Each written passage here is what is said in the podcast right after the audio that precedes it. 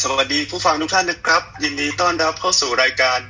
จบหมอแล้วไปไหน The Series นะครับ วันนี้ก็พบกับผมเหมือนเดิมนะครับอาร์ตอดิศรครับ และ co-moderator ของเราพี่ก๊อฟครับ ครับ สวัสดีครับทุกคนครับ ก็อันนี้เป็นตอนที่ 2 แล้วนะครับ วันนี้เราจะมากันในหัวข้อจบหมอแล้วอยากเรียน MSc Skin หรือว่า anti aging นะครับผมแล้วเราจะทำยังไงดีนะครับ อันนี้มีวิทยากรหลายท่านมาก ๆ เลยแต่ว่าบางท่านอาจจะยังติดภารกิจอยู่อาจจะทยอยเข้ามานะครับผม เดี๋ยวเราเริ่มกันเลยดีไหมครับพี่อาร์ตได้ครับผมครับงั้นขอเชิญเอาเป็นว่าตอนครับ ตอนตอนนี้เรามีวิทยากรเข้ามาแล้วเนาะอ่าเดี๋ยวเดี๋ยวเราเชิญวิทยากรแนะนำตัวกันเลยดีกว่าครับ เดี๋ยวขออนุญาตนิดนึงครับพอดีมี disclaimer จะขออนุญาตอัดเสียง เพื่อทำเป็นพอดแคสต์ต่อไปเป็น resource ให้น้องๆที่สนใจ แต่อาจจะไม่ได้มาฟังในวันนี้นะครับผมโอเคครับ ขอเชิญคุณจ๋าแนะนำตัวก่อนเลยครับ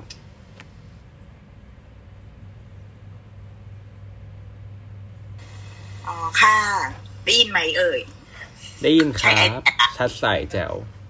โอเค ชื่อสานะคะ จบแพทย์อ่าศิริราชนะคะ แล้วก็ไปเรียนต่อ MS ที่ CICM นะคะ ก็คือเป็นอ่าชื่อไทยมันชื่อว่า วิทยาลัยแพทยศาสตร์นานาชาติจุฬาภรณ์นะคะ มหาวิทยามหาวิทยาลัยธรรมศาสตร์ค่ะ ครับผมประมาณนี้ใช่ไหม ก็ตอนนี้ก็ทำพวกคลินิกทั้งเป็นเชน แล้วก็สแตนอะโลนค่ะ ครับ ขอบคุณครับคุณจ๋า ต่อไปเชิญคุณอาภากรแนะนำตัวเลยครับ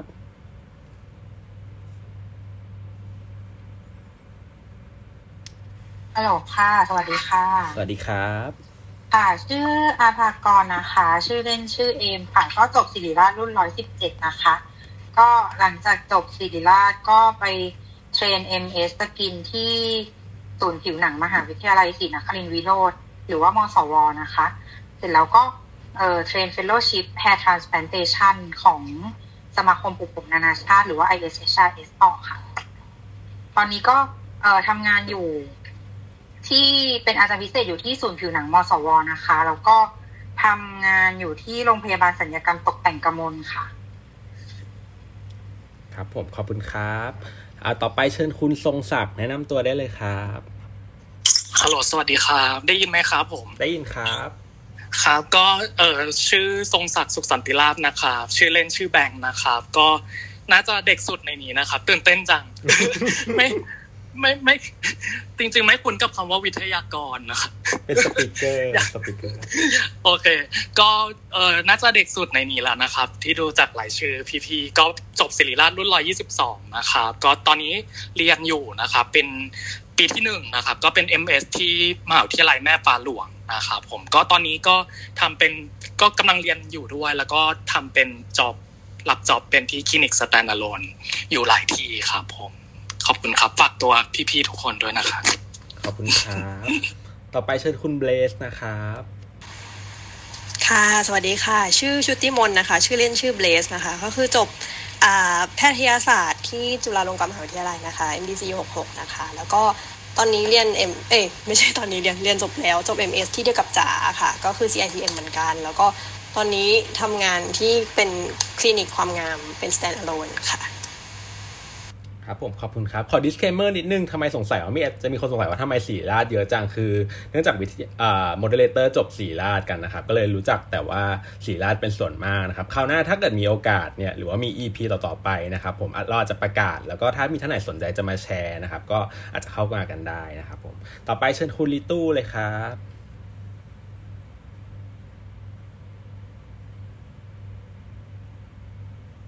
ค่ะ สวัสดีค่ะ ชื่อลิตู้นะคะ จบหมอศิริราชรุ่นร้อยยี่สิบเอ็ดค่ะ ไปจบปริญญาโทด้านผิวหนังที่มหาวิทยาลัยบอสตันที่ประเทศสหรัฐอเมริกานะคะ แล้วก็ตอนนี้กำลังเรียนต่อแพทย์ประจำบ้านต่อยอดตาจากฉันศัลยศาสตร์ที่โรงพยาบาลรามาค่ะ ครับผมขอบคุณครับ ขอบคุณครับเอ่อจริงๆ ตอนนี้เนี่ยผมว่าคุณผู้ฟังนะฮะที่เข้ามาฟังเนี่ยก็อาจจะ มีความสงสัยกันอยู่นะฮะว่าหลายคนนี้ก็จะเรียน MS นะฮะทางด้านด้าน skin ใช่ไหมครับ โดยส่วนใหญ่ อาจจะรู้สึกว่าแปลกใจนิดนึงนะฮะว่าอยากอยากจะรู้ว่าไอ MS skin เนี่ยมันมันเรียนเกี่ยวกับอะไรนะฮะอยากให้อธิบายให้เห็นภาพกว้างๆสักหน่อยหนึ่งครับผม เป็นคุณลิตู้ก็ได้ครับ ค่ะก็โดยปกติแล้วค่ะ MS ทั่วไปค่ะจะเรียนประมาณ 2 ปี ก็คือเรียนทุกอย่างตั้งแต่เบสิกเกี่ยวกับโรคผิวหนัง แล้วก็ไปจนถึงแบบว่าโรคที่ซับซ้อนมากยิ่งขึ้น อันนี้ก็จะขึ้นอยู่กับแต่ละสถาบันนะคะว่าจะให้แบบว่าเรียนซับซ้อนขนาดไหน แต่แต่ปกติแพทย์ประจำบ้านทั่วไปอะค่ะของผิวหนังอะค่ะจะเรียน 4 ปี โดยปีแรกเนี่ยผ่าน อายุรกรรม แล้วก็อีก 3 ปีเรียนผิวหนัง ก็เทียบเท่ากับว่าถ้า MS อะค่ะจะผิวหนังเรียนผิวหนัง 2 ปี ก็จะน้อยกว่าแพทย์ประจำบ้านประมาณ 1 ปีค่ะ อืม ขอบคุณครับผม เอาละทีนี้ผมว่าตอนตอนนี้เรามีผู้ฟังเข้ามามากพอสมควรแล้วนะครับ จริงๆ อยากฟังด้วยจะเห็นว่าอย่างที่คุณนิตู้พูดนะครับ ว่าวิธีการเรียนของ MS Skin เนี่ยมันก็จะมีรูปแบบที่เป็นเฉพาะทางไปอีกทางหนึ่งนะฮะ ก็อยากจะฟังความความรู้สึกนะแรงบันดาลใจของที่เลือกเรียนสาขาเนี่ยครับ อยากให้เล่านิดนึงว่าตอนแรกที่ตัดสินใจเรียนสาขาเนี้ยมีความคิดอย่างไร มีแรงบันดาลใจอย่างไรนะฮะเดี๋ยวเชิญคุณจ๋าก่อนก็ได้ครับ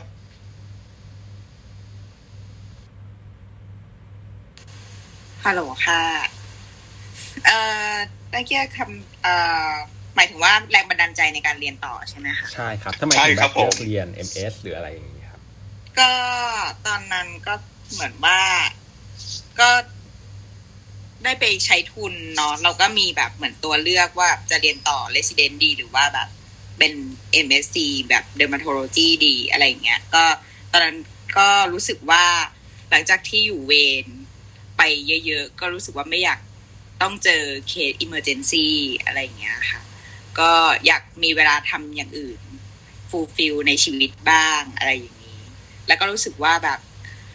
โรคผิวหนังที่เกี่ยวกับเอ่อเลเซอร์ความงามมันเป็นอะไรที่เราชื่นชอบอยู่แล้ว ก็เลยเลือกเรียน MSc ค่ะอืมก็คือทั้งความชอบส่วนตัวแล้วก็เนื้อเนื้องานด้วยใช่ไหมครับ ก็รวมๆกันเป็นไลฟ์สไตล์กับ work life balance อะไรอย่างนี้ใช่มัน work life balance ได้ดีค่ะ คุณจ๋าพอทราบไหมครับว่าของ MS เนี่ยมันจะต่างกับ Resident Skin ยังไงครับผม ก็คิดว่าน่าจะเหมือนที่น้องลิตู้ตอบนะคะ ว่าแบบว่า เออมันเหมือนเรียนอาจจะไม่ได้แบบลงลึกเท่ากับ resident ไหมคะอาจแบจะบแบบเพราะเรียนมันต้องผ่านเมดก่อนเนาะหมายถึงว่าอืมอาจจะไม่ได้แบบเรียนเป็นเอ่อ systemic disease แบบ ลงลึกเท่าหรือว่าแบบ clinical skill ในการแบบตรวจผู้ป่วยอะไรอย่างเงี้ยคือเราก็ไม่รู้ว่าเด่นใจอะก็ก็คือเหมือนกับว่าของ MS Skin เนี่ยมันจะเป็นการเรียนที่โฟกัสมากกว่าใช่ไหมครับ คือลงลงไปในรายละเอียดที่เราอยากจะรู้เลยอะไรประมาณนั้นนะฮะก็ขอขอขอเสริมนิดนึงนะคะ ก็คือ MS ครับ Skin ผม ในเมืองไทยอาจจะมี 2 แบบอย่างสถาบันที่พี่จ๋าจบก็คือ ไปทาง clinical เลย หรือว่าไปทาง cosmetic เลยนะคะ แต่ส่วนมากก็คืออะจากที่จบมาที่บอสตันนะคะเขาก็จะไปทั้งสองอย่าง แต่ว่าถามว่าลงลึกเท่า resident ไหมก็ไม่ค่ะ อย่างเช่นโรค rare ๆอย่างเงี้ย บางครั้งเราก็ไม่เคยเจอแล้วเราก็ treat ไม่ได้เหมือนกันค่ะ อืมครับผมครับผมได้ทีนี้เราฟังแรงบันดาลใจจากท่านอื่นๆเพิ่มเติมดีกว่าครับเอ่อคุณอาภากรครับผม พี่เอมครับ เชิญครับ ค่ะ ก็จริง ๆ ก็จะคล้ายๆน้องจ๋านะคะ ก็คือพอตอนไปใช้ทุนใช่ไหมคะ เป็น intern หนึ่งแล้วก็ intern สองเนี่ยเอ่อก็อยู่เวรแล้วก็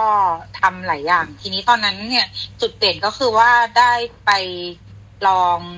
ทำงานนะคะ เป็นคลินิกที่ดูแลเกี่ยวกับผิวหนังความงามที่หนึ่งที่อยู่ต่างจังหวัด ทีเนี้ยพอ เอ่อได้เข้าไปทำอะค่ะ ก็รู้สึกว่าเออเราอะชอบทางด้านนี้ แล้วก็รู้สึกว่ามันสามารถ manage เวลาได้ ตอนนั้นเนี่ยก็เลยตั้งใจว่าเออเราน่าจะแบบอยากเรียนด้านสกินค่ะ แต่ว่าของเอ็มค่ะอาจจะต่างกับจ๋านิดนึง เพราะว่าเอาจริงๆคือตอนแรกอะตั้งใจจะเรียนบอร์ดค่ะ แต่ว่าด้วยอะไรหลายอย่างแบบ เออไม่ได้ทุนด้วย แล้วก็รอรอแล้วแล้วก็สมัครแล้วอะไรเงี้ยค่ะ ไม่ไม่ได้แบบว่าก็คือเหมือน ไม่ได้รับโอกาส train เป็น resident ค่ะ สุดท้ายก็เลยเหมือนมาเป็น fellow ช่วยอาจารย์วิจัยอยู่ที่มสว เสร็จแล้วก็เลยเทรนเป็น MS ต่อที่มสวค่ะอืมครับผม ก็ในแง่ของการเอ่อเรื่องเรื่องเวลาเรื่องอะไรพวกนี้นะครับ แล้วก็เป็นจังหวัด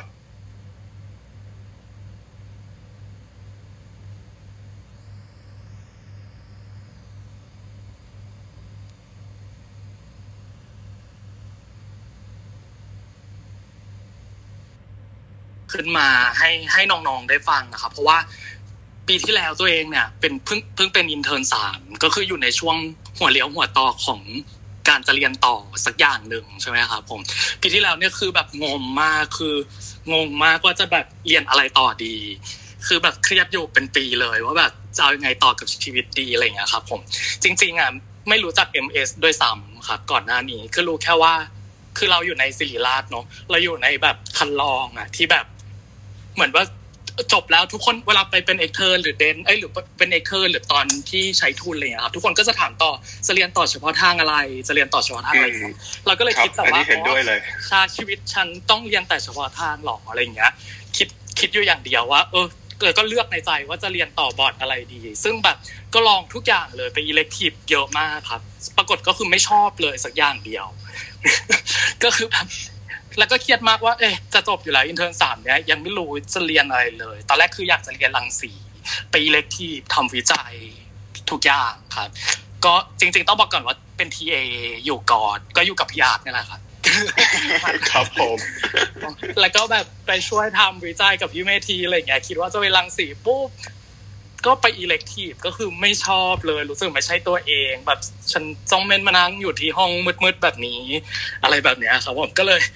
ก็เลยคิดว่าก็เลยก็เลยคิดว่าแบบเปลี่ยนใจว่าจะเรียนอะไรดีอะไรเงี้ยคราวนี้จริง ๆ คือตั้งแต่ intern หนึ่งเริ่มตั้งแต่ intern หนึ่งก็คือลองทำทุกอย่างที่แบบแพทย์คนหนึ่งจะสามารถทำได้อย่างเงี้ยครับก็วนทุกวอดอยู่แล้วเนาะจากการเพิ่มพูนทักษะไป check up อย่างเงี้ยครับ มีรับแบบ ER เอกชนเอกชนอะไรเงี้ยแล้วก็มีโอกาสที่ได้ไปเออรับเป็นคลินิกความงาม ก็คือเริ่มต้นจากการที่รู้สึกว่าตัวเองอะอาจจะถ้าตอบยาวไปบอกบอกได้นะครับ ได้เลยครับ น่าจะเป็นประสบการณ์ที่น้องๆน่าจะเป็นอยากไปเจอเหมือนกันแบบไม่รู้จะเลือกอะไรอะไรอย่างงี้เชิญเลยครับ ได้ใช่ครับก็คือเริ่มจากแบบรู้สึกว่าไม่ชอบอยู่เวรและแบบไม่ชอบไม่ชอบอะไรเลย แล้วก็ไม่ชอบอยู่เวรแบบอะไรก็แล้วสาขาอะไรที่ต้องอดนอน เพราะว่าแบบไม่ชอบตัวเองที่ต้องอดนอนเนี่ยครับไม่ชอบอารมณ์ตัวเองที่ต้องอดนอนก็เลยเห็นว่ามันมีโอกาสที่มันสามารถมีทำพวกคลินิกที่เป็นความงามได้ มันแบบ GP สามารถทำได้อย่างเงี้ยครับก็เลยไป train เป็นคอร์สระยะสั้นก่อนอะไรเงี้ย แล้วก็เริ่มทำจากอันที่เราทำง่าย ๆ ก่อนไม่ได้ดู harm คนไข้มากเลยครับ แล้วก็ทำมาตั้งแต่ intern หนึ่งเลยปลายปลายปี ก็คือทำมารวมสามปีอย่างเงี้ยครับ เสร็จปุ๊บก็เลยรู้สึกว่าเราชอบที่ทำงานตรงเนี้ย ในขณะที่เวลาเราตรวจ OPD ER หรือลาวอร์ดอะไรเงี้ย เราไม่ชอบเลย ไม่ชอบตัวเองที่ยืนอยู่ตรงนั้น อืม ก็เลยรู้สึกว่าชอบแล้วก็ดีใจเวลาที่ได้ทำที่เห็นคนไข้อะไรเงี้ย เขาสวยขึ้น รู้สึกดูดีขึ้นอะไรเงี้ย เป็นแบบความสุขที่เราได้เห็นตรงนั้นอะไรเงี้ยครับ อันนี้ก็คือเหตุผลข้อหนึ่ง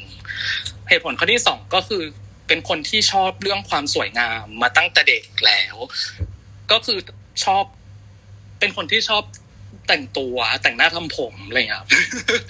ซึ่งผู้ชายคนอื่นอาจจะไม่ชอบนะแต่ว่าชอบแต่งหน้าชอบแต่งหน้าให้คนอื่นด้วยอะไรอย่างเงี้ยครับแล้วก็ชอบแบบวิจารณ์ความสวยงามคนอื่น อาจจะดูฟังไม่ดีเนาะแต่ว่าจริงๆฝ่ายงานเนี้ยมันดีมากเลย ก็คือ สมมติยืนเล่าอยู่อย่างเงี้ยครับ ก็จะชอบ วิจารณ์มีความคิดเช่นแบบถ้าอาจารย์คนนี้เขียนคิวให้โก่งขึ้นอีกนิดนึงน่าจะสวยกว่านี้นะอะไรอย่างเงี้ยคือจะจะไม่ได้คิดในจะไม่ได้คิดในเรื่องของการเล่าเท่าไหร่อะไรอย่างเงี้ยครับ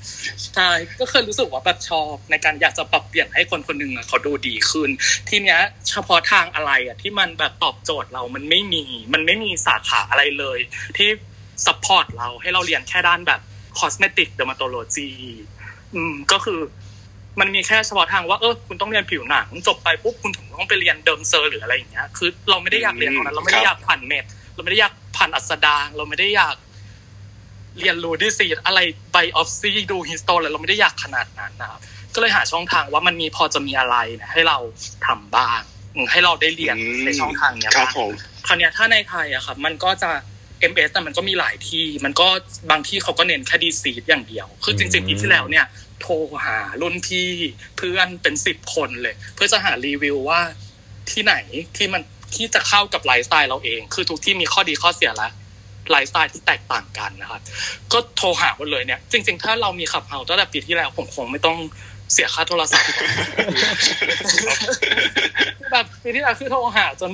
เพื่อนไม่สนิทก็โทรไปถามหมดถามทุกคนคือเป็นคนชอบรีวิวมากครับกลัวจะเลือกผิดอืมว่าแบบเลือกอะไรไปแล้วแล้วแบบ ไม่มาชอบแล้วมาด่าทีหลังอะไรเงี้ยก็จะพยายามเลือกสิ่งที่เข้ากับตัวเองที่สุดนะครับอืมก็จะมีแบบที่ที่เขาเน้น cosmetic อยู่ก็คือมีธรรมศาสตร์ครับที่มีแบบธรรมสาขา cosmetic dermatology เลย แล้วก็มีของแม่ฟ้าหลวงที่จะมีแซมแซมๆอยู่บ้าง ที่จะมีแบบเน้นๆแซมแซมๆอยู่บ้างอะไรเลยครับ ก็เลยตัดสินใจเลือกอืมใช่สุดท้ายครับผมเหตุผลครับอีกอย่างหนึ่งก็คืออยากมีเวลาครับ ก็คือ คิดว่าชีวิตตัวเองอะเรียนหมอเต็มที่มาเยอะแล้วหกปีใช้ทุนให้อีกสามปีคือเต็มที่แล้วกับทางเนี้ย อยากมีเวลาที่จะไปหาความรู้ด้านอื่นบ้าง ซึ่งคิดว่าบอร์ดคงไม่ตอบโจทย์ตัวเองตรงนั้น ก็เลยก็เลยเลือกเรียนครับผมอืมประมาณนี้ก่อนอืมฟังแล้วอินสปายมากครับเลผมยขอบคุณครับเขาถามน้องทรงศักดิ์เพิ่มเติมนิดนึงคืออ่าน้องจากน้องทรงศักดิ์อะเคยทำทำคลินิกมาก่อนที่จะมาเรียนเนาะคืออยากรู้ว่าถ้า เรา มัน มันจะต่างกันยังไง ระหว่างที่เราทำคลินิกไปเรื่อยๆ แบบไม่เรียนกับมาเรียนนะครับผมครับผมจริง ๆ อะ ปัจจุบันน่ะคนก็เด็กรุ่นใหม่ๆอะครับ ก็ทำคลินิกกันเลย เยอะมากครับ ผมเพื่อนๆหลายคนก็ทำเลยไม่ได้ไม่ได้เรียนก็คือเทคคอร์สหรือบางคนก็ไปอยู่คลินิกเชนอะไรอย่างเงี้ยครับอืมคือจริง ๆ อันเนี้ยก็ถามเพื่อนเหมือนกัน ในมุมมองเพื่อนที่เขาทำเชน หรือรุ่นพี่ที่ทำเชนมาแบบ หรือทำไปเรื่อยๆ ไม่ได้เรียนต่ออะไรอย่างเงี้ยครับอืมมันก็มีข้อดีข้อเสียต่างกันจริงๆมันก็ขึ้นกับไลฟ์สไตล์ของเขาครับบางคนพอทำไปสักระยะเขาอาจจะรู้สึกเบื่ออืมว่ามันไม่มีอะไรเพิ่มขึ้นมาก็ทำไปเรื่อยๆเลยครับไม่มีอะไรเพิ่มขึ้นมาเขาจะบอกว่าถ้ากลับไปแล้ว ไปเรียนได้ได้ได้ได้อะไรกลับมาบ้างมันอาจจะดีกว่า อย่างที่สองคือการมาเรียนตรงเนี้ยก็ได้ความรู้เรื่อง disease มากกว่าครับอืมคือมันปฏิเสธไม่ได้ว่าคนไข้ที่เดินเข้ามาเนี่ยเขาไม่ได้จะมาทำแค่ด้าน cosmetic อย่างเดียว บางทีเขาพกปัญหาในด้าน disease มาด้วย บางทีมีก้อนมีอะไรอย่างเงี้ยเราก็จะไปจี้จี้ออกอย่างเดียวเป็นความงามอย่างเดียวไม่ได้ เราก็พ่องพอจะมีโนเล e ทางด้าน disease อยู่บ้างอะมันก็จะทำให้เราอะเหนือกว่าคนที่ทั่วไปอืม คนที่ทำความงามทั่วไป อันนี้ผมว่ามันมีประโยชน์อย่างที่สามก็คือผมคิดว่า พอเรามาเข้า education ในวัยที่เรายังพอทำได้อะครับผมมันจะทำได้เราได้แบบ critical critical thinking บางอย่างติดตัวบ้างที่มัน education เช่น เราก็ได้โอกาสการอ่าน journal อะไรอย่างเงี้ยครับผมเออหรือทำ research อะไรอย่างเงี้ย อืมใช่ได้บ้างเรียนไปนานๆก็อาจจะไม่อยากกลับมาเรียนแล้วเนาะทำไปนานๆแบบสามสิบแล้วอะไรเงี้ยก็จะแบบนี้ใช่ค่ะคิดว่าถ้าทำไปเลย อาจจะไม่อยากกลับมาเรียนแล้วอะไรเงี้ยถ้าเรายังเด็กอยู่ยังมีแรงเรียนไหว ก็คิดว่ามันก็มีประโยชน์อยู่ ครับผมนิดหนึ่งเคลียร์มากเลย ขอบคุณมากครับอะเดี๋ยวเชิญต่อไปคุณเบรสครับผม ช่วยแชร์แรงบันดาลใจเหตุผลในการเลือกเรียนนิดนึงครับ ค่ะ จริง ๆ แล้ว ตอนแรกไม่ได้อยากเรียนอะไรที่เกี่ยวกับสกินเลยอ้าวคือ คือตอนแรกอยากเรียน ER ค่ะโอ้ก็คือกะว่าแบบ คืออยากใช้ทุนแบบปีเดียว แล้วก็กลับมาเรียนเลย เพราะคือแบบใช้ทุนไกลไง ใช้ทุนหนองบัวลำพูเนาะอืมทีเนี้ยมันก็รู้สึกว่า เฮ้ย มัน มันไกลบ้านเราอะเป็นคนแบบติด ติด ติดแบบบรรยากาศ กรุงเทพอะค่ะเพราะว่าเป็นคนกรุงเทพอะไรเงี้ยอืมก็เลยครับโอเคเราอะโอเค ER ตอนนั้นน่าจะเป็นสาขาที่รู้สึกว่าโอเคเรียนได้เยอะสุดเพราะว่าไม่ชอบลาวอร์ดก็เลยอะสมัคร ER แต่ว่าตอนนั้นสมัครฟรีเทนแล้วก็คือปีนั้นมันรับรับตำแหน่งน้อยตอนนั้นก็เลยคือไม่ได้ ER ฟรีเทนไปนี่พ่อก็เลยเสนอว่าเรียน MS ไม่ได้แบบเป็นผู้หญิงไงเงี้ยเราเราไม่ต้องเรียนอะไรหนักก็ได้มั้งอะไรเงี้ยก็ก็เรียน M แบบเนี้ยสกินสองปีแล้วก็จบมาทำงานสบายๆอะไรเงี้ย อืมตอนนั้นก็เลยอืมก็เลยแบบเริ่มหาข้อมูลว่า เออเขาเรียนอะไรกันแล้วเขาจบไปทำอะไรกันอะไรเงี้ยแล้วก็จริง ๆ เดิมเป็นคนชอบศิลปะนิดนึงอะเป็นเป็นเดิมเดิมเป็นคนชอบวิชาศิลปะ ชอบคือชอบอะไรอย่างนี้อยู่แล้วอะไรเงี้ยก็เลยรู้สึกว่า เออมันก็น่าจะพอแบบได้กับจริตเรานิดนึงแหละ มันไม่ไม่น่าจะ suffer มากตอนมาเรียนอะไรเงี้ยก็เลยก็เลยเลือก career path นี้ก็ก็โอเคนะคะก็ไม่ไม่แย่ค่ะ ประมาณนั้น ครับผมขอบคุณครับอะ เดี๋ยวเราเชิญคุณลิตู้ครับพี่ลิตู้ช่วยช่วยแชร์เรื่องอแรงบันดาลใจเหตุผลในการเลือกเรียนนิดนึงครับค่ะก็จริงๆเอ่อคือตั้งแต่เด็กแล้วอะค่ะ คือใฝ่ฝันว่าอยากจะไปเรียนต่างประเทศ แต่ว่าคุณแม่ไม่ให้ไป เพราะว่าเป็นลูกสาวคนเดียวใช่ไหมคะเราก็เลยต่อรองว่าอะงั้นก็คือตอนปริญญาโทอยากจะไป เราเลยตั้งเป้าหมายว่า คือรู้จักโปรแกรมเนี้ยมาตั้งแต่แบบว่าเรียนหมอปีต้นๆแล้วล่ะค่ะ ก็ตั้งเป้าหมายว่าเราจะต้องไปบอสตันให้ได้ ตอนตอน extern ก็เลยขอทุนคณะไป elective ที่อเมริกา เพื่อที่ว่าจะได้แบบใบ recommend นะคะ เพื่อมาสมัครโปรแกรมนี้หลังจากนั้นก็คือพอใช้ทุนเสร็จหนึ่งปี ก็ลองยื่นสมัครไป คือโจทย์ก็คือว่าจะลองสมัครดูสองสามปีถ้าไม่ได้จริง ๆ ก็คือจะไปหาทุนเพื่อจะมาเรียน board skin นะคะ แต่เผอิญว่าหลังจากจบ intern หนึ่งอะเขาก็ตอบรับมาพอดีก็เลยโชคดีมากก็คือได้ไปเรียนต่อเลย ค่ะ ก็ก็เหมือนแบบรู้มาก่อนแล้ว แล้วก็วางแผนไปค่ะ ก็ถ้าตอนมี backup plan นะคะ สมมติว่าถ้ายังไม่ได้ก็อาจจะไปเป็น Research Fellow เพื่อจะแบบว่าเรียนบอร์ดต่อค่ะ แบบ free trainอืมขอบคุณครับ ต่อไปเป็นคุณลินจินไหมครับ อันนี้น่าจะมาจากในห้องครับผม อันนี้อันนี้เป็นมาจะมาเป็นวิทยากรร่วมกันนะครับผมอ่ารบกวนแนะนำตัวหน่อยได้ไหมครับ ค่ะ สวัสดีค่ะอ่อชื่อหลินจินนะคะ เป็น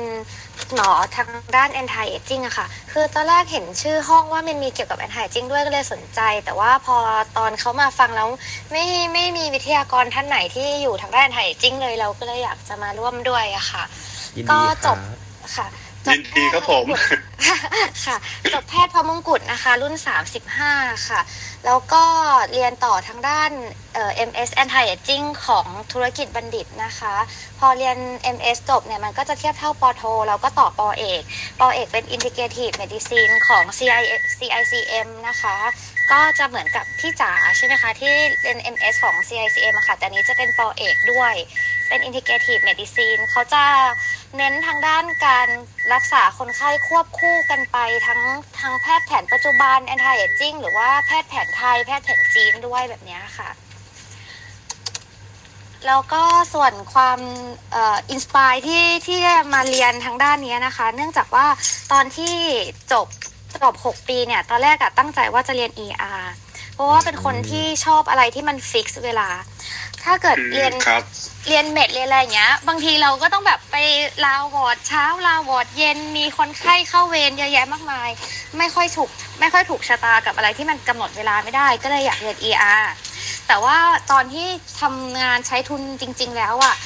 ER มันเป็นอะไรที่หนักหนักมากคือแบบหนักมากจริงๆแล้วเอ่ออาจารย์ที่ที่เป็นเป็น staff เนี่ยค่ะเขาไม่ค่อยช่วยอะเขาไม่ค่อยมาช่วย intern เลยแล้วมันเลยทำให้แบบความประทับใจของ ER เราหายไปว่าแบบเอ้ยทำไมทำไมสังคมของ staff ER ที่เราเคยรู้จักในโรงเรียนแพทย์กับกับโรงพยาบาลต่างจังหวัดมันไม่เหมือนกันอะไรเงี้ยเราก็เลยเริ่มหาข้อมูลอย่างอื่นว่าเอ๊ะถ้าเราไม่อยากเรียน ER มันจะมีอะไรอีกบ้าง แล้วก็ไปเจอ anti aging ทีนี้คนต่างจังหวัดเขาจะใช้อาหารเสริมกันเยอะมากเลยเเวลาซักประวัติว่ากินอาหารเสริมหรือเปล่าบางทีอะคนไข้ไม่บอก แต่ว่าคนไข้อยากกินเยอะมาก ทั้งซื้อเองทั้งญาติเอามาให้เงี้ยแล้วพอคนไข้ที่ต้องแอดมิดวอร์ดแล้วเราเราเราเห็นว่าเขากินอะเราให้คำแนะนำเขาไม่ได้ว่ามันคืออะไรมันกินต่อได้ไหมหรือหยุด ซึ่งส่วนใหญ่แล้วอะทุกคนก็จะบอกให้หยุด ไม่รู้ว่าเพราะเราไม่รู้มันคืออะไรก็ให้หยุดกินไปก่อนอะไรเงี้ยทำให้เราเริ่มรู้สึกว่าแบบ เราไม่มีความรู้ทางด้านนี้เลยนี่หนาเราไม่มีความรู้ทางด้านสารอาหารเลย หรือว่าทางด้านอาหารเสริมเลย แล้วตอนนั้นอะก็ได้เจอตัวเอ่อคอร์สแอนทายจิ้งของแม่ของธุรกิจบัณฑิตพอดี เราก็เลยสมัครเข้าไปเรียน แล้วพอเรียนแล้วอะมันทำให้เหมือนกับเป็นการเปิดโลกเลยค่ะ ว่าเอ้ยอันเนี้ยสิ่งพวกเนี้ยเราไม่เคยรู้มาก่อนเลยนะ เราไม่เคยรู้ว่าในเมืองไทยอะมีมีความรู้เหล่านี้อยู่ หรือว่าที่ต่างประเทศมีความรู้ใหม่ ๆ ที่เราไม่รู้อีกเยอะมากที่เราใช้ในการช่วยเหลือคนไข้ได้ค่ะ ก็เลยทำงานทางด้าน anti aging มาตลอด แล้วก็ไม่ได้ไม่ได้กลับเข้าไปเรียนเอ่อเฉพาะทาง แต่ว่าช่วงเนี้ยหลังจากที่ทำงานด้าน anti aging มาสักพักอะ มันจะมีคนไข้ที่เป็นเป็นคนไข้แคนเซอร์ค่อนข้างเยอะที่จะมาพัวพันกับทางด้าน anti aging ทำให้ตอนเนี้ยสนใจที่จะเรียนเฉพาะทางองโคต่อ แต่ว่ายังยังแคนยังไม่ไม่ไม่ได้แบบร้อยเปอร์เซ็นต์อะไรขนาดนั้นนะคะ ครับ อืมครับผม พอดีว่าคุณเอ่อหลินจินนะครับ เป็นทางด้าน anti aging ก็ จริงๆ อยากรบกวนถามคุณเหลินจินนะครับว่าอยากให้ช่วยสรุปภาพรวมนิดนึงของการเรียน anti aging เนี่ยว่าเนื้อหาที่เรียนมันมันมีอะไรบ้าง integrative medicine ที่เรียนมาเนี่ยเนื้อหามันมีรายละเอียดแบบไหนเกี่ยวข้องกับเรื่องอะไรบ้างครับ ค่ะ anti aging อะถ้าคนไทยอะจะรู้สึกว่ามันเป็นเรื่องความงาม แต่จริงๆแล้วมันไม่ใช่อะไรที่เกี่ยวกับความงามเลยค่ะ ถ้าถ้าเป็นชื่อภาษาใจมันจะชื่อว่าเวชศาสตร์ชะลอวัยและฟื้นฟูสุขภาพ เพราะฉะนั้นการดูแลทางด้านอาหารจริงอะเป็นการฟื้นฟูสุขภาพจริงคือ regenerative แบบทำยังไงให้เซลล์ที่เสื่อมลงแล้วเนี่ยมันสุขภาพกลับมาดีอีกครั้งหนึ่งเวลาเซลล์ของคนเราอะเวลาตอนเราเรียนอะมันจะบอกว่าเออมีเซลล์ปกติ แล้วก็เซลล์ตายตายแบบ necrosis หรือว่าตายแบบ apoptosis อะไรอย่างงี้ใช่ไหมคะคือตายครับแบบ ปกติหรือว่าตายแบบมีมีการอักเสบอะไรอย่างนี้ แต่จริงๆแล้วอะมันจะมีอีกสิ่งหนึ่งที่ที่เด็กๆอะจะไม่รู้จักเรียกว่าเซลล์ senescence คือเซลล์มันแก่เซลล์มันแก่ตัวลงเรื่อยๆ พอมันแก่ถึงจุดหนึ่งแล้ว มันจะมีทางเลือกของมัน คือตายไป คืออ p อ p โ s สิตไป หรือว่าจะอยู่ต่อ อยู่ต่อแบบแบบเมาฟัง c t ชัน หรือว่าจะกลายเป็น cancer ซึ่ งศาสตร์ของ anti aging อะจะเป็นการทำไงก็ได้ให้เซลล์ที่ senescence หรือเซลล์ที่แก่เนี่ยมันกลับมาเป็นเป็นเซลล์หนุ่ม เซลล์เด็กได้อีกครั้งหนึ่งซึ่งส่วนใหญ่แล้วเนี่ยเราจะไม่ค่อยใช้ยาเท่าไหร่ เพราะว่าเรื่องยาเราจะให้เป็นหมออยุรกรรมไป ให้เป็นหมอเม็ดดูแลไปถ้าได้านแท้จริงอะจะเลือกใช้ทางด้านสารอาหาร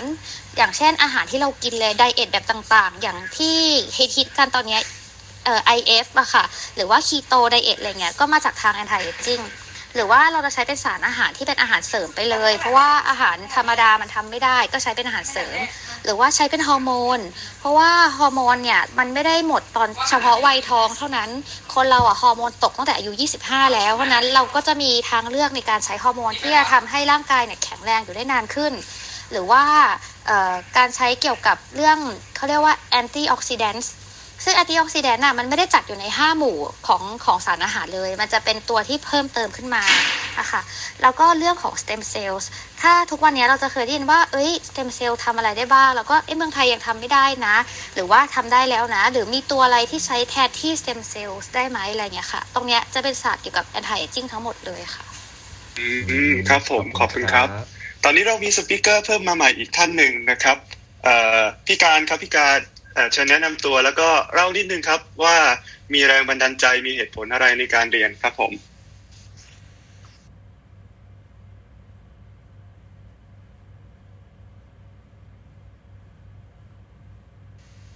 ฮัลโหลพี่การอยู่ไหมครับ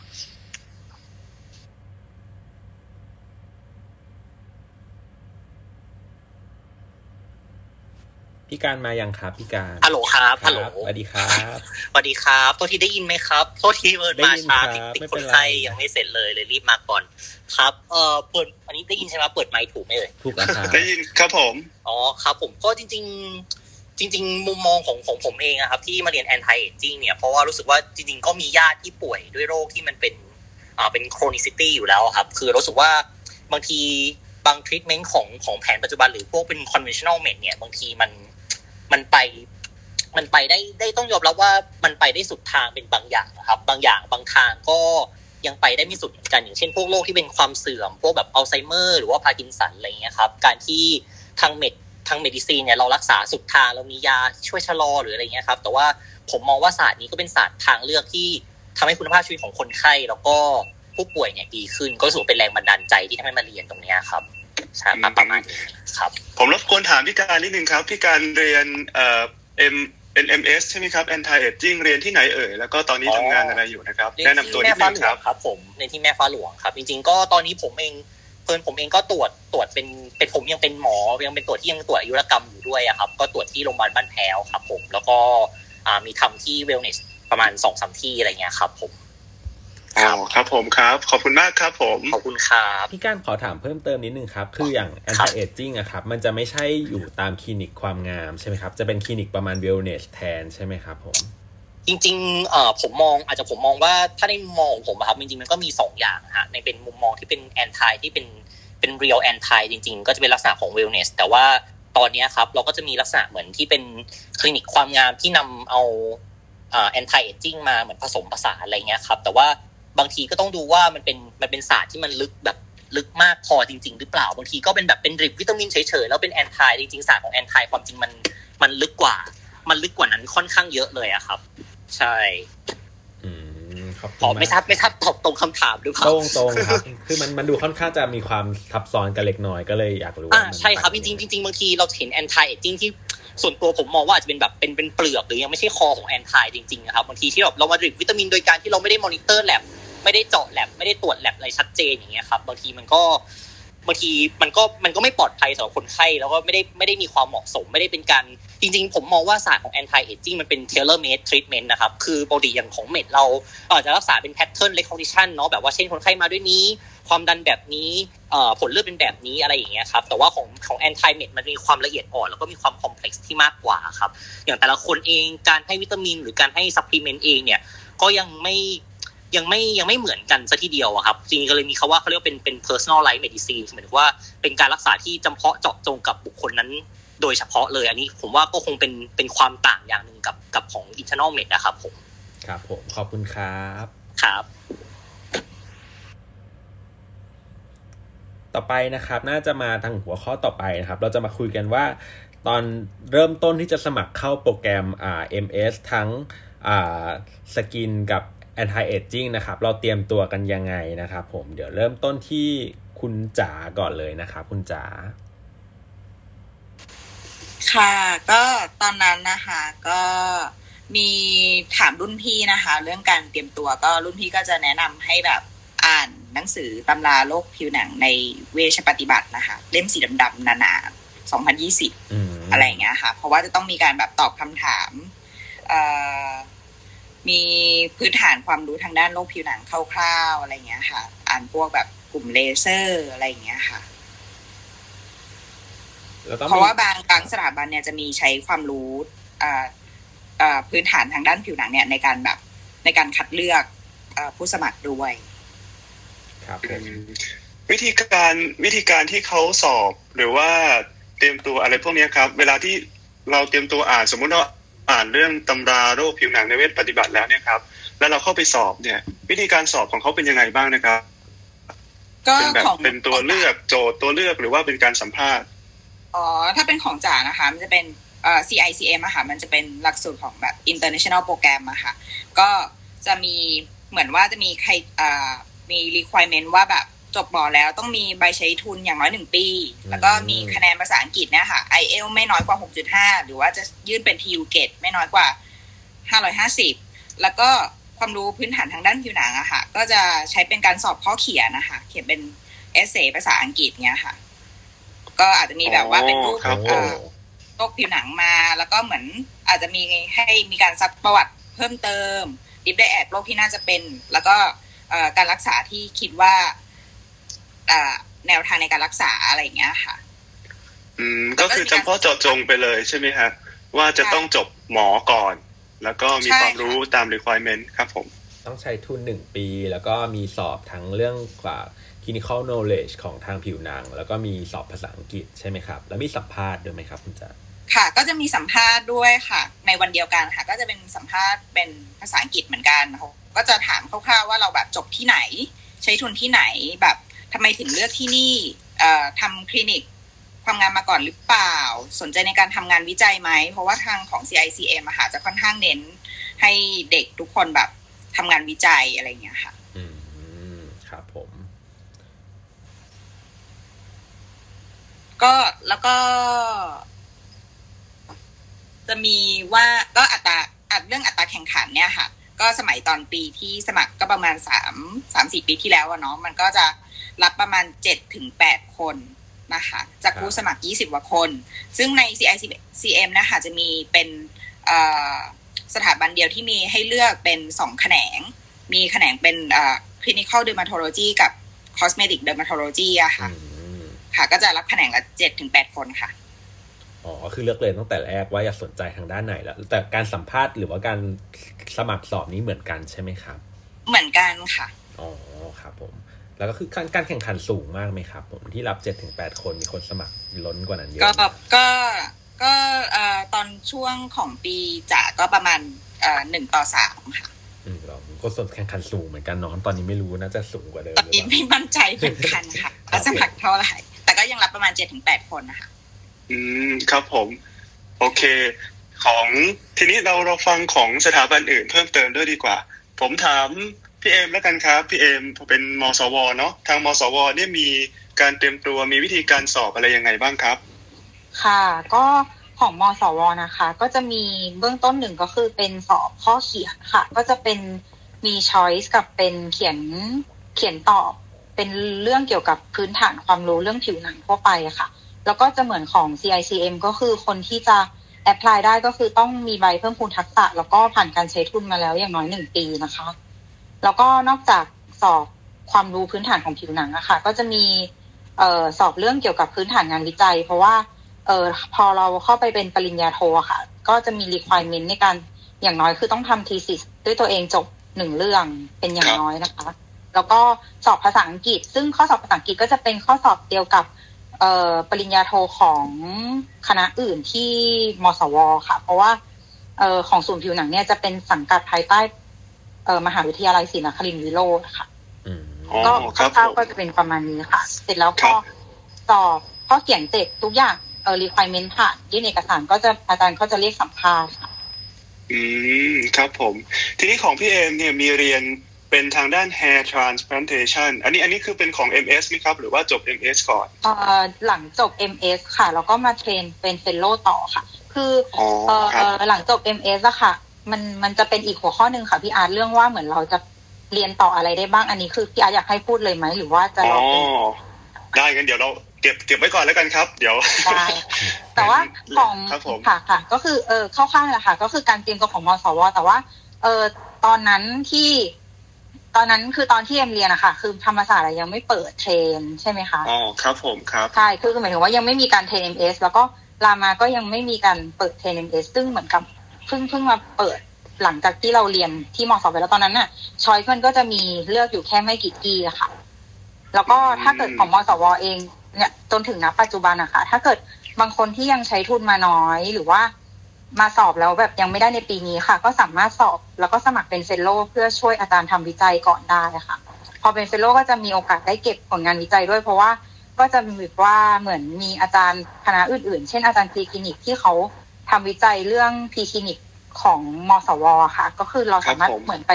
ช่วยอาจารย์ทำวิจัยเพื่อเก็บผลงานได้ด้วยค่ะอืมแล้วก็เป็นการฝึกทักษะการทำวิจัยด้วยใช่ไหมครับ ใช่ค่ะ เพราะว่าตอนปอโท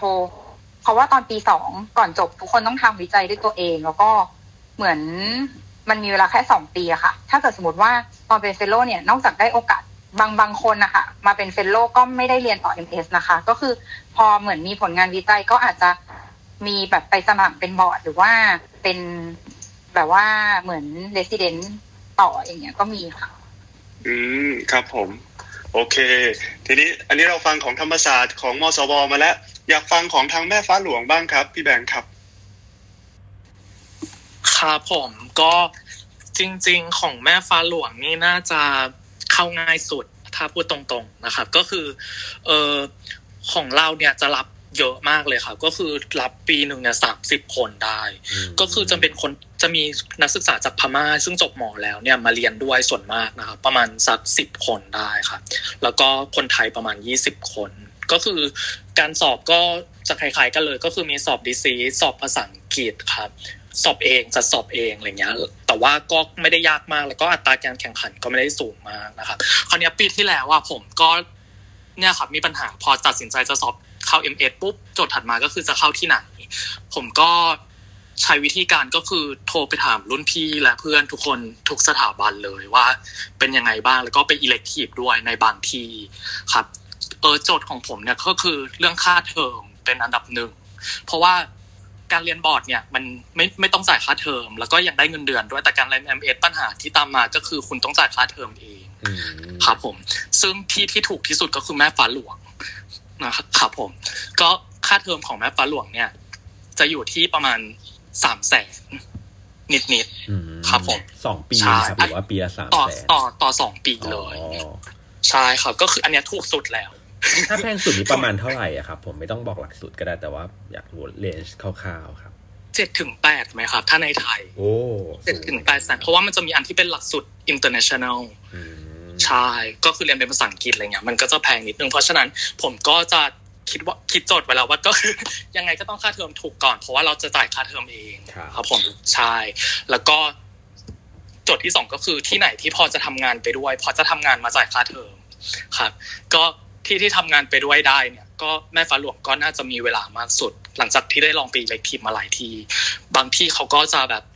บางบางที่ถ้าถ้าเรียนในโรงเรียนแพทย์อย่างเงี้ยครับ ใหญ่ ๆ เขาก็จะเรียนวนเหมือนเดนเลยที่ฟังรีวิวมานะครับเดี๋ยวอาจจะให้ท่านอื่นเสริมอีกทีหนึ่งก็เรียนวนเหมือนเดนเลย แล้วก็มีลาวมีอะไรอย่างเงี้ยคือมันจริงจังมากผมคิดว่าถ้าแบบอย่างนี้ก็คือไม่ไหว ถ้าเราจะไปเรียนนี้ทั้งเรื่องเวลาทั้งเรื่องการหารายได้เพื่อมาจ่ายค่าเทอมในระหว่างเนี้ยก็คือไม่ไหว เพราะฉะนั้นแม่ฝรั่งก็คือได้เปรียบข้อนี้ที่สุด แล้วก็อีกเหตุผลหนึ่งก็คือในด้านที่มีเออเน้นในเรื่อง dermatolo ไอ้ cosmetic dermatology ก็คือเน้นเรื่องความงามบ้างอะไรเงี้ยครับ ถ้าบางที่เนี่ยเขาก็จะไม่ค่อยเน้นเลยไปแตะน้อยมาก ก็จะเน้น disease เรียนเหมือน dent อะไรเงี้ยครับมาก ซึ่งอันเนี้ยก็ไม่ตอบโจทย์เหมือนกัน ซึ่งก็จะมีแม่ฟ้าหลวงกับธรรมศาสตร์ ซึ่ง แม่ฟ้าหลวงก็จะมีสอดแทรกเป็นระยะครับ อืมใช่ประมาณนี้ครับ ครับผมขอบคุณครับต่อไปของคุณเบสคุณเบสเรียนเรียนที่ CICM เหมือนคุณจ๋าใช่ไหมครับผมใช่ค่ะเหมือนของพี่จ๋าเลยมีค่ะมีเสริมหรือว่ามีอะไรที่แบบสุดเป็นชาเลนจ์ในการสมัครเข้าเรียนที่ CICM ไหมครับว่าขั้นไหนที่เราต้องเตรียมตัวเป็นพิเศษอะไรอย่างนี้ครับอืมจริง ๆ มันจะมีแนวข้อสอบตอนที่จะตอนที่จะเข้าก็ไปถามถามรุ่นพี่เหมือนกันว่า เออมันมันมีแนวอะไรบ้างอะไรเงี้ย ซึ่งตอนสอบอะมันจะเป็นมันจะมีเหมือนมีกระดาษสิบสี่จำได้เลยว่าสิบสี่ข้อสิบสี่แผ่นหน้าหน้ารับหน้าละข้ออมข้อหนึ่งก็คือแบบแล้วแล้วแต่คำถามค่ะบางอันก็จะเป็นแบบอย่างที่พี่จ๋าเล่าคือแบบให้ให้รูปมาแล้วก็ถามดิฟได้แอกถาม ถามว่าจะซักประวัติอะไรเพิ่ม หรือว่าส่ง investigation อะไรคือต้องเขียนตอบเป็นภาษาอังกฤษให้หมดเลย แล้วก็ บางหน้าก็คือให้คำถามมาเป็นแบบหนึ่งประโยคสั้นๆว่าแบบสมมติว่าจะซื้อเครื่องเลเซอร์อย่างเงี้ยอืมจะถามอะไรบ้าง อย่างเงี้ย ถ้าเกิดเราไม่มีพื้นฐานอะไรมาเลย เราก็จะไม่รู้ว่าเราจะตอบอะไร เพราะเขาเหมือนให้เขียนเป็นเอเซ่เขาลงไปอย่างเงี้ยค่ะ ก็ก็เลยคิดว่าอาจจะต้องคือหนังสือที่อ่านนอกจากเล่มเล่มนั้นที่พี่จ๋าแนะนำเนี่ย ของเบสอะอ่านเป็นเป็นอันที่ชื่อว่า เอ่อ dermatology specialty board review มันจะเป็นจริงๆ มันจะเล่มสั้นๆเลยมันจะมีแบบพวกเกร็ดความรู้เพิ่มที่เป็นแบบอ่าเครื่องเลเซอร์อ่ากลไกการทำงานเป็นยังไงอะไรเงี้ยเราจะได้แบบเออไปเขียนตอบได้แล้วอีกอย่างหนึ่งมันจะแบบสั้นๆเป็นภาษาอังกฤษเราก็จะแบบไม่ต้องนึกคำศัพท์มากเนกอะไหมคะก็จะแบบเป็นความคุ้นๆอยู่แล้วว่าเออมันมันประมาณเนี้ยอะไรเงี้ยค่ะ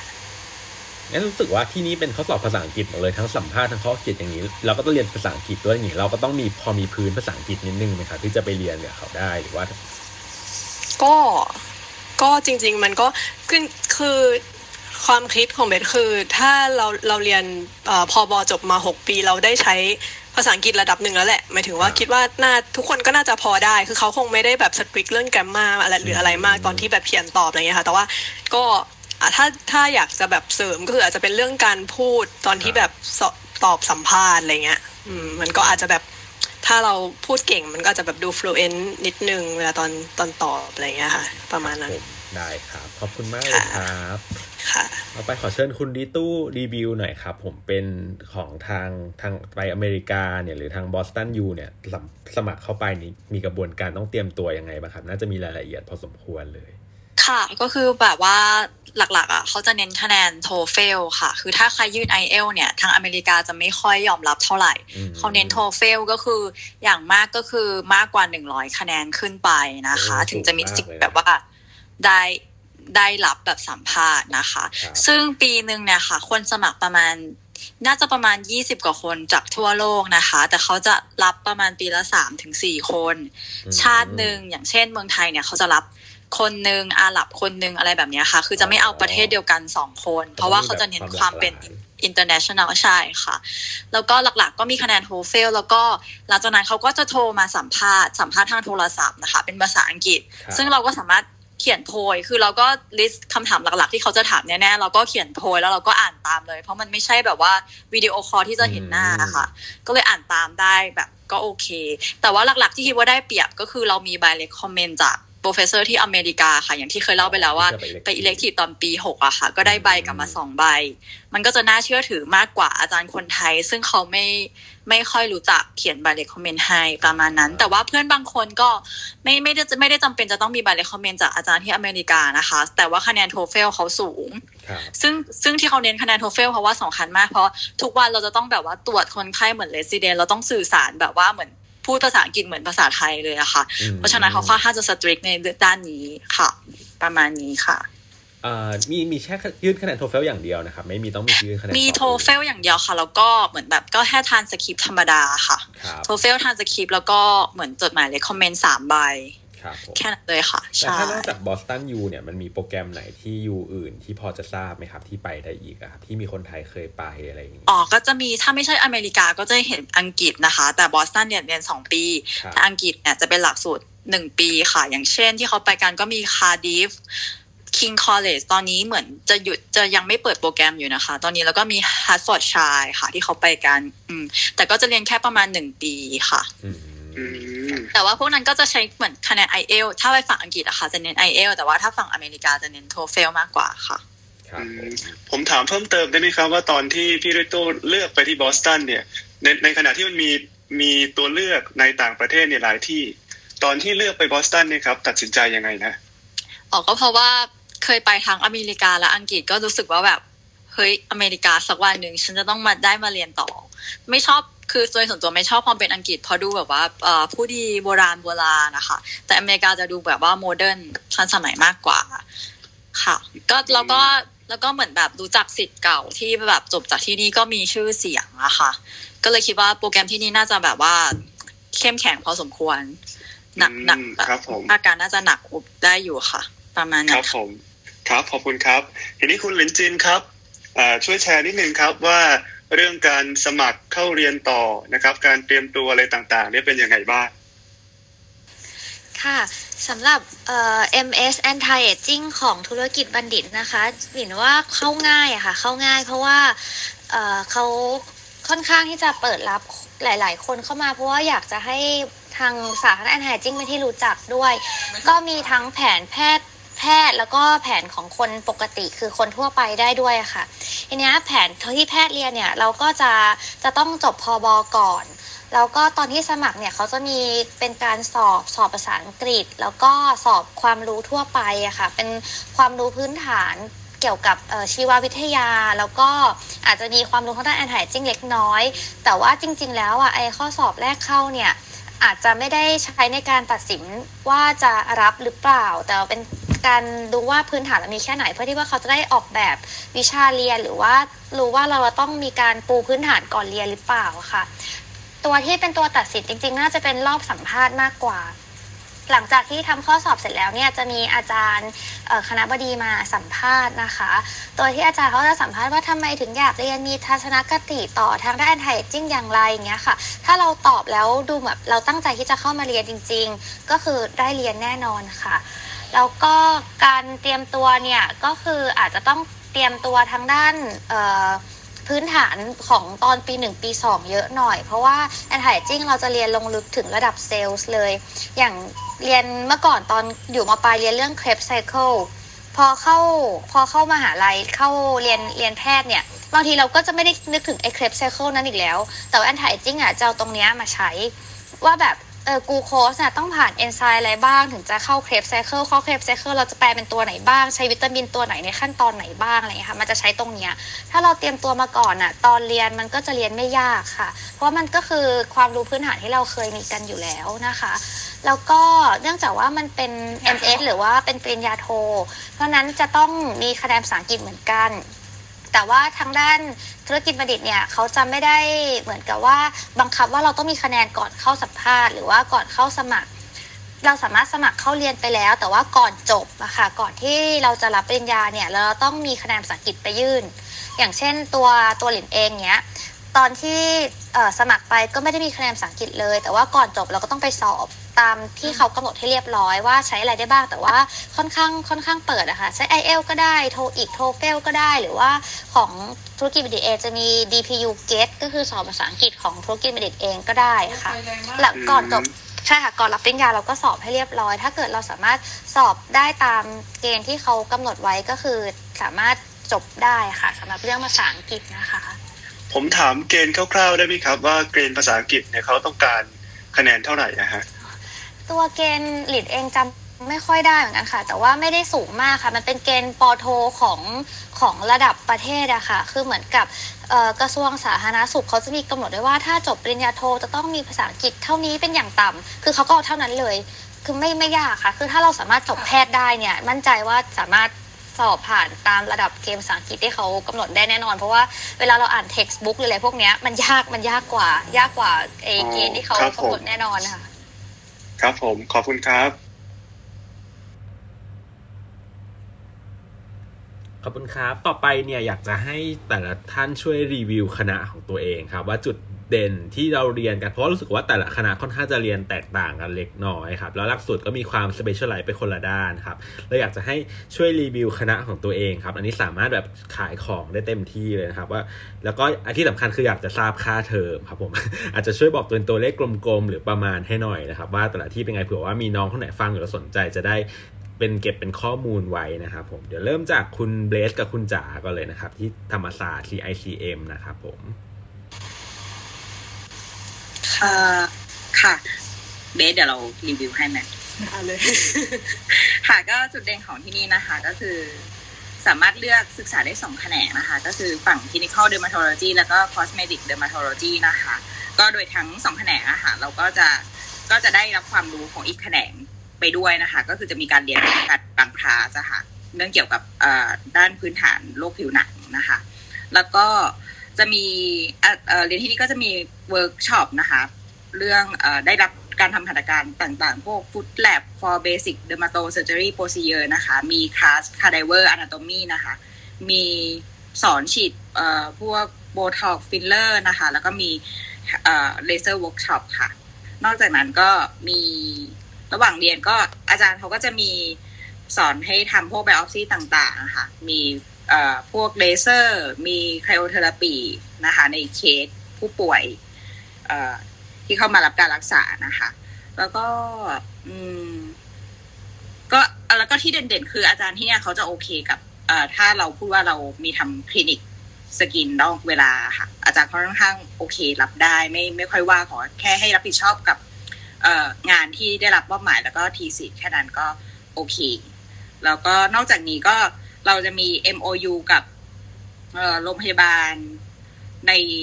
เอ่อกทมก็จะมีบำรุงราษฎร์นะคะ มีเข้าไป observe อาจารย์เข้าไปเรียนกับอาจารย์ที่โรงพยาบาลบำรุงราษฎร์ด้วย แล้วก็มีโรงพยาบาลยาสูบแล้วก็เข้าไป observe ว่าว่าอาจารย์ที่คลินิกแพทย์ราชเทวีได้ค่ะ แล้วก็นอกจากนั้นก็เรามี MOU กับทางต่างประเทศก็จะมีพวก Hokkaido University นะคะ University of Yamanashi Nagoya City University ค่ะ แล้วก็ Kizawa Memorial Hospital Gifu University แล้วก็ Queen Mary University of London ค่ะ ก็ถ้าจบ MS ที่นี่ก็สามารถต่อ PhD Dermatology ที่นี่ได้เลยค่ะ แล้วก็เรื่องค่าเทอมค่ะ ก็ที่นี่จะมีค่าเทอมหนึ่งแสนห้าหมื่นบาทต่อเทอมค่ะ เรียนกี่เทอมนะครับผมหกเทอมไหมคก็รับสี่ค่ะสี่อ๋อได้ครับ ผมประมาณครับไอ้เรื่องอย่างนี้ถ้าไปอิเล็กทีฟนี่ต้องต้องต้องเป็นเป็นเทอมไปอยู่เป็นเดือนหรือกี่เดือนนะครับก็สี่ก็มันก็จะมีตั้งแต่สองวีคถึงสี่วีคอะค่ะอ๋อแต่ว่าค่าใช้จ่ายก็จะเพิ่มขึ้นมาเองใช่ไหมครับหมายถึงว่าต้องมีค่าใช้จ่ายเพิ่มเติม ใช่ค่ะ แต่หมายถึงว่าค่าใช้จ่ายก็คือเออก็คือแค่เรื่องกินอยู่เฉยอ๋อๆนะเพราะรวมในค่าเทอมแล้ว ค่ะครับผม คุณเบสมีอะไรจะเสริมคุณจ๋าไหมครับอ๋อค่ะ จริง ๆ ของ elective ถ้าเป็นฝั่ง cosmetic dermatology เนี่ย เขาจะเป็นเป็นคนละโซนกับกับของ clinical อันอันนั้นตะกี้ที่พี่จ๋าพูดไปจะเป็นจะเป็น clinical เนาะครับของ cosmetic เนี่ยมันจะเป็นเอ่อที่สวิตค่ะ แล้วก็มีที่เอ่อไมอามี่ค่ะ ซึ่ง อันเนี้ยคือต้องออกเองหมดเลยทั้งค่าเรียนแล้วก็ค่าที่พักค่าทุกอย่างก็คือแบบเขาไม่ได้ support เราเพราะว่าอันนี้คือแล้วแต่ไม่ไม่ไม่ได้จำเป็นว่าจะต้องไปอะไรเงี้ยแต่ว่าถ้า clinical เนี่ยเหมือนเขาจะบังคับให้ไปสักที่หนึ่งอะไรเงี้ยแต่ว่าพวกค่าใช้จ่ายเขาจะ support ให้อืมค่ะครับผมอันนี้แล้วตอนไปเนี่ยคือต้องต้องต้องแข่งขันสอบแข่งขันกันไปนะครับ หรือว่าสามารถเลือกกันอ๋อแบบอยากไปเลยค่ะ ก็จริงๆ คือที่ที่ทาง cosmetic เนี่ยอ่าอาจารย์เขาจะเหมือนเหมือนคุยกับอาจารย์ที่นู่นอยู่แล้วอะไรเงี้ยค่ะอาจารย์ที่ที่สวิตของเราของเราเลือกไปสวิตเนาะก็ก็เหมือนแค่ใครอยากไปก็คือแบบ apply ไปด้วยกันอะไรเงี้ยเขาก็จะได้แบบจัดไว้ให้ว่าเออกลุ่มนี้เรียนกี่คนอ่ากลุ่มนี้เรียนช่วงไหนอะไรอย่างเงี้ยค่ะ ก็ก็จะพอเลือกช่วงเวลาได้บ้างค่ะ ครับผมอืมครับผม ทีนี้ของของพี่เบสเนี่ยเรียนเป็น cosmetic ใช่ไหมครับ ก็จะค่ะต่างจากของพี่จ๋าเนาะพี่จ๋าเป็น clinical ใช่ไหมครับจากเอ่อ cosmetic ไม่ค่ะเอาเหรอเหรอค่ะแต่ว่าตอนแรโอกเคครับที่เข้ามาแต่ว่าเหมือนเขาน่าจะยังไม่ว่างตอนเนี้ยอ๋อโอเคครับผมไม่เป็นไรได้งั้นเดี๋ยวเราขยับไปสถาบันถัดไปครับมสวครับพี่เอมครับ ค่ะ ก็ของมสวนะคะ จะเรียนสองปีเหมือนกันนะคะ ตอนสมัยที่เอ็มเรียนนะคะคือค่าเทอมมันเทอมละหกหมื่น แต่ไม่แน่ใจว่าตอนนี้มันขึ้นแล้วหรือยังคือถามน้องแล้ว แต่ว่ายังแบบเช็คเรายังไม่ได้คำตอบ ตอนนั้นก็คือประมาณเอ่อสี่ปีที่แล้วค่ะ เทอมละหกหมื่นเรียนสี่เทอมก็คือ ทั้งหมดก็จะเป็นสองแสนสี่หมื่นบาท ปีหนึ่งมันก็จะเป็นเรียนแบบเลคเชอร์พื้นฐานนะคะ ตั้งแต่ basic science ก็เออในของมสว คิดว่าที่เด่นก็คือน่าจะเป็นเรื่องของ basic science กับแลบเพราะว่าเขาจะให้เราไปเรียนกับ คณะที่เป็นคณะวิทยาศาสตร์โดยเฉพาะเลยค่ะ อาจจะเหมาะกับคนที่อยากทำวิจัยที่แบบมีหัวข้อที่มันค่อนข้างลึกอย่างเช่นต้องการทำแลบหรือว่าเลี้ยงเซลล์หรือว่าอยากจะเพาะเลี้ยงทิชชูอะไรเงี้ยค่ะ ก็คือจะมีอาจารย์ทาง basic science ที่เหมือนสามารถ support งานวิจัยในลักษณะนี้ของเราได้ค่ะ ก็ปีหนึ่งก็หลักๆอะค่ะ จะเป็น lecture lecture ก็จะมีสองส่วนนะคะมีส่วนของอาจารย์ที่เป็นอาจารย์ประจำ ศูนย์นะคะ ซึ่งปัจจุบันก็จะมีอาจารย์เออหัวหน้าแผนกที่เป็นอาอาจารย์จะจบเป็น pediatric dermatology หรือว่าผิวหนังเด็กค่ะ แล้วก็จะมีอาจารย์จากที่จบ skin จากรามานะคะ เป็นอาจารย์ประจำที่จะคอยสอนเลคเชอร์ แล้วก็จะมีเออวิทยากรที่เชิญมาจากข้างนอกในเรื่องต่างๆนะคะเกี่ยวกับเรื่องของการเรียนเลคเชอร์ อันนี้ก็คือจะเป็นในส่วนของตอนปีหนึ่งค่ะ ส่วนปีสองเนี่ยก็คือ จะเน้นการออกตัว OPD ซึ่งของมสวค่ะ ส่วนมากก็คือจะเน้นเป็นเรื่องของโรคผิวหนัง แล้วก็ cosmetic ก็มีบ้าง นิดหน่อยแต่ว่าอาจารย์ก็ไม่ได้ห้ามไม่ให้ทำนะคะ แต่ว่ามันอาจจะไม่ได้แบบว่ามีการเรียนการสอนของส่วน cosmetic ที่เยอะเท่ากับในส่วนของ disease หรือว่า OPD อะค่ะแล้วก็ปีสองเนี่ยมสว คิดว่าอันนี้น่าจะเป็นข้อดีก็คือ เราจะได้ไปวนที่สถาบันต่างๆ เนื่องจากว่า ในส่วนของ MS มสวเองอะค่ะ ไม่มีเคส IPD หรือว่าผู้ป่วยไหนให้ดู เพราะฉะนั้นเราก็จะไปดูผู้ป่วย IPD ที่โรงพยาบาลองคลักษ์กับที่ชนประทานนะคะ ซึ่งโคกับของทางมหาลัย แล้วก็จะได้ไปวนหน่วยต่างๆ ของทางศิริราช ไปโรงพยาบาลราชวิถี ไปโรงพยาบาลเด็ก แล้วก็ไปสถาบันโรคเรือนค่ะ อันนี้ก็คือจะได้ไป observe เหมือนหน่วยต่างๆ ของสถาบันอื่นที่เขามีการเรียนการสอบ resident นะคะ แล้วก็ปีสองก็จะเป็นเรื่องของการทำวิจัยประมาณนี้นะคะอืมครับผม ขอบคุณครับ อันนี้มสวก็ข้อมูลครบถ้วนเลยนะฮะ จะเห็นว่ามีรายละเอียดเรื่อง elective เรื่องอะไรนี้มี collaboration เยอะพอพอสมควรนะครับสำหรับมสว ก็จริงๆเออไม่เชิงเป็น elective ค่ะที่อาร์ตคือเหมือนเป็นแบบคือปีสองทุกคนจะต้องได้รับ ไปวนอ๋อนะะครับผมใช่ก็คือคือเป็นวิชาเอ่อ วิชาหลักเลยใช่ไหมครับ ที่ใช่ต้อค่ะงเป็นวิวนชาๆไปหลักหลาย ๆ ที่ใช่เนาะค่ะใช่ค่ะก็เป็นแต่ว่าจุดเด่นที่น่าสนใจใช่ค่ะ ครับผม โอเค ทีนี้เราลองขยับไปที่อ่าฝั่งของแม่ฟ้าหลวงบ้างครับ แบงค์ครับพี่แบงค์ครับผมก็เออจริง ๆ ต้องออกตัวก่อนว่าจริง ๆ เพิ่งเรียนมาได้เทอมกว่าๆเองครับ อาจจะได้ข้อมูลของปีสองที่ไม่ครบมากนะครับ ก็อย่างแรกข้อข้อข้อดีที่ มีเลยก็คือเออของเราจะมีหน่วยกิจที่ต้องเรียนวิชาแอนตี้เอจิงด้วยครับก็อย่างที่ที่พอทราบกันว่าแอนตี้เอจิงในประเทศไทยอะที่มีหลักสูตรปริญญาโทก็จะมีแค่แม่ฟ้าหลวงที่เป็นที่แรกครับกับอีกที่หนึ่งก็คือธุรกิจบัณฑิตนะครับผมที่ที่เพิ่งเปิดตามมา ก็เพราะฉะนั้นคนที่ได้เรียน MS ของ skin ที่ที่แม่ฟ้าหลวงก็คือจะแยกกันนะครับคือ MS skin กับ MS anti aging ก็ไม่ได้เรียนรวมกันเลย แต่ว่า ในคนที่ได้เรียน MS ของสกินก็จะมีบางหน่วยกิตที่ได้เรียนวิชา anti aging บ้างครับ ก็เลยทำให้ได้ไปแตะความรู้ของ anti aging บ้างครับ แล้วก็เออของเราเนี่ย ก็อย่างที่บอกก็จะมีคาบที่สอนเกี่ยวกับเรื่อง cosmetic ด้วยครับผม แล้วก็เออจะมี collab กับมหาลัยต่างประเทศของเราจะเป็นของญี่ปุ่นนะครับเป็น Juntendo University ครับแต่ว่าตอนนี้มันติดโควิดอะครับก็เลย ไม่รู้ว่าจะได้ไปกันหรือเปล่า แล้วก็แล้วก็ปกติเนี่ยจะได้มีไปวนที่มหาลัยแม่ฟ้าหลวงที่เชียงรายด้วย ก็ติดโควิด ก็ไม่ได้ไปเหมือนกันครับ โดยโดยทั่วไปเวลาเรียนเนี่ยจะได้ออก OPD ที่แบบโรงพยาบาลเอกชนนะครับ ก็คือเป็นบางโพกับวิภารามครับข้อดีอีกอย่างหนึ่งก็คือของเรามีเวลาค่อนข้างว่าง ผมว่ามีเวลาน่าจะว่างกว่าที่อื่นที่สุด ในคนที่อยากที่จะทำงานไปด้วยหรือแบบ พอพอจะทำงานไปด้วยได้ครับผมว่าที่เนี้ยน่าจะแบบพอจะทำงาน มีเวลาทำงานได้ค่อนข้างเยอะนิดนึงครับ ถ้าถ้าต้องการหาเงินไปด้วยอะไรเงี้ยครับ แล้วก็มีจำนวนเพื่อนที่เยอะมาก มีแบบเพื่อนจากหลากหลาย เช่นจากพม่าอะไรเงี้ยครับ หรือว่าคนที่จบหมอจากจีนเนี่ยส่วนมากก็จะได้โอกาสมาเรียนที่นี่เยอะเหมือนกันทำให้แบบ เราได้รู้จักเพื่อนจากหลายสาขา แล้วก็หรือบางคนที่จบบอร์ดแล้ว แบบบางคนเอียนที่จบบอร์ดสู จบแตมเมดอะไรเงี้ยครับบางคนก็กลับมาเรียนต่อที่นี่ก็ก็เจอหลายคนครับประมาณอืมพอดีเห็นบอกว่ามีนักศึกษาจากต่างชาติหลายหลายคนเหมือนกันอันนี้คือเป็นเป็นภาษาอังกฤษเลยใช่ไหมครับ เวลาการเรียน ใช่ครับ ก็ส่วนมากก็เป็นก็เป็นภาษาอังกฤษครับอ๋อครับผมโอเคทีตอนนี้เรามีสปิเกอร์เพิ่มมาอีกท่านหนึ่งนะครับ คุณแอชลีย์ผมอ่านชื่อถูกใช่ไหมครับแต่ผมขอรบกวนเชิญแนะนำตัวแล้วก็เอ่อเล่ารายละเอียดนิดนึงครับ อ๋อค่ะค่ะสวัสดีค่ะ ชื่อโบนะคะเอ่อตอนนี้เรียนที่แม่ฟ้าหลวงอะค่ะ ตอนนี้อยู่ปีสองอะค่ะ ก็เดี๋ยวขอเสริมเพิ่มนิดนึงละกันเนาะก็คือเอ่อการเรียนการสอนก็คือเหมือนอย่างที่พูดไปอะค่ะ ว่าก็มีเรียนทั้ง เอ่อทั้งเหมือน general co- เอ่อ general dermatology แล้วก็เรียน cosmetic แทรกกันไปด้วย แล้วก็แต่ว่าในส่วนของปีสองเป็นหลักก็คือจะทำวิจัยเป็นหลักแล้วก็ออก OPD อะค่ะก็ในช่วงของปีสองเนี่ยจะมีเออปกติแล้วมันจะต้องมีไปวนที่เชียงรายเหมือนที่พูดไปอะค่ะ แต่ว่าช่วงนี้ก็ไม่ได้ไปทั้งปีเลย แต่ว่าปีก่อนมีไปตลอดจะวนไปประมาณ เออครั้งละ คนละประมาณสามสัปดาห์ค่ะ ไปคนเดียว แล้ววนกันไปตลอดทั้งปีสลับกันไปค่ะ แล้วก็เออส่วนเวลาที่เหลือก็จะมีแอสไซน์กันออก OPD แม่ฟ้าหลวงที่อโศกอะค่ะ ก็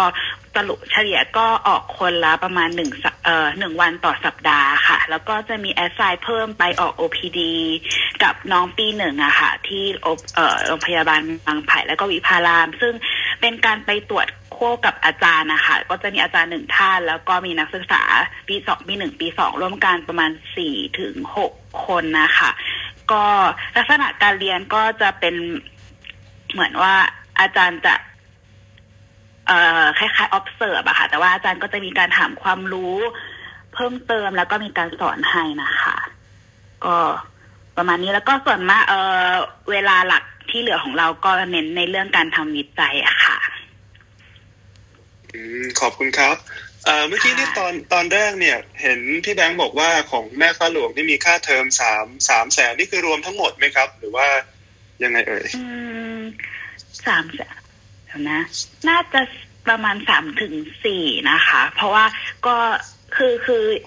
เฉลี่ยตกประมาณเดือนเอ่อเทอมละประมาณเก้าหมื่นนะคะอ๋อแต่ว่าครับผม แต่แต่ว่าก็คือมันจะเรียนทั้งหมดสี่เทอมเทอมละเดือนเอ่อเทอมละเก้าหมื่นแต่ว่าช่วงนี้เขามีนโยบายลดค่าเทอมให้ค่ะ ก็อาจจะเหลือตกอยู่ประมาณแปดหมื่นกว่านิดๆนะคะโอเค ก็คือตลอดหลักสูตรเนี่ยประมาณสามแสนถึงสี่แสนใช่ไหมครับ ประมาณเอ่ไม่อเทอมไม่เทอไม่มน่าไม่น่าเกิน ไม่น่าเกินสามแสนเจ็ดอะค่ะ อืมโอเค เพราะว่าคบมันผอยู่ที่เก้าเก้าหมื่นกว่าค่ะ ครับ ขอบคุณมากครับค่ะทีนี้เราค่ะ เอ่อเรามีอีกท่านหนึ่งที่มาจากแม่ฟ้าหลวงเหมือนกัน แต่ว่าเป็นสาขา anti aging เนาะเป็นพิการนะครับพิการช่วยเสริมของแม่ฟ้าหลวงนิดนึงครับผมฮัลโหลครับโทษทีครับเฟิร์นโทษนะครับเฟิร์นแบบติดติดๆเข้าเข้าออกออกต้องต้องขอโทษด้วยเฟิร์นติดคนไข้อยู่ครับผม ครับเออพี่อาร์ตถามอีกอีกทีนึงได้ไหมครับขอโทษทีครับอ๋อได้ครับไม่ได้พอดีคอนเซ็ปต์พอดีตอนพอดีตอนนี้เนี่ยเอ่อเราเปิดโอกาสให้รีวิวนะฮะว่าแต่ละสถานที่แต่ละสถาบันคณะเนี่ยเรียนอะไรยังไงบ้าง แล้วก็ก่อนหน้านี้พูดไปถึงของแม่ฟ้าหลวงที่เป็นทาง cosmetic แต่เห็นที่การเรียนทางด้าน anti aging ก็เลยอ่าไหนไหนๆก็เป็นสถาบันเดียวกันเลยให้แนะนำต่อกันเลยครับครับจริงๆจริงๆ anti aging เนี่ยมันจะมีการเรียนสองส่วนน่าจะคล้ายๆกับของเดอร์มาโตนะฮะเพียงแต่ว่าถ้าอย่างปีหนึ่งเนี่ยก็จะเป็นเป็น lecture base อะนะครับหมายถึงว่าเป็น lecture ที่เหมือนเป็นเป็นความรู้อะครับเพราะว่าในปีแรกเนี่ยเราต้องใช้เป็นเป็น general knowledge ของตัว anti aging เยอะพอสมควรทั้งเรื่อง nutrition นะครับเรื่องของ เอ่อ anti aging เรื่องของ treatment เรื่องของวิตามินอะไรเงี้ยครับก็ปีแรกจริงๆ base เป็นการเรียนเป็นการเรียนเลคเชอร์เกือบทั้งหมดเลยอะครับการเรียนก็จะเรียนเป็นวันเสาร์อาทิตย์อะนะครับเพราะว่าเป็นช่วงเช้าถึงเย็นครับผมเป็นเป็น lecture based กับมีเป็นพวก case seminar หรือเป็นพวก small group เซมินาปนกันอย่างเงี้ยครับอันนี้คือเป็นในปีแรกนะฮะส่วนในปีสองครับก็จะเป็นลักษณะของเป็น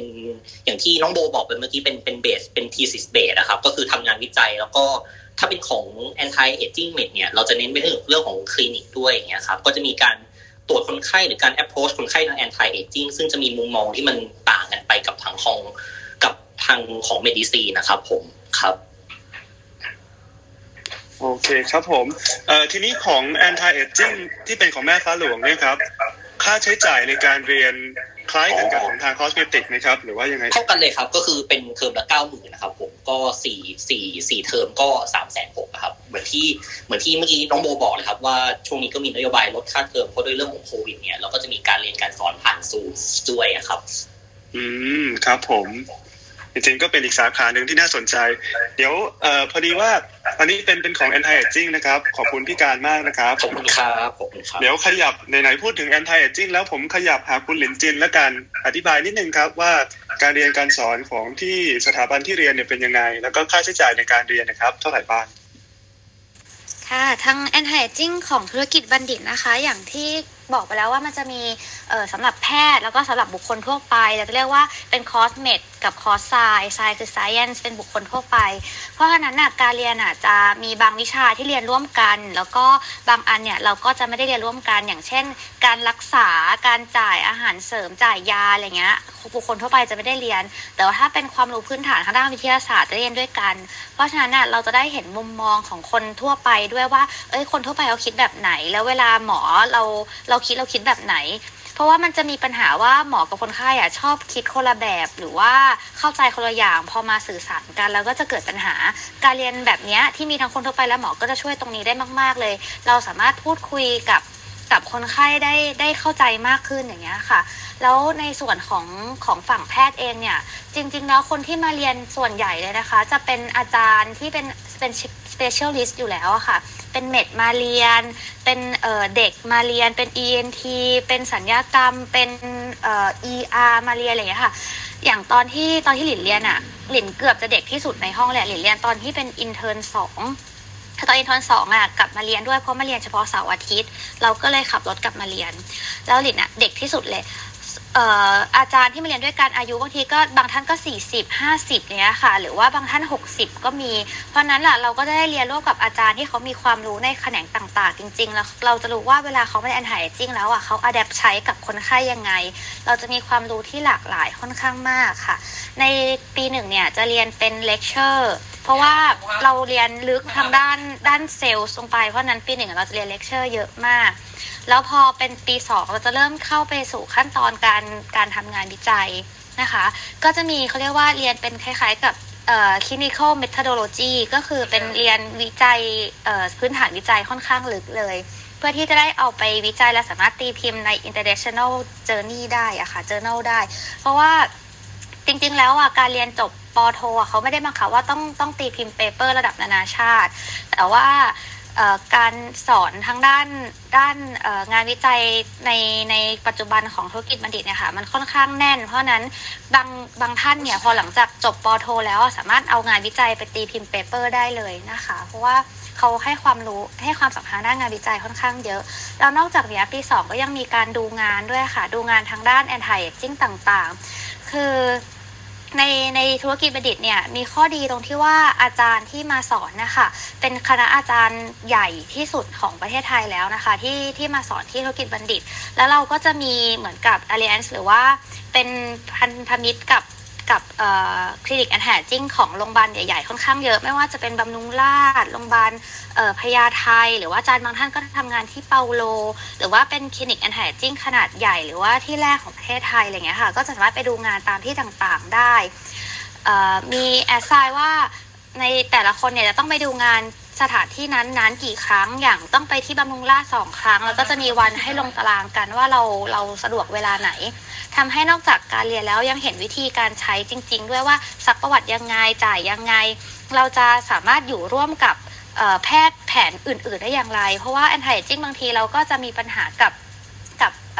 สมมติว่าคนไข้ควรให้อาหารเสริมแต่ว่าหมอเมดบอกว่าไม่อยากให้กินอะไรเงี้ยแทนที่ไปดูงานในโรงพยาบาลเราจะรู้ว่าอ๋อเราต้องคุยกับ กับคุณหมอเมดยังไง ให้เขาเข้าใจว่าคนไข้เราควรที่จะปฏิบัติตัวแบบนี้แบบนี้นะ เพื่อให้การรักษาเนี่ยมันดีขึ้นนะอย่างนี้นะคะ แล้วนอกจากนี้เนี่ยที่ธุรกิจบัณฑิตอะค่ะยังจะมีเอ่อเป็นเหมือนกับ short course ต่างๆ เพราะว่า anti-aging อะเป็นศาสตร์ที่ลึกมากๆ เอาตรงๆว่าจริง ๆ การเรียน 2 ปีอะมันไม่ครอบคลุม คือมันมันเวลามันไม่พอ ทางธุรกิจบัณฑิตเขาก็จะมี short course ให้เป็นเหมือนคอร์ส summer อะค่ะ อย่างเรียนเรื่อง sport medicine หรือว่า sexology อย่างเงี้ย ว่า anti-aging จะใช้ช่วยเรื่อง sexology ได้ยังไง ก็จะมี short course ตรงนี้ให้ด้วย ก็เลยถือว่าเป็นอีกข้อดีหนึ่งของคนที่เรียนธุรกิจบัณฑิตนะคะอ๋อคือ short short course ที่ว่าเนี่ยครับเป็นเหมือนวิชาเลือกเหรอครับ หรือว่าเป็นบังคับเลือกหรือยังไงนะอะไม่ไม่เลยค่ะ คือเหมือนกับอาจารย์เขาเปิด short course ช่วง summer ให้ให้ใครก็ได้ให้ให้ไม่ว่าจะเป็นคนที่เรียน anti-aging หรือคนที่ไม่ได้เรียน anti-aging เข้ามาลงเรียนอยู่แล้ว แต่ว่าถ้าเราเป็นนักศึกษาของธุรกิจบัณฑิตอะค่ะ เราก็จะเหมือนกับได้รับการแปรที่ไว้ก่อนว่าโอเค ถ้าเราลงปุ๊บเขาก็จะเก็บที่ไว้ให้หรือว่าได้ส่วนลดในการเข้าเรียนอะไรอย่างนี้ด้วยค่ะ มันก็จะเป็น short course ที่ลึกลงไปอย่าง nutrition sport เซ็กโ o โลจีเนี่ยคือจริง ๆ มันจะมีที่อยู่ว่า โอเคคอร์สเนี้ยเรียนได้ทั้งหมด 50 ท่านนะ เพราะว่า เป็นข้อจำกัดของห้องหรืออะไรเงี้ยแต่ถ้าเกิดเราเราเรียนของ anti-aging ป.โทอยู่อะเราสมัครเรียนเราเราการันตีว่าเราได้แน่ๆ โดยที่ไม่ต้องกลัวว่ามันจะเต็มหรือเปล่าอะไรแบบนั้นนะคะอ๋อโอเคครับผมทีนี้ผมรบกวนถามนิดนึงนะเรื่องเรื่องค่าใช้จ่ายในการเรียนนะครับ เป็นยังไงเท่าไหร่บ้างเอ่ยอ่าค่าใช้จ่ายก็ตกเทอมละประมาณ 90,000 บาทนะคะ เรียนทั้งหมด 4 เทอมค่ะ ก็ ตกอยู่3ามแสนหกค่ะประมาณประมาณนี้ค่ะ แต่ว่าไม่แน่ใจว่าช่วงนี้มีเรื่องโควิด แล้วจะมีการลดหย่อนค่าเทอมอะไรหรือเปล่า เพราะว่าตัวตัวหลิดเองก็จบมาหลายปีแล้วเหมือนกัน ไม่แน่ใจว่าช่วงนี้มีมีตัวช่วยเรื่องโควิดบ้างไหมอะค่ะโอเคครับผมขอบคุณครับทีนี้อีกท่านสุดท้ายครับผมของอทางการเรียนด้านสกินนะพี่ริตู้ครับผมไปเรียนของบอสตันนี่เป็นยังไงบ้างนะครับ ค่ะก็คือไปเรียนจะเรียนจันทร์ถึงศุกร์นะคะ ตั้งแต่9โมงถึง4โมงเย็นโดยหลักๆ เนี่ยเราจะตรวจ OPD ค่ะเช้าและบ่าย ซึ่งการทำทำหัตถการเนี่ยทำได้ทุกอย่างทุกอย่างคือเหมือน resident หมดเลยค่ะ เรามีแบบประกันภัยแบบว่าอยู่ใต้ medical student ค่ะ เขาเลยอนุญาตให้เราทำได้ทุกอย่างค่ะ แล้วก็หัตถการก็คือทำได้ เลเซอร์ก็มีค่ะ แล้วก็ผ่าตัด Mohs surgery ที่ผ่าตัดมะเร็งก็ทำได้ค่ะ โดยการเข้าช่วยอาจารย์หรือว่าถ้าอาจารย์ไว้ใจเนี่ยก็จะให้ทำเป็นมือหนึ่งได้เหมือนกันค่ะ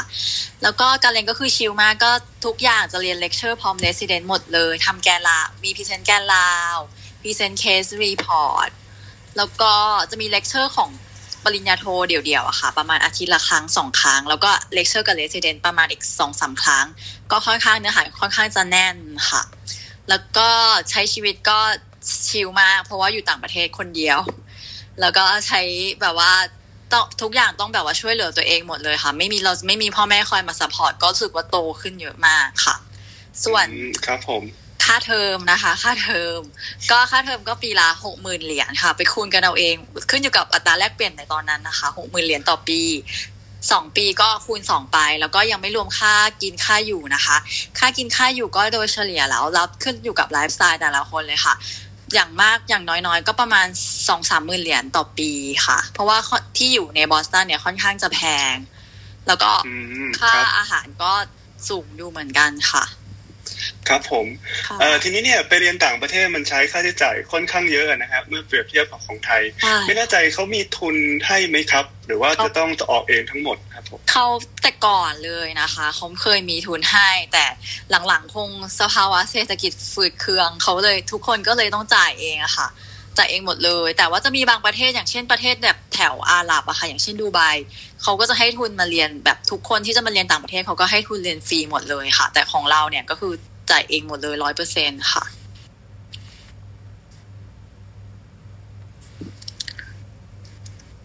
ประมาณนั้นค่ะ โอเค ขอบคุณมากเลยครับ คุณลิตู้ครับ ต่อไปนะครับ ขอคุยเรื่องการ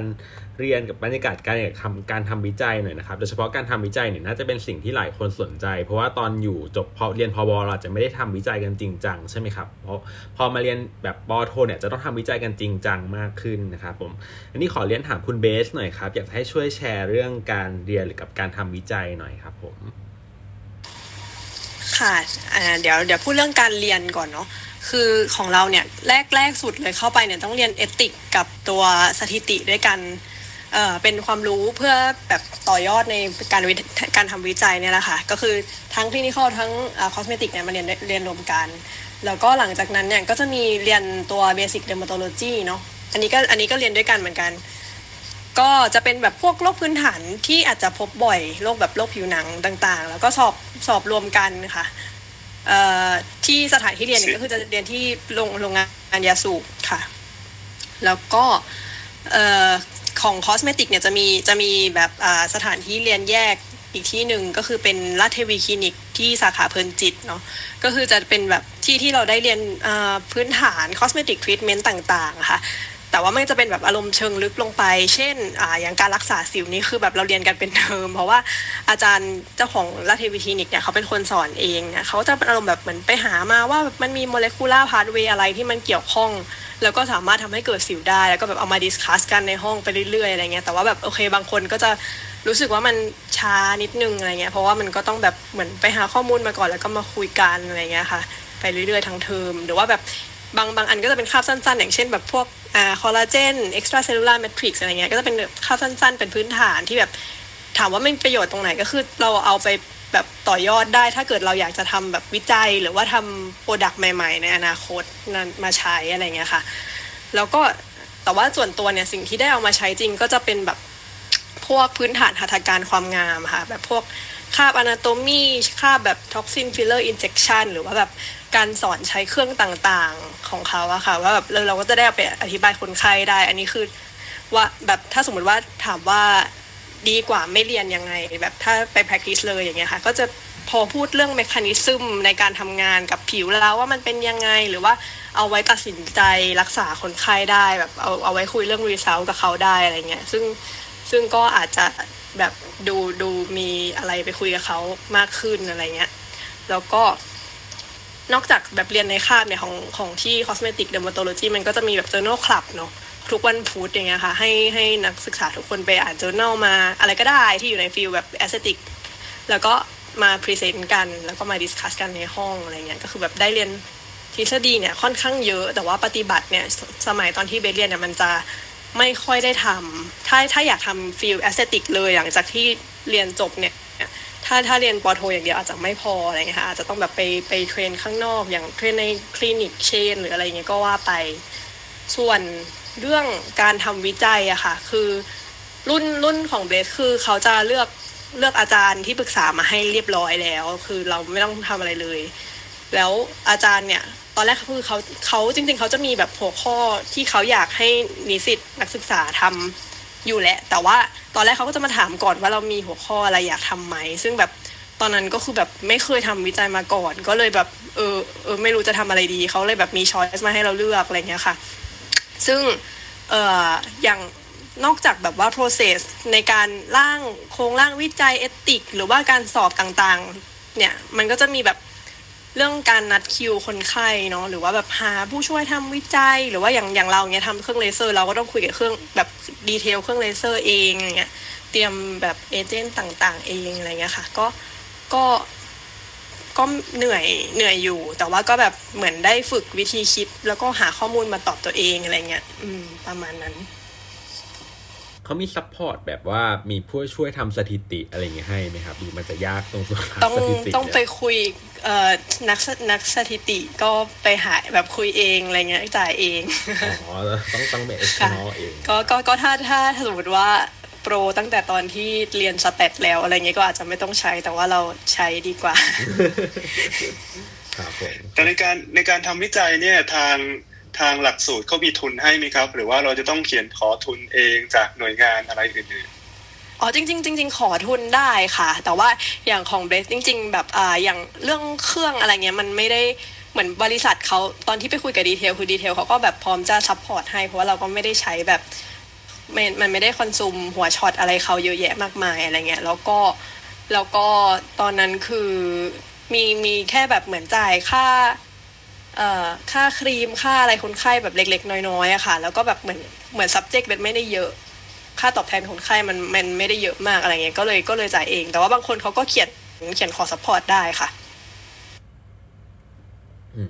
ขอบคุณครับ อันนี้น่าสนใจมากเพราะคนส่วนใหญ่ก็จะกังวลเรื่องวิจัยอะไรอย่างกัน มีท่านไหนที่เรียนสถาบันอื่นมีอยากจะแชร์กับเรื่องวิจัยอีกไหมครับ ก่อนที่เราจะข้ามไปหัวข้ออื่นกันต่อไป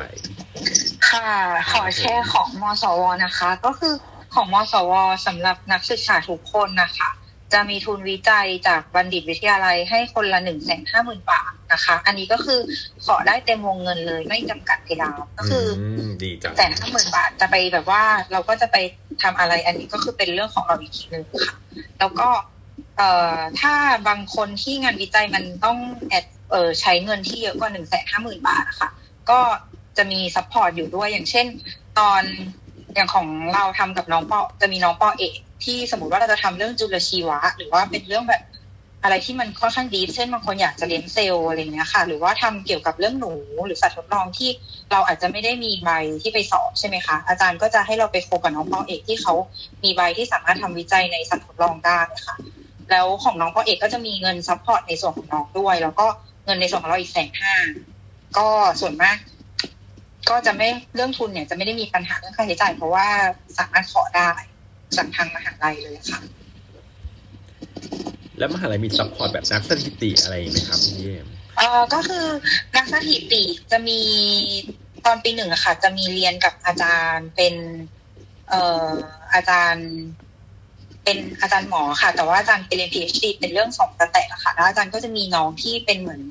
เอ่อน้องปอโทที่เขาเรียนวิทยาศาสตร์ stat อะค่ะ ก็คือจะไม่ได้มีหน่วยงานที่ชัดเจนเหมือน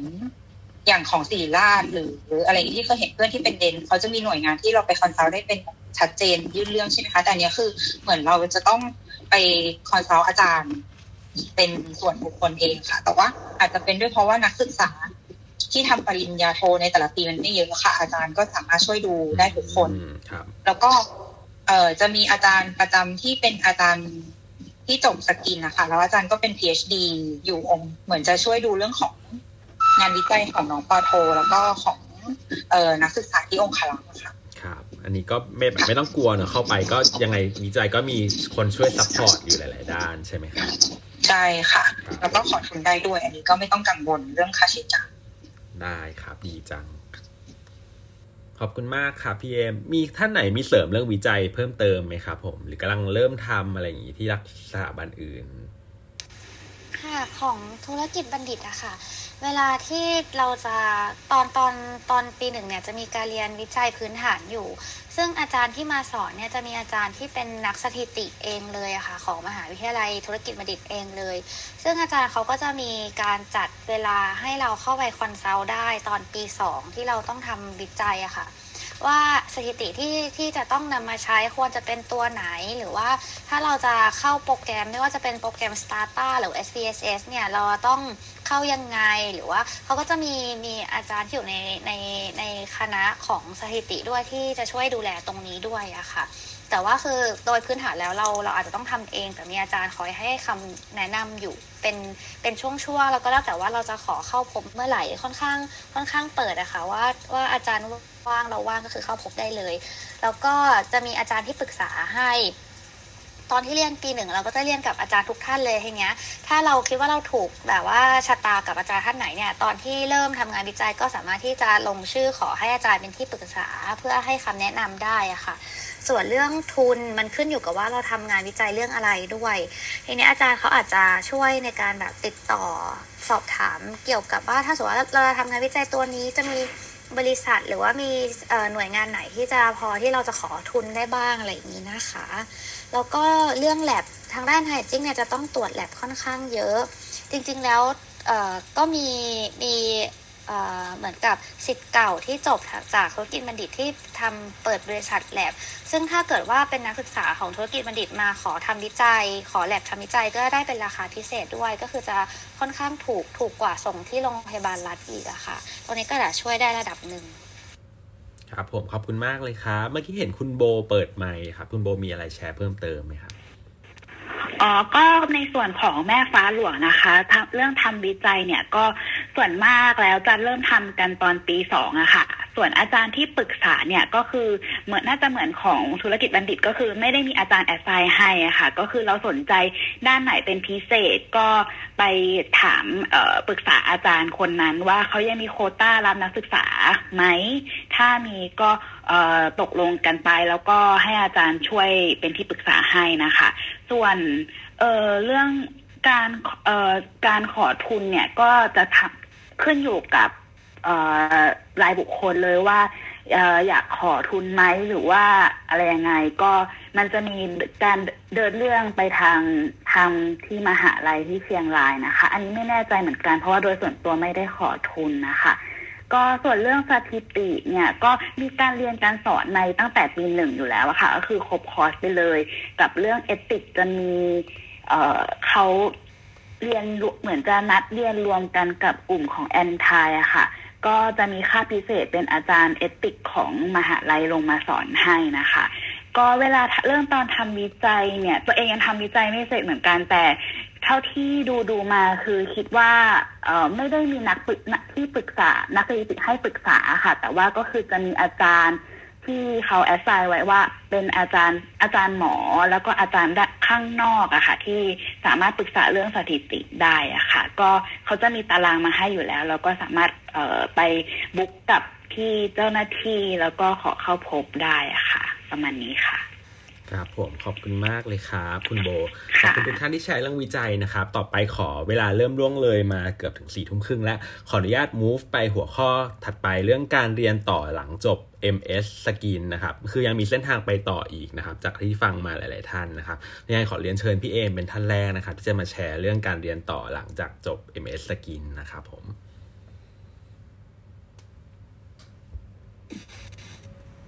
ฮัลโหลครับผมฮัลโหลค่ะ ครับผมครับผมเชิญเลยครับ ค่ะ ก็เอ่ออันนี้จะขอแชร์ในส่วนของหลังจากจบ MS เราก็มาเทรนในเรื่องของ hair transplant นะคะ ก็คือเอ่อตอนที่ประมาณเออหลังจบก็คือประมาณสามปีก่อนเนาะจบ MS แล้วอะส่วนมากเพื่อนเขาก็บางคนก็คือไปทำงานเลย บางคนก็จะเลือกว่าจะไปเรียนต่อ เหมือนกับอนุสาขาในด้านไหนอะไรเงี้ยค่ะ ซึ่งณตอนนั้นนะคะก็จะมีในส่วนของเพื่อนบางคนก็จะไปเรียนต่อเรื่องของเดอร์มาโตเซอร์เจอรี่ค่ะ แล้วก็อีกส่วนหนึ่งอย่างของเอมเองก็คือไป train เรื่องของ hair transplant นะคะ ซึ่งมันจะเป็นหลักสูตรหนึ่งปี fellowship ค่ะ ของสมาคมปลูกผมนานาชาติ หรือว่า ISHRS ค่ะ ซึ่งจริงๆ แล้วในส่วนของ hair transplant ตอนนั้นนะคะ ที่เมืองไทยจะมี train ได้สองที่ก็คือ fellow ของที่ศิริราชกับของสมาคมปลูกผมนานาชาติหรือว่า ISHRS เนี่ยค่ะ ซึ่งของศิริราชเนี่ยตอนนั้นจนถึงปัจจุบันนะคะ requirement ก็ยังรับเฉพาะคนที่จบ board skin หรือว่า board plastic ค่ะ แต่ว่าในส่วนของ ISHRS เนี่ยเอ่อ requirement จะเป็น diploma หรือว่า MS ก็ได้ หรือว่าจบบอร์ดก็ได้ค่ะ ตอนนั้นก็เลยไป train หนึ่งปีกับ อาจารย์ดำเกิง ซึ่งเหมือนเป็น center ที่สามารถ train ปลูกผมได้ที่เดียวในเมืองไทยผมก็คือจะได้เรียนก็คือจะได้เรียนเป็นแบบการแบบทำ hair transplant แบบเป็น specialize ด้าน hair transplant ไปเลยใช่ไหมครับ ใช่ค่ะ อันนี้มีค่าเทอมครับเอ่อก็คือในส่วนของถ้าเป็นของเอ่อ ISHRS ตรงเนี้ย ไม่มีค่าเทอมค่ะ แต่ว่า จะต้องไปทำงานเหมือนกับอย่างตอนเป็นเฟลโลอาจารย์ ก็คือต้อง observe case หกวันต่ออาทิตย์ แล้วก็เริ่มงานเก้าโมงบางทีก็ได้เริ่มตีหนึ่งตีสองเพราะว่าต้องเหมือนกับบางทีในแต่ละวันเคสมันเสร็จแบบช้าหรืออะไรเร็วไม่เท่ากันนะคะแล้วก็ต้องช่วยอาจารย์ทำวิจัย แล้วก็มีในเรื่องของ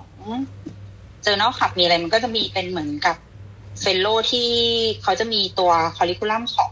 ทาง ISHRS มาเลยว่าเราจะต้องแบบฝึกทำอะไรบ้างเนี่ยค่ะ ครับผม อันนี้รับประมาณกี่คน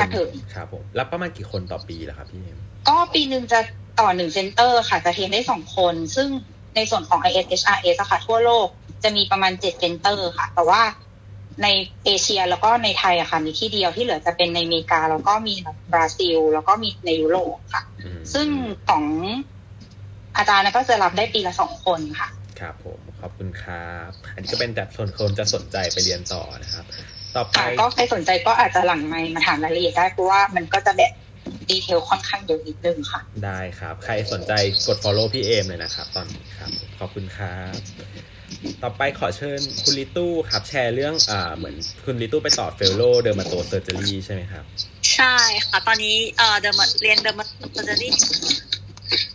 โรงพยาบาลรามาธิบดีค่ะคือซึ่งเรื่องเนี่ยเกิดขึ้นว่าตอนจบ MS จากบอสตันกลับมาค่ะ ได้ทำงานที่โรงพยาบาลเอกชนแห่งหนึ่ง ในกรุงเทพเป็น full time นะคะ แล้วก็ทำงานไปสักเกือบปีหนึ่งแล้วเรารู้สึกว่าเรื่องเลเซอร์ หรือว่าคอสเมติกของเรายังไม่ได้แข็งแรงขนาดนั้น เพราะว่าเหมือนแบบมีคนไข้บางคนมาด้วยเรื่องแบบแผลเป็นหรือว่าเป็น เขาอยากจะทำให้เขาสวยขึ้น แต่เราก็ยังใช้เครื่องเลเซอร์ได้ไม่ไม่ดีเท่าที่ควรนะคะ ก็เลยหาที่เรียนต่อ แล้วก็มาลองสมัครลามาดูค่ะ ตอนนี้ก็เลยมาได้มาเรียนแล้วใกล้จะจบแล้วค่ะอีกประมาณสี่ห้าเดือน ซึ่งค่าใช้จ่ายเนี่ยลามาไม่ไม่มีค่าไม่มีค่าเทอมค่ะ แต่ว่าก็คือไม่ได้เงินเดือนเหมือนกัน ระหว่างนี้ก็คือก็ต้องหางานทำระหว่างเรียนไปด้วยค่ะ อันนี้รับเป็นรับรับรับประมาณกี่คนต่อปีล่ะครับคุณลิตู้ปีหนึ่งประมาณอ่าสี่ถึงห้าคนค่ะ แล้วแต่ปีเลยค่ะ อ๋อ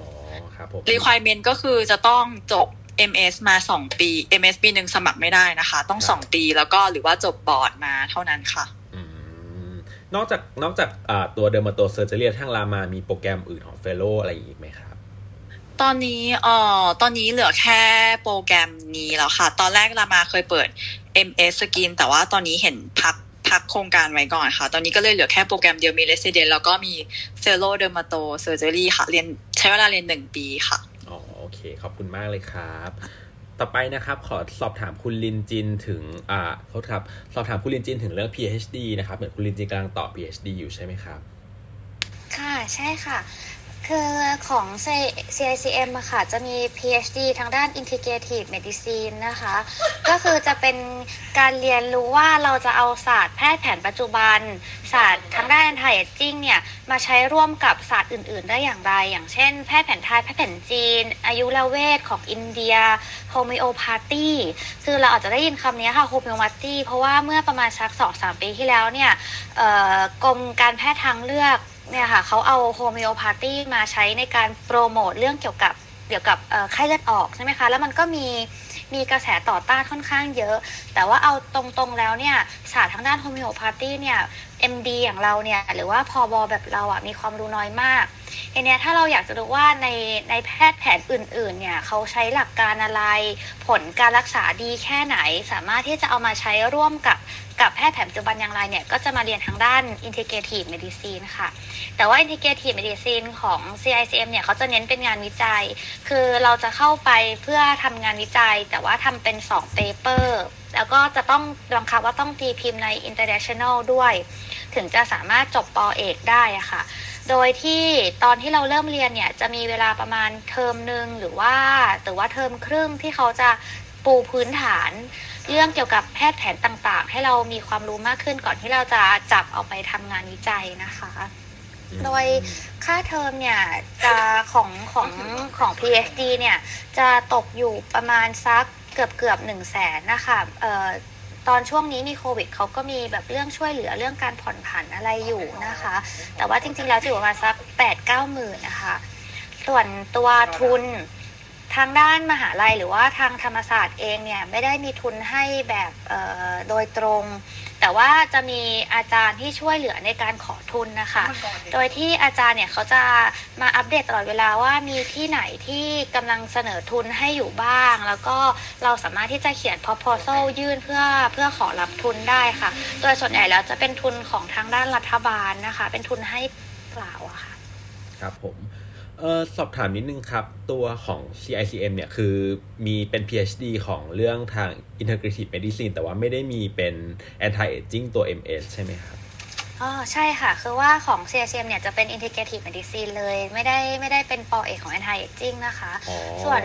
ปอเอกของ Anti Aging เนี่ยทางด้านธุรกิจบัณฑิตเขากำลังมีแพลนที่จะเปิดเปิดปอเอกอยู่อะค่ะ ก็น่าจะอีกไม่นานนี้อาจจะมีเปิดปอเอกของ Anti Aging ที่ธุรกิจบัณฑิตด้วยนะคะ ส่วนเรื่องการเรียนต่อของ Anti Aging เนี่ยมันจะมีการเรียนเป็น Fellow เป็นคอร์ส Fellow ของต่างประเทศอะค่ะเรียกว่า A4M หรือว่า Anti Aging and Regenerative Medicine เป็นของอเมริกา ถ้าเกิดว่า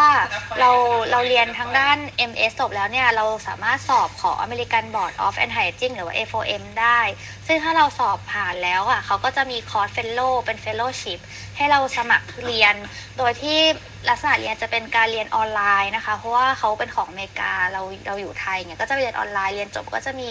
มีบททดสอบให้ให้สอบ ถ้าเกิดสอบผ่านก็จะได้เป็น certificate ว่าแบบโอเค เราจบ fellowship เรื่องนั้นๆ อาจจะมี fellowship เกี่ยวกับเอ่อ metabolic เรื่องเกี่ยวกับ cancer หรืออะไรอย่างเงี้ยค่ะ ก็จะมีให้เลือกได้ว่าเราสนใจเรื่องไหนเรื่องสเต็มเซลล์อะไรอย่างงี้ก็มี หรือว่าถ้าใครไม่อยากเรียนเป็น fellow แบบนั้นก็จะมีคอร์สต่างๆ ที่อาจารย์อาจจะเปิดสอน เช่น คอร์สเกี่ยวกับเอ่อ chelation เนี้ยว่าเอ้ย chelation มันดีจริงไหมถ้าเราจะใช้ใช้ยังไง indication contraindication อะไรประมาณนี้ค่ะ หรือว่าเกี่ยวกับการใช้สเต็มเซลล์ว่าจะมีตัวไหนที่สามารถกระตุ้นสเต็มเซลล์ได้ หรือว่าสเต็มเซลล์ในปัจจุบันเนี่ยมีงานวิจัยรองรับเพื่อใช้การรักษาตัวไหนบ้าง อย่างที่มันจะลึกลงไปก็จะมีเหมือนกัน หรือว่าการเรียนเรื่องการให้สารอาหารทางเส้นเลือดไออินทราวีนัสเนี่ยนิวทริชั่น ปัจจุบันเราจะเห็นว่ามีคลินิกความงามหลาย ๆ ที่ที่ที่เปิด IV drip หรือว่าการให้สารอาหารทางทางหลอดเลือด ซึ่งตรงนี้ค่อนข้างน่าเป็นห่วงหน่อย เพราะว่าไม่ใช่ว่าการให้สารอาหาร หรือวิตามินทางเส้นเลือดมันจะปลอดภัยทั้งหมดอะไรเงี้ยค่ะ ถ้าไม่ได้ไม่ได้มีความรู้ทางด้าน IV nutrition จริง ๆ มันก็ค่อนข้างเสี่ยงอยู่ ถ้าเรียนทางด้าน anti-aging มาก็จะมีคอร์สต่อตรงนี้ลงไปอีกนะคะ ว่าถ้าเราจะให้ IV nutrition ให้ยังไงหรือว่าดีไซน์ยังไง เพราะว่าเราต้องตรวจว่า คนไข้มี condition อะไรตรวจเลือดมีอะไรที่ต้องระวังบ้างเราต้องปรับสูตรให้เข้ากับคนคนนั้นเลย มันจะไม่มี standard มันจะไม่เหมือนเวลาเราไปคลินิกความงามที่เขาจะเป็นแบบสูตร standard เอ่อหนึ่งสูตรขาวสองสูตรออร่าหรือะไรเงี้ยมันจะทำแบบนั้นไม่ได้เลยค่ะเราก็จะมีเรียนตรงนี้ลงไปอีกลึกลงไปอีกได้เหมือนกันนะคะ ถ้าเกิดสนใจทางด้านนิวทริชั่น ครับผมขอบคุณมากเลยครับต่อไปมีท่านไหนที่ยังอยากจะแชร์เรื่องการเรียนต่อขั้นสูงหลังจากจบ MS หรือไหมครับ ไม่แน่ใจว่าผมได้ได้ทุกท่านอาจจะมีท่านไหนกำลังเรียนอยู่แต่ผมไม่ทราบด้วย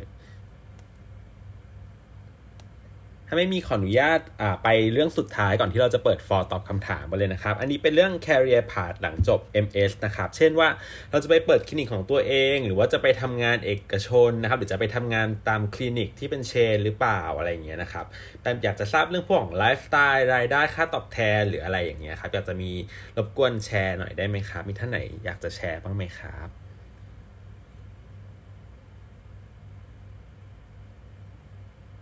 งั้นอ่าเดี๋ยวหลินขอก่อนเลยละกันได้เลยนะคคะรับคือ anti aging เนี่ยมันจะมีการทำงานได้หลักๆ 2 อย่างก็คือทำในโรงพยาบาล แล้วก็ทำคลินิกนะคะ โดยที่คลินิกเนี่ยจะมีทั้งคลินิกที่เขาเป็นเปิดทั้ง anti aging อยู่แล้ว หรือว่าเราจะเปิดเองก็ได้ ทีนี้ถ้าเราอยากทำงานในโรงพยาบาล อย่างไม่ว่าจะเป็นบำรุงราษฎร์โรงพยาบาลกรุงเทพพญาไทอะไรอย่างเงี้ยค่ะที่เขาเปิด anti aging เนี่ยส่วนใหญ่แล้วโรงพยาบาลจะ require ว่าจะต้องมีมีบอร์ด เช่นมีเอ่อ A4M American Board of Anti-Aging หรือว่ามีบอร์ดของยุโรปจริงๆยุโรปก็มีบอร์ด Anti-Aging เหมือนกัน แต่ว่า apply ค่อนข้างยากนะคะแต่ว่าถ้าเข้าโรงพยาบาลเนี่ยก็ต้องต้องมีบอร์ดให้เขา แต่ถ้าเป็นคลินิกคลินิกอาจบอร์ดเรื่องบอร์ดอาจจะไม่ถึงกับขนาดจำเป็นมาก คือไม่ใช่แบบ must ที่ว่าต้องมี แต่ถ้าเกิดเราไม่มีบอร์ดเนี้ยอาจจะต้องรู้จักเป็นการส่วนตัวกับอาจารย์ที่ทำว่าโอเค ความรู้เรามีมากพอนะ หรือว่าพื้นฐานเราแน่นพอที่จะทำได้ โดยเวลาที่ทำเนี่ยไม่ว่าจะเป็นคลินิกหรือโรงพยาบาลเนี่ยเขาจะให้ไป observe ก่อน อย่างโรงพยาบาลบางที่เขาอาจจะให้ observe ถึง 3 เดือนเลย ก็คือให้เราเข้าไป observe ให้เราเหมือนกับเรียนรู้ก่อนเพราะว่าไทจิ้งมันมันมันมันไม่ค่อยได้มีการ practice จริง ๆ ถึงเราจะเรียน MS จบแล้วเงี้ยความรู้เรามีแล้วแต่เรายังไม่เคยใช้ก็ต้องไป observe ก่อน ถ้าเรา observe แล้วเราเขาประเมินว่าเราผ่านเราก็จะสามารถทำงานได้ไทจิ้งได้ แล้วส่วนคลินิกบางที่เนี่ยเขาอาจจะให้ observe น้อยกว่า เช่นอาจจะให้แค่เดือนเดียวอะไรก็แล้วแต่แบบนี้นะคะ แต่ว่าพอเริ่มทำงานแล้วเนี่ยการที่เรา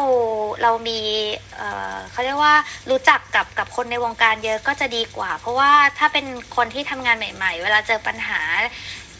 มีอาจารย์ให้ให้ consult อะไรเงี้ยมันก็จะค่อนข้างดีนะคะ ส่วนเรื่องค่าตอบแทนหรือไลฟ์สไตล์ anti-aging เนี่ย ข้อดีของมันคือส่วนใหญ่แล้วคลินิกกับโรงพยาบาลอะจะไม่ต้องไปลาวเช้าไปตอนเช้ามากเนี่ยบางทีเราอาจจะเริ่มทำงานเก้าโมงสิบโมงคลินิกบางที่ก็เริ่มสิบเอ็ดโมงด้วยซ้ำเพราะว่าคนไข้อาจจะมาเจาะเลือดตอนเช้ารออีกสองชั่วโมงผลเลือดออกอะเราก็มาสิบโมงสิบโมงพอดี ก็ค่อนข้างสบายแล้วก็ทำงานถึงช่วงเย็นโรงพยาบาลก็อาจจะเป็นสัก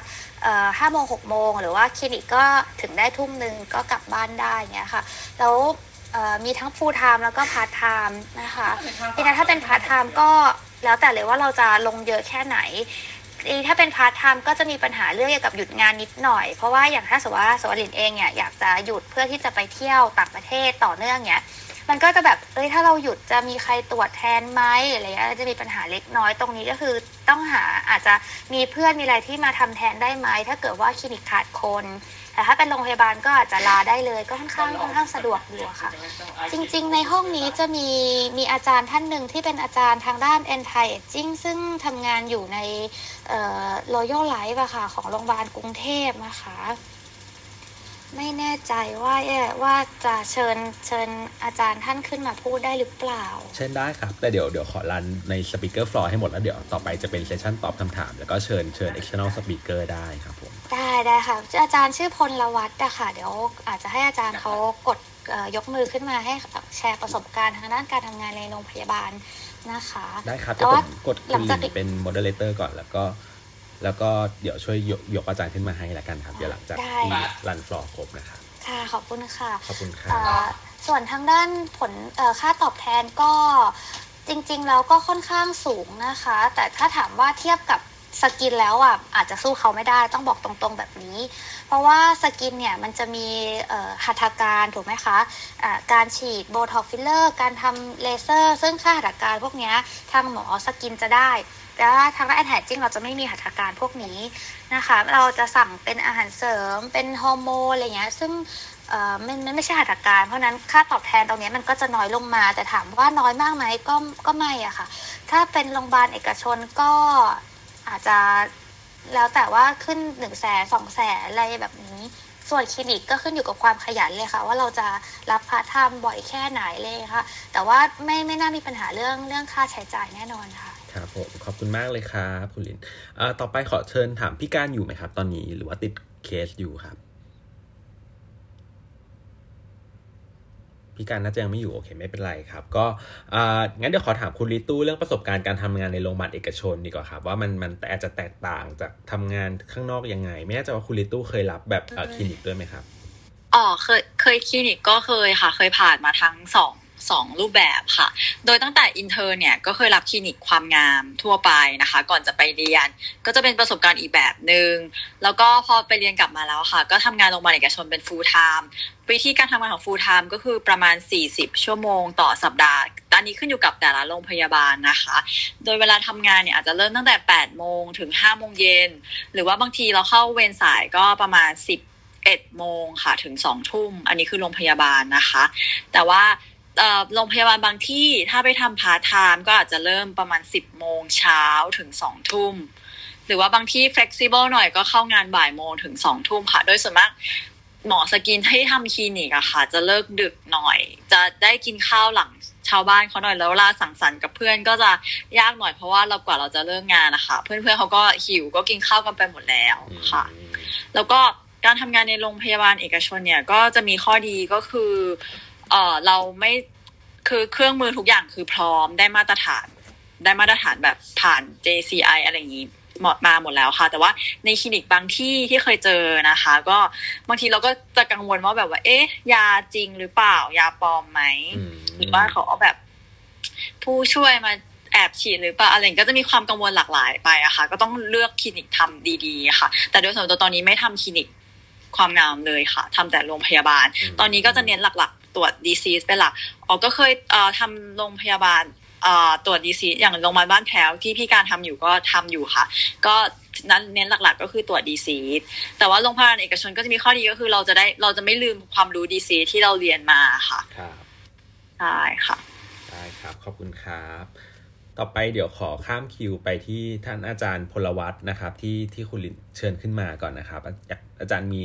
มีเรื่องของ anti aging จะแชร์ไหมครับผม สวัสดีครับ สวัสดีครับครับก็จริงเป็นเป็นรุ่นถ้าแห่งที่จะเป็นรุ่นเดียวกับกับหลินจินเลยนะครับ เรียนพร้อมกัน แต่ว่าผมก็จะเป็นคนที่จบมานานกว่าน้องหลินหน่อยนึงก็คือเหมือนผมไปคือถ้าเท้าความนิดนึงก็คือผมเนี่ยเคยเกือบจะได้เข้าไปเรียนเฉพาะทางด้วยก็คือเข้าไปเรียนหมอตามาหนึ่งปีนะครับ แล้วก็เหมือนเราก็รู้สึกว่ามันไม่ใช่ทางที่เราอยากจะทำจริงๆครับ ก็เลยขออนุญาตออกมา แล้วก็ทีนี้ถ้า ตอนมาเรียนไทจิ้งก็คือ ถ้าถ้าจะแชร์ก็คือที่เลือกเรียนไทจิ้งเพราะว่าเราป่วยก่อนนะครับ ก็คือเรามีปัญหาสุขภาพเพราะตอนนั้นน้ำหนักตัวค่อนข้างเยอะครับ ก็ประมาณหนึ่งร้อยสิบกิโลครับ แล้วก็มีปัญหาสุขภาพค่อนข้างเยอะ ซึ่งก็เป็นปัญหาที่เราเนี่ยจะต้องให้คำแนะนำกับคนไข้ว่าลดน้ำหนักนะออกกำลังกายนะ คุมอาหารนะ ซึ่งในความเป็นจริงก็คือตอนนั้นเราอาจจะให้คำตอบคนไข้ไม่ได้ครับ พอเราให้คำตอบคนไข้ไม่ได้แม้แต่ตัวเองเรายังทำไม่ได้เลยครับ ก็เลยเริ่มหาข้อมูลเพิ่มเติมว่ามันมีวิธีการไหนบ้างที่ที่เราจะดูแลสุขภาพได้มากขึ้นนะครับ มากกว่าการกินยาอย่างเดียวนะครับ แล้วเราก็เลยไปเจอ anti-aging ขึ้นมาครับ แล้วก็พอได้มาเรียนก็ก็ศึกษามาเรื่อยๆครับ อย่างผมผมเองก็ก็ anti aging MS ของ DPU เนี่ยก็ 2 ปีใช่ไหมครับ แล้วก็มีสอบบอร์ดของอเมริกาเหมือนกัน แล้วก็ มีเรียนเรื่องของ lifestyle medicine เพิ่มเข้ามาอีกส่วนหนึ่งนะครับ ก็แล้วก็เลยเอาใช้ทุกอย่างนะครับมาผสมกัน แล้วก็ก่อนหน้านี้ก็ทำคลินิกมาก่อนนะครับทำเวลเนสรีสอร์ทที่ภูเก็ตก็ดูดูแลกับกลุ่มนักกีฬา นักไตรกีฬาอะไรเงี้ยครับ ก็เข้าไปทำมาด้วยครับ แล้วก็สุดท้ายก็เลยกลับมาที่ที่โรงพยาบาลกรุงเทพนะครับก็อาจจะมีมีมีข้อแตกต่างกันระหว่างการทำคลินิกกับโรงพยาบาลนะครับ ก็ในส่วนของ โรงพยาบาลเองเนี่ยก็จะมีความ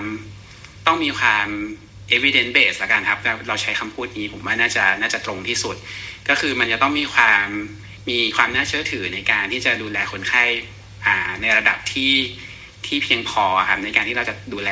ในการที่จ่ายซัพพลีเมนต์หรือการให้การรักษาอะไรก็ตามนะครับ แล้วก็ยังมีความจำเป็นที่จะต้องอทำงานร่วมกันกับอาจารย์แพทย์เฉพาะทางอีกหลาย ๆ ท่านนะครับ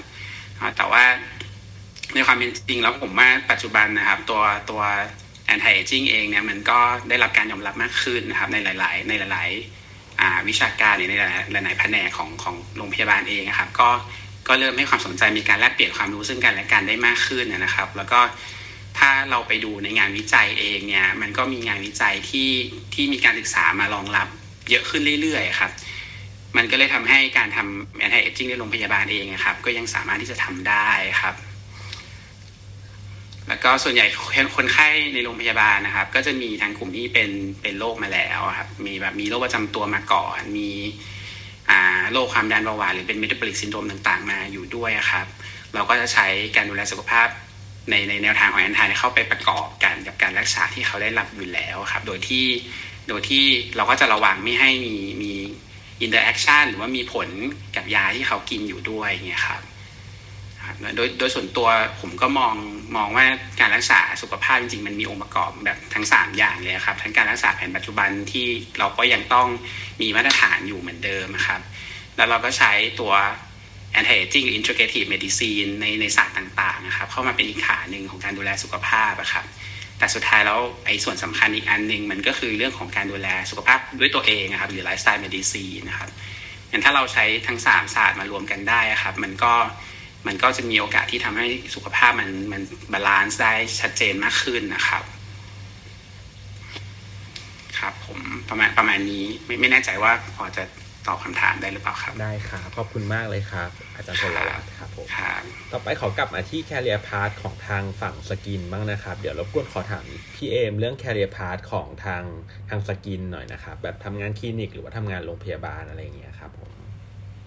ค่ะก็ จริง ๆ ของพี่ก่อนที่จะมาตอนนี้ไม่ได้ทำคลินิกแล้วค่ะ ก็คืออยู่โรงพยาบาลเป็น full time อะค่ะ แต่ว่าทำแค่เรื่องของผมอะค่ะ ก็จะเป็นตรวจเรื่อง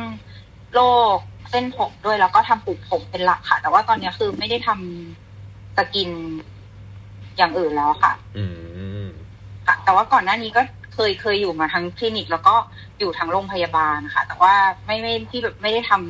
ำ skin ลึกเท่าไหร่ค่ะ อาจจะให้คำตอบได้ไม่แน่ไม่ไม่ไม่ชัดเจนค่ะอ๋อ อย่างนี้ก็หมายความว่าถ้าเกิดเราจบแบบ specialize ไปทางแบบ hair แล้วเนี่ยเราก็สามารถทำแต่เรื่อง hair transplant ได้เลย ไม่ต้องไม่ไปไม่ต้องไม่ไปดูเรื่อง skin ด้านอื่นแล้วใช่ไหมครับ ใช่ค่ะ คือจริง ๆ ถ้าแบบ basic ก็ยังทำได้แต่ว่าเหมือนอย่างส่วนตัวค่ะพวกแบบฉีดฟิลเลอร์อะไรเงี้ยคือไม่ไม่ไม่เหมือนก่อนหน้านี้รู้สึกว่าไม่มั่นใจที่จะทำแล้วก็ เออแบบ ไม่ได้รู้สึกว่าไม่ได้เชี่ยวชาญมากค่ะ ก็เลยเลือกที่จะแบบมีความกลัว complication ต่างๆ ก็เลยไม่ได้ทำแล้วก็พอมาเรียน hair ใช่ไหมคะ งานด้าน hair มันก็เหมือนสามารถ fulfill เวลา แล้วก็เรื่องของค่าตอบแทนทั้งหมดได้แล้ว ก็เลยไม่ค่อยได้ทำเรื่องของ skin ด้วยค่ะ ครับผมขอบคุณมากครับ ต่อไปก่อนที่จะเปิดฟอร์นะครับ คุณจ๋าคุณเบสคุณทรงศักดิ์กับคุณโบมีอะไรจะแชร์เกี่ยวกับอ่า career path ในทางการทำคลินิก หรือว่ามีใครเปิดคลินิกส่วนตัวของตัวเองบ้างแล้วไหมครับ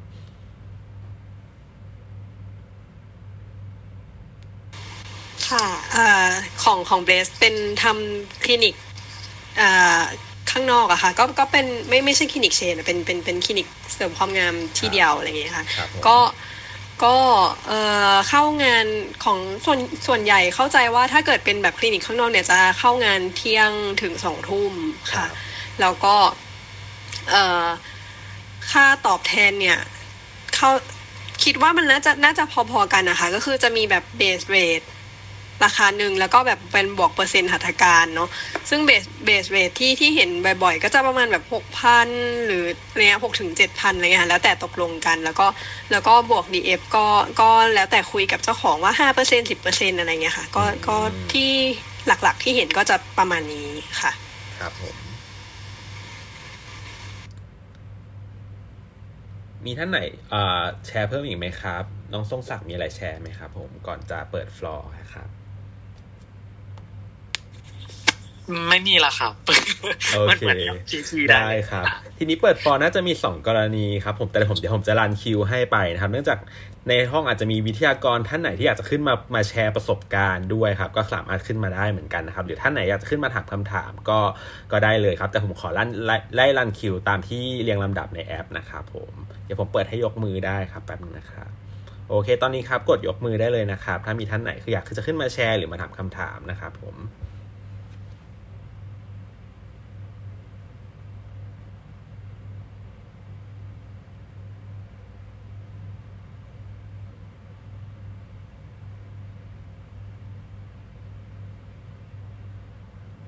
ระหว่างนี้มีระหว่างรอคนยกมือขึ้นมานะครับ มีท่านไหนอยากจะเพิ่มเติมอะไรไหมครับ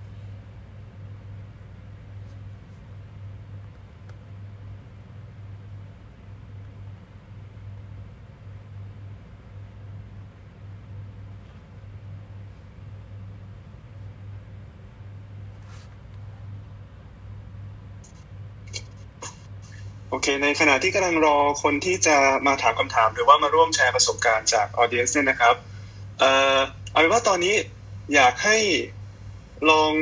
เชิญชวนดีกว่าครับ ผมว่าหลาย ๆ คนที่เป็นนักเรียนแพทย์อยู่ หรือว่ากำลังที่เป็นแพทย์ใช้ทุนอยู่เนี่ยครับอาจจะเกิดความไม่มั่นใจกังวลใจ หรือว่ายังสับสนอยู่ว่าจะเลือกเรียน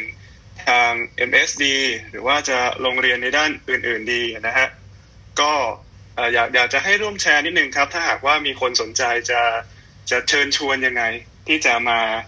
เรียนด้านนี้ครับผม มีใครร่วมแชร์ได้เลยครับ ในสปีกเกอร์ขอขออนุญาตพูดละกันนะครับ ก็ฮัลโหลครับ ครับ ในครัฐาบผมนะเชิญเลยครับใช่ครับ ก็คืออยากอยากจะฝากถึงน้องๆละกันนะครับ คือในฐานะที่ตัวเองก็เพิ่งผ่านจากการเป็น intern ใช้ทุนสามปีครบมา นะครับ ก็คือมามาเข้าเป็น intern ในปีที่สี่นะก็คืออยากฝากน้องๆทุกคนละกันคือจะมีน้องมาถามเยอะมากเลยครับว่าแบบ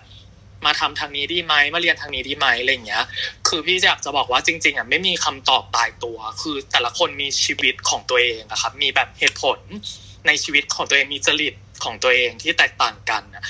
สุดท้ายคนที่จะเลือกก็คือตัวเอง คือพี่เคยผ่านปัญหาที่ suffer ตรงเนี้ยมาปีที่แล้วแล้วว่าแบบจะเรียนอะไรต่อดีมันเป็นปัญหาที่เครียดมากของ intern สาม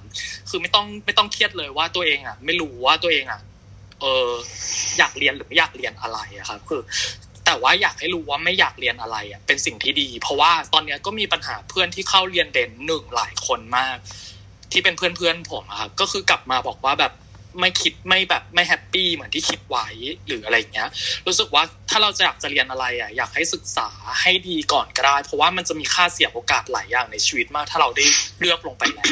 อืม แล้วถ้าเราไม่ชอบอะ เราไม่มีสิทธิ์โทษคนอื่นเลย นอกจากตัวเอง ที่เราเป็นคนเลือกเองนะครับผม คือแบบมีเพื่อนหลายคนอย่างเงี้ยรู้สึกว่าฉันชอบอันนี้ฉันจะเรียนอันนี้คือคิดได้เร็วมากตั้งแต่ตอนแรกแต่สุดท้ายแบบไม่ได้ไปอิเล็กทีฟดีพอหรือไม่ได้ไปศึกษาหา เอ่อรีวิวอะไรเงี้ยที่ดีพอสุดท้ายมาเสียใจทีหลังเนี้ยมันมันโทษใครไม่ได้เลยอย่างเงี้ยครับอืมอันเนี้ยก็เหมือนกันทางเนี้ยถ้าเราจะเลือกแล้วเนี้ยครับก็ถ้ามีโอกาสมีช่องทาง ที่จะไป elective ถามรุ่นพี่ถามใครเนี้ยก็ถามให้เยอะๆเลย หรือคนที่อยากจะมาลอง field aesthetic เนี้ยครับผมซึ่งมันปัจจุบันเนี่ยคือมีคนเข้ามาทางเนี้ยเยอะมาก ก็ถ้ามันพอจะมันมีคอร์สสั้นๆเนี้ยหลายอย่างมากครับ ที่ค่อยๆ step ไป ให้เริ่มเรียนกันไป เพราะจริง ๆ ถ้าในทางเอาจะถ้าเอาทางแบบหลักเนี้ย สมมติ intern หนึ่งสองสามก็อาจสมมติอยากจะเข้ามาเริ่มต้นจะเข้ามาเขาคงจะไม่รู้ว่าแบบจะเริ่มทางไหนใช่ไหมครับ เพราะมันไม่ได้มีบอร์ดอะไรที่แบบเน้นทาง aesthetic โดยตรงที่รองรับเราอะไรเงี้ยอืมมันก็จะมันก็เลยทำให้กำเนิดเป็นคอร์สสั้น ๆ ที่หมอที่แค่เข้ามาในวงการเนี้ยก่อนที่เขามีประสบการณ์โตกว่า เขามาเปิด พอเขาเอาประสบการณ์มาสอนเราอะไรเงี้ยเขาก็จะเปิดเป็นคอร์สสั้นๆพอเราไปเรียนปุ๊บอะไรที่มันพอทำได้ที่เราพอจะมั่นใจอะไรเงี้ยครับได้ลองทำ hands-on เยอะๆแล้ว แล้วเราก็เลยเริ่มลองไปทำที่ field ดูก่อนก็ได้ ว่าเราชอบหรือเปล่า เพื่อนหลายคนที่ไปลองก็พบว่าไม่ได้ชอบไม่ได้ถูกกับจริตตัวเองก็ออกจาก industry นี้ออกไปอะไรเงี้ย อืม สุดท้ายแล้วจะเลือกอะไรอะ มันก็อยู่แค่ว่าเราชอบหรือเปล่าครับ ถ้าลองทำแล้วมันชอบ happy เออ happy ที่ได้เห็นคนไข้ หายจาก disease หรือว่าดูดีขึ้นจากเออศาสตร์ทาง aesthetic อะไรเงี้ยมันก็มันก็ happy แล้ว ทั้งคนไข้แล้วก็ตัวเราเองประมาณเนี้ยครับครับผมทรงศักดิ์ผมเอ่อถามขอถามเพิ่มนิดนึงครับ พอดีเหมือนไม่แน่ใจว่าลืมถามว่า ตอนนี้ตลาดหมายถึงว่าความต้องการของหมอในทาง aesthetic อะครับยังยังมีที่ว่างให้คนที่จะเข้ามาใหม่ไหมครับ หรือว่าเริ่มมีการแข่งขันกันมากขึ้นแล้วนะครับในตอนนี้ครับผมจริง ๆ ก็ต้องยอมรับว่า แข่งขันกันมากขึ้น เพราะหนึ่งก็ตั้งแต่เรื่องปริมาณแพทย์ที่จบใหม่ที่มากขึ้นมีสถาบันใหม่ ๆ ที่เพิ่มมากขึ้นทุกๆปีอะครับผมเสร็จแล้วเด็กในรุ่นใหม่เนี่ยเขาก็จะมีไลฟ์สไตล์ที่ต้องการ work life balance ที่มากกว่าอยู่แล้วครับเด็ก gen ใหม่เนาะคราวนี้เขาก็คงมองว่าอันนี้มันเหมือนเป็นอีกหนึ่งโอกาสที่ทำให้เขาได้ลองเข้าไปทำได้โดยที่เออไม่ได้ไม่ได้ผิดกฎหมาย ไม่ได้ห้ามปรามว่าให้ general practice เนี่ยเป็นคนทำนะครับ เขาก็มีโอกาสได้เข้าไปทำตรงนี้อะไรเงี้ยกันได้มากขึ้น เพราะฉะนั้นก็จะเห็นว่าตลาดมีมากขึ้นอีกทั้ง มันยังมีเรื่องของเอ่อธุรกิจนะครับก็คือธุรกิจอุตสาหกรรมด้านความงาม wellness อย่างเงี้ยในประเทศไทยเนี่ยก็คือเติบโตเป็นธุรกิจท็อป 5 ที่เติบโตมากขึ้น เพราะฉะนั้นก็แน่นอนอยู่แล้วพอมันเติบโตมากขึ้น คนก็เปิดมากขึ้นจำนวนหมอก็มากขึ้น อืมครับผม เพราะฉะนั้นจริง ๆ จริง ๆ ผมว่าทุกทุกทุก industry มันก็มีที่แน่นของมันอยู่แล้วครับบอร์ดบางบอร์ดก็แน่นเหมือนกัน เพื่อนรุ่นพี่หลายคนก็แน่นเหมือนกันบอกว่าจบมาก็ไม่ได้มีที่ทำงานที่ตรงที่เราต้องการเหมือนกัน แต่ผมคิดว่าถ้าเราอะตั้งใจเราเก่งเรามีชื่อเสียงในด้านนี้ แล้วเรื่องความงามมันเป็นเรื่องที่ เป็นเรื่องจริตอะครับที่คนไข้กับคนกับคนเป็นหมอแล้วตรงกันความสวยของแต่ละคนมันไม่เหมือนกันบางคนบอกอย่างนี้สวย แต่บางคนบอกอย่างนี้ไม่สวย มันแค่คุยกันและคอนเน็กกันกับคนไข้มันจะมีที่ให้เราอยู่เสมอผมเชื่อแบบนั้นอืมครับผมประมาณขอบคุณมากเลยครับ ต่อไปขอเริ่มที่อ่าท่านที่ลงมาขึ้นมาจากข้างล่างนะครับ ขอเรียนเชิญอาจารย์ววรพงศ์ได้เลยครับผม ครับ สวัสดีครับ สวัสดีครับ ครับ ผมวรพงศ์นะครับจากศิริราชนะครับพอดีผมฟังอยู่สักเกือบครึ่งชั่วโมงนะครับก็เลยมีเรื่องมาแชร์นะครับที่ skin ศิริราชเราเองเนี่ยในปีการศึกษาหน้าคือ 2565 เนี่ยเราจะเปิดคอร์สอันหนึ่งขึ้นมา ซึ่งน่าจะเป็นคอร์สทางเลือกอันหนึ่งสำหรับคนที่จบ NS RMS ทาง dermatology นะครับเราจะเปิดคอร์สวิทยาศาสตร์มหาบัณฑิตก็คือ MS ทาง dermatologic surgery นะครับ ซึ่งซึ่งความโดดเด่นของคอร์สเราเนี่ยมีอยู่ 3 อย่าง อันที่หนึ่งคือเราเป็นคอร์สของมหาวิทยาลัยมหิดลอ่าที่ได้ปริญญาโทของมหิดล และเป็นคอร์สที่เรียกว่า Flexi โปรแกรมนะครับ เดี๋ยวผมจะอธิบายให้ฟังว่า Flexi โปรแกรมคืออะไร ความโดดเด่นอันที่สองคืออ่าเรามีอาจารย์ที่ fully train เป็นจบบอร์ด skin จบ training อเมริกา สี่คนด้านเลเซอร์กับ dermatologic surgery อย่างน้อยสองปีนะครับ แล้วก็มีอาจารย์อีกท่านหนึ่งเนี่ยกำลังจะจบ dermatologic surgery ที่เกาหลีนะครับ เรามีอาจารย์ full time ที่เป็นบอร์ด skin แล้วก็ full train dermatologic surgery เนี่ยห้าคนนะครับจุดเด่นอันที่สามคืออันนี้เนี่ยเราจะมีสอนคำที่เรียกว่า non technical skill ซึ่งเป็นวิชาเลือกของคอร์สนี้ด้วย คำว่า non technical skill หมายถึงวิชาเลือกที่อาจจะไม่ได้เกี่ยวข้องกับแพทย์ อย่างเช่นเราจะมีสอนวิชาเลือกที่เป็น basic management เพราะว่าทราบว่าทางแพทย์เราเนี้ยไม่เคยมีความรู้หรือได้รับการเรียนทางด้าน management มาก่อน เราจะมีสอนคอร์ส basic English presentation ใน medical conference อะไรต่างๆ เหล่านี้นะครับ คราวนี้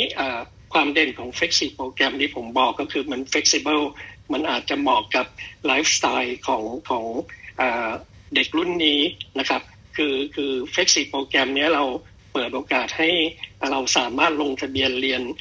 ในวิในวิชาต่างๆ ที่เป็นเลคเชอร์เนี้ยจะเป็นวิชาออนไลน์หมดไม่มาเรียน onsite การที่ไม่ onsite เนี้ยมีอยู่อันเดียวก็คือเวิร์กช็อป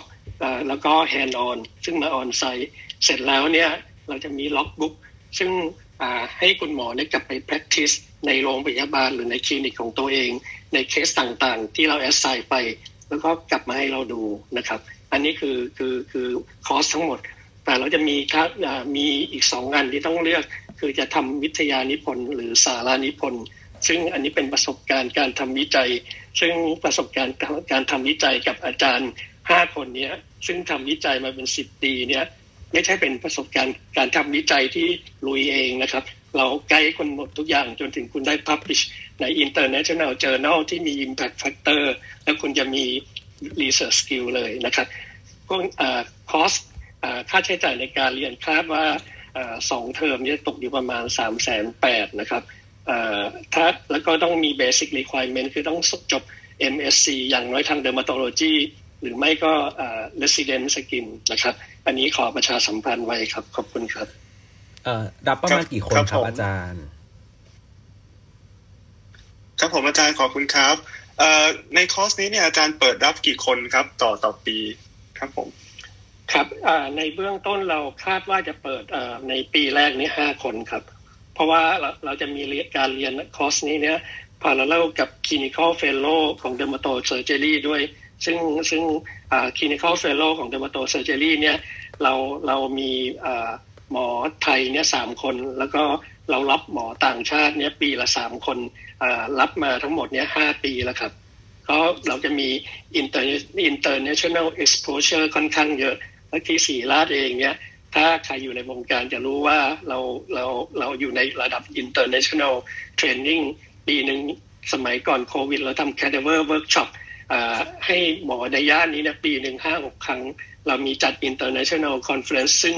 ใครมาอยู่กับเราก็มีโอกาสได้ได้ช่วยทำเวิร์กช็อปได้มีการ exposure กับ speaker ในระดับอินเตอร์นะครับครับผมขอบคุณครับผมฟังตอนตอนแรกนี่เข้าใจว่าจะต้องจบปริญญาโทมาก่อนใช่ไหมครับ ถึงจะต้องถึงจะได้มาต่อคอร์สของอาจารย์เนี่ยครับ ถูกถูกต้องครับอย่างน้อยปริญญาโททางด้านทางด้าน dermatology นะครับ เพราะว่าอันนี้เนี่ยเหมือนกับเป็นการต่อยอดไกลๆ เพราะเป็น dermatologic surgeryเราต้องการคนที่มีความรู้พื้นฐานทางด้าน dermatology จริง ๆ ถึงมาทำวันนี้เราคอร์สเราเนี่ยค่อนข้าง standard เราไม่ฉาบฉวยครับ ครับผมขอบคุณครับ เป็นเริ่มปีการศึกษาหน้าใช่ไหมครับอาจารย์คาดว่าสองห้าหกห้านะครับเพราะเมื่อสัปสองสัปดาห์ก่อนผมผมเพิ่งผ่าน presentation concept กับทางสภามหาวิทยาลัยมหิดล แล้วก็ได้รับ approve จากทางสภามหาวิทยาลัยแล้ว ตอนนี้เรากำลังเขียนร่างหลักสูตรอย่างละเอียด ซึ่งคิดว่าภายในไม่เกิน 6 เดือนนี้หลักสูตรเราจะเสร็จแล้วก็เสนอกลับไปที่มหาวิทยาลัยได้ครับ ครับผมขอบคุณครับอาจารย์ครับถ้าน้องๆที่ที่เรียน MSc Dermatology อยู่ตอนนี้เนี่ยผมว่าอาจจะเป็นทางเลือกหนึ่งว่าถ้าเกิดจะไปเรียนต่อ เพราะจากที่ประสบการณ์ที่มีคนผ่าน MSc Dermatology หรือแม้แต่ anti aging หรือหรือหรือ cosmetic อะไรต่างๆ เนี้ยผมว่า basic skill เนี่ยยังมีข้อยังยังยังยังยังมีข้อจำกัดอยู่ค่อนข้างเยอะนะครับ ครับผมขอบคุณครับ เป็นตัวเลือกที่น่าสนใจมากเลยครับอาจารย์ ครับขอบคุณครับอ่าผมขออนุญาตเอ่อมุกไปที่คุณมุกครับผม คุณมุกมีอะไรร่วมแชร์หรือว่ามีคำถามอะไรบ้างครับ สวัสดีค่ะ ชื่อมุกนะคะ จบแพทย์ปี 60 นะคะ มีคำถามเกี่ยวกับ anti aging ค่ะ คืออ่าพอดีสนใจเกี่ยวกับ business ด้าน wellness ในผู้สูงอายุอะค่ะ แล้วก็กำลังเล็งคอร์สของ anti aging อยู่ ทีนี้ที่หาดูเนี่ยมันมีทั้งแบบที่เป็น master degree MS เนี่ยค่ะ กับอีกอันเป็น fellowship ที่เรียนแค่ปีเดียวเราไม่ต้องทำวิจัยอะอยากรบกวนถามว่า สองแบบเนี้ยมันต้องเรียกว่า fellowship เนี่ยมันมีข้อด้อยกว่าการจบ MS ในแง่ไหนบ้างคะนอกจากว่าถ้าถ้าสมมติไม่ได้แพลนจะต่อปริญญาเอกนะคะ ขอบคุณค่ะ คืออ่าเขาเขาตอบได้ไหมครับอุตส่าห์เชิญขึ้นมาเป็นสปีกเกอร์แล้วคือเพิ่งเข้ามาได้ครับเชิญเลยครับอาจารย์ครับค่ะสวัสดีค่ะอาจารย์มาก พอดีเพิ่งเข้ามาฟังกะว่าจะแอบฟัง แต่ก็โดนโดนดึงขึ้นมานะ ก็เดี๋ยวด้วยความที่คิดว่าน่าจะตอบเองได้ดีกว่า เนื่องจากว่าตัวเองเป็นคนกำหนดหลักสูตร fellowship กับ diploma นะครับ คือคือหลักสูตรป.โทอะนะครับเป็นหลักสูตรที่จะต้องมีการวิจัยในการเกณฑ์การจบเนาะ แพทย์ส่วนใหญ่ไม่ค่อยให้ความสำคัญกับปริญญาโทเท่าไหร่นะครับ แล้วก็ส่วนใหญ่ก็อยากมีความรู้ไปทำงานเลย ไม่สนจงสนใจวิจัยนะครับ แต่จริงๆแล้วเนี่ยเรื่องนี้เป็นเรื่องที่มีความสำคัญนะครับ แล้วเราก็เล็งเห็นเราก็พยายามพัฒนาแต่เรา ignore ตัวนี้ไปก่อนนะครับคำถามคือ fellowship กับ diploma ของ DPU ต่างกันยังไงนะครับ โดยคิดอย่างนี้ครับว่า บางคนเข้ามาหนึ่งปีเพื่อเอาความรู้นะครับก็ได้ความรู้ไปเต็มๆเลย นั่นคือ fellowship นะครับแต่ว่าดิปโ o มาเนี่ยคือคุณผ่านคอร์สทั้งหมด 2 ปี แล้วคุณก็ไม่ทำวิจัยแต่คุณคุณอ่อเอ่อผ่าน certify ทุกสิ่งอย่างในคอร์ส 2 ปีของปริญญาโทเราก็เลยให้เป็นดิปโ o มาทั้งสองอันออกให้เองนะครับ เหมือนเมืองนอกเลย ไม่ได้เซอร์ติฟายโดยอ่อเอ่อกระทรวงศึกษาธิการนะครับ ที่ถูกต้องจะเป็นแค่ปอโทเท่านั้นนะครับ แต่สองอันที่ต่างกันยังไง fellowship กับดิปโ o มาคือ ฟลโลชิพเป็นความรู้นั่งเรียนแห้งเรียนกระดานไปนะครับ ได้ความรู้เต็มๆนะครับ อยากรู้อะไรรู้ได้หมดทุกสิ่งอย่างนะครับ ที่เราเรียกว่านอกคอกเนาะขอพูดคำว่านอกคอกนะครับ เพราะว่าแต่คำว่านอกคอกเนี่ยไม่ได้ความหมายไม่ดีนะแต่ก็คงจะต้องบอกว่าเราต้องเข้าใจว่ามันมีคนไข้กลุ่มหนึ่งที่ต้องการ คำว่า health นะครับนะไม่ใช่คำคำว่า normal แล้วก็หาจาก disease เท่านั้นนะครับ ซึ่งแกลบตรงเนี้ยถ้าใครที่ practice นานๆจะรู้ว่ามันมีอยู่เยอะมาก แล้วเราแล้วหมอส่วนใหญ่ก็ไม่รู้ว่าจะทำยังไงนะครับแต่พอขึ้นปี 2 คุณจะได้ practical point นะครับ practical point ก็คือออกไปดูงานฝึกงานเห็นเคสนะได้ลองนู่นนี่นั่นนะครับ นะได้ประสบการณ์นะได้ได้ได้ฝึกทักษะที่เรียกว่าไม่ใช่เรื่องของการเรียนการสอนเนาะก็คงจะตอบประมาณนี้นะครับว่าขึ้นอยู่กับเลเวลเราต้องการอะไรครับขอบคุณครับขอขอบคุณค่ะอาจารย์ที่นี้อยากจะทราบในแง่ว่า สมมติจบมาแล้วคนหนึงจบเป็นป.โทถูกไหมคะอีกคนจบเป็นแบบ diploma หรือ fellowship มันมีผลต่อการแบบไปทำงานที่ต่างๆ มากน้อยแค่ไหนไหมคะเอ่ออันเนี้ยนะครับคงต้องบอกว่าเอ่อเอ่อเราควรต้องบอกว่าถ้าโรงพยาบาลเอกชนที่เขาอยากเปิดแผนกนี้เนาะคือแอบแอบเปิดดีกว่าเป็นแบบเหมือนเมียน้อยนะเราขอพี่ขอใช้ภาษาแบบบ้านๆนะให้เห็นภาพนะครับ คือคนไข้ demand เยอะขึ้น ดังนั้นการเปิดเนี่ยมันไม่ถูกต้องหรอก เพราะว่ามันไม่ได้รับการยอมรับในปัจจุบันนะครับ เสร็จแล้วเนี่ยนะครับเอ่อถ้าโรงพยาบาลเอกชนเนี่ยจะต้อง requirement เป็นบอร์ดนะครับเพราะฉะนั้นเด็กๆส่วนใหญ่ก็จะไปสอบเอาบอร์ดนะครับ ซึ่งตอนนี้ที่อเมริกาก็จะมีเปิด แล้วก็ค่าใช้จ่ายก็ไม่แพงนะครับ ก็คือสามารถสอบในเมืองไทยได้ทั้ง written ทั้ง oral นะครับ แล้วก็ได้บอร์ด ซึ่งบอร์ดอันเนี้ย โรงพยาบาลเอกชนส่วนใหญ่จะใช้นะครับ รู้สึกพลวัตน่าจะคุ้นเคยทำงานหลายที่เนาะก็คงจะอธิบายเรื่องนี้ได้ดีนะครับ แต่ว่าถ้าเอ่อ diploma หรือ fellowship เอาเอาตรงๆ ก็คงจะได้ได้ certify ว่าจบจากที่นี่ แล้วก็เอ่อก็จะพูดพูดได้ไหมไม่รู้แต่นะ คือเขาพูดได้ไหมพี่จี้ขอขออนุญาตแล้วกันเนาะ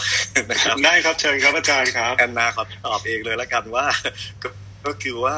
เอ่อ ก็เหมือนกับ certify ว่าจบจาก DPU อะนะครับ เพราะว่าเอาเอาตรงๆก็คืออหลายคนก็จะรู้ว่าที่นี่ให้เนื้อหาหนักแน่น คือเขาจะบอกว่าเขาอยากรู้แค่นี้ แต่ทำไมมาให้เขาเยอะแยะจังเลยเราก็บอกว่าไม่รู้ว่าตอนนี้มันมีข้อมูลเยอะก็เรียนเรียนไปเยอะๆก่อนแล้วกันแล้วอยากจะรู้ว่ามันได้ใช้ประโยชน์ยังไงนะครับนะเพราะฉะนั้นอันนี้ก็คือคือคือเป็นเหมือนเซอร์ติฟายว่าเออคุณผ่าน anti aging DPU ประมาณนี้ครับ ครับผมขอบคุณครับ คุณมุกได้คำตอบครบถ้วนนะครับ ค่ะเคลียร์แล้วขอบคุณอาจารย์มากนะคะครับผมก็ก่อนที่จะ move ไปหาคุณตรีทิพย์นะครับ ผมประชาสัมพันธ์อีกครั้งหนึ่งแล้วกันว่า ในตอนนี้เรากำลังเปิดฟลอคำถามนะครับ ถ้าหากว่ามีใครมีคำถาม อยากจะถามกับ speaker ของเรา หรือว่ามีเรื่องราว ในประสบการณ์ชีวิตนะครับ ในการทำงานด้าน skin หรือว่า anti aging อยากจะขึ้นมาแชร์ ก็สามารถกดยกมือขึ้นมาได้เลยนะครับ แล้วเดี๋ยวผมกดรับ แล้วเดี๋ยวมาแชร์มาถามคำถามกัน ครับผม เดี๋ยวตอนนี้เชิญคุณปีทิพย์ครับผม ค่ะ สวัสดีค่ะ ค่ะได้ยินไหมผมเชิญคะครับ ได้ยินครับ ค่ะ พอดีอ่าอยากจะสอบถามคนที่เรียน anti aging อะค่ะ ว่า คืออย่างในอย่างใน field aesthetic อย่างเงี้ย เรายังเคยทำมาก่อน แล้วก็ชอบแล้วก็ตัดสินใจมามาเรียนต่อใช่ไหมคะ แต่ว่าใน field ของ anti aging อะคือ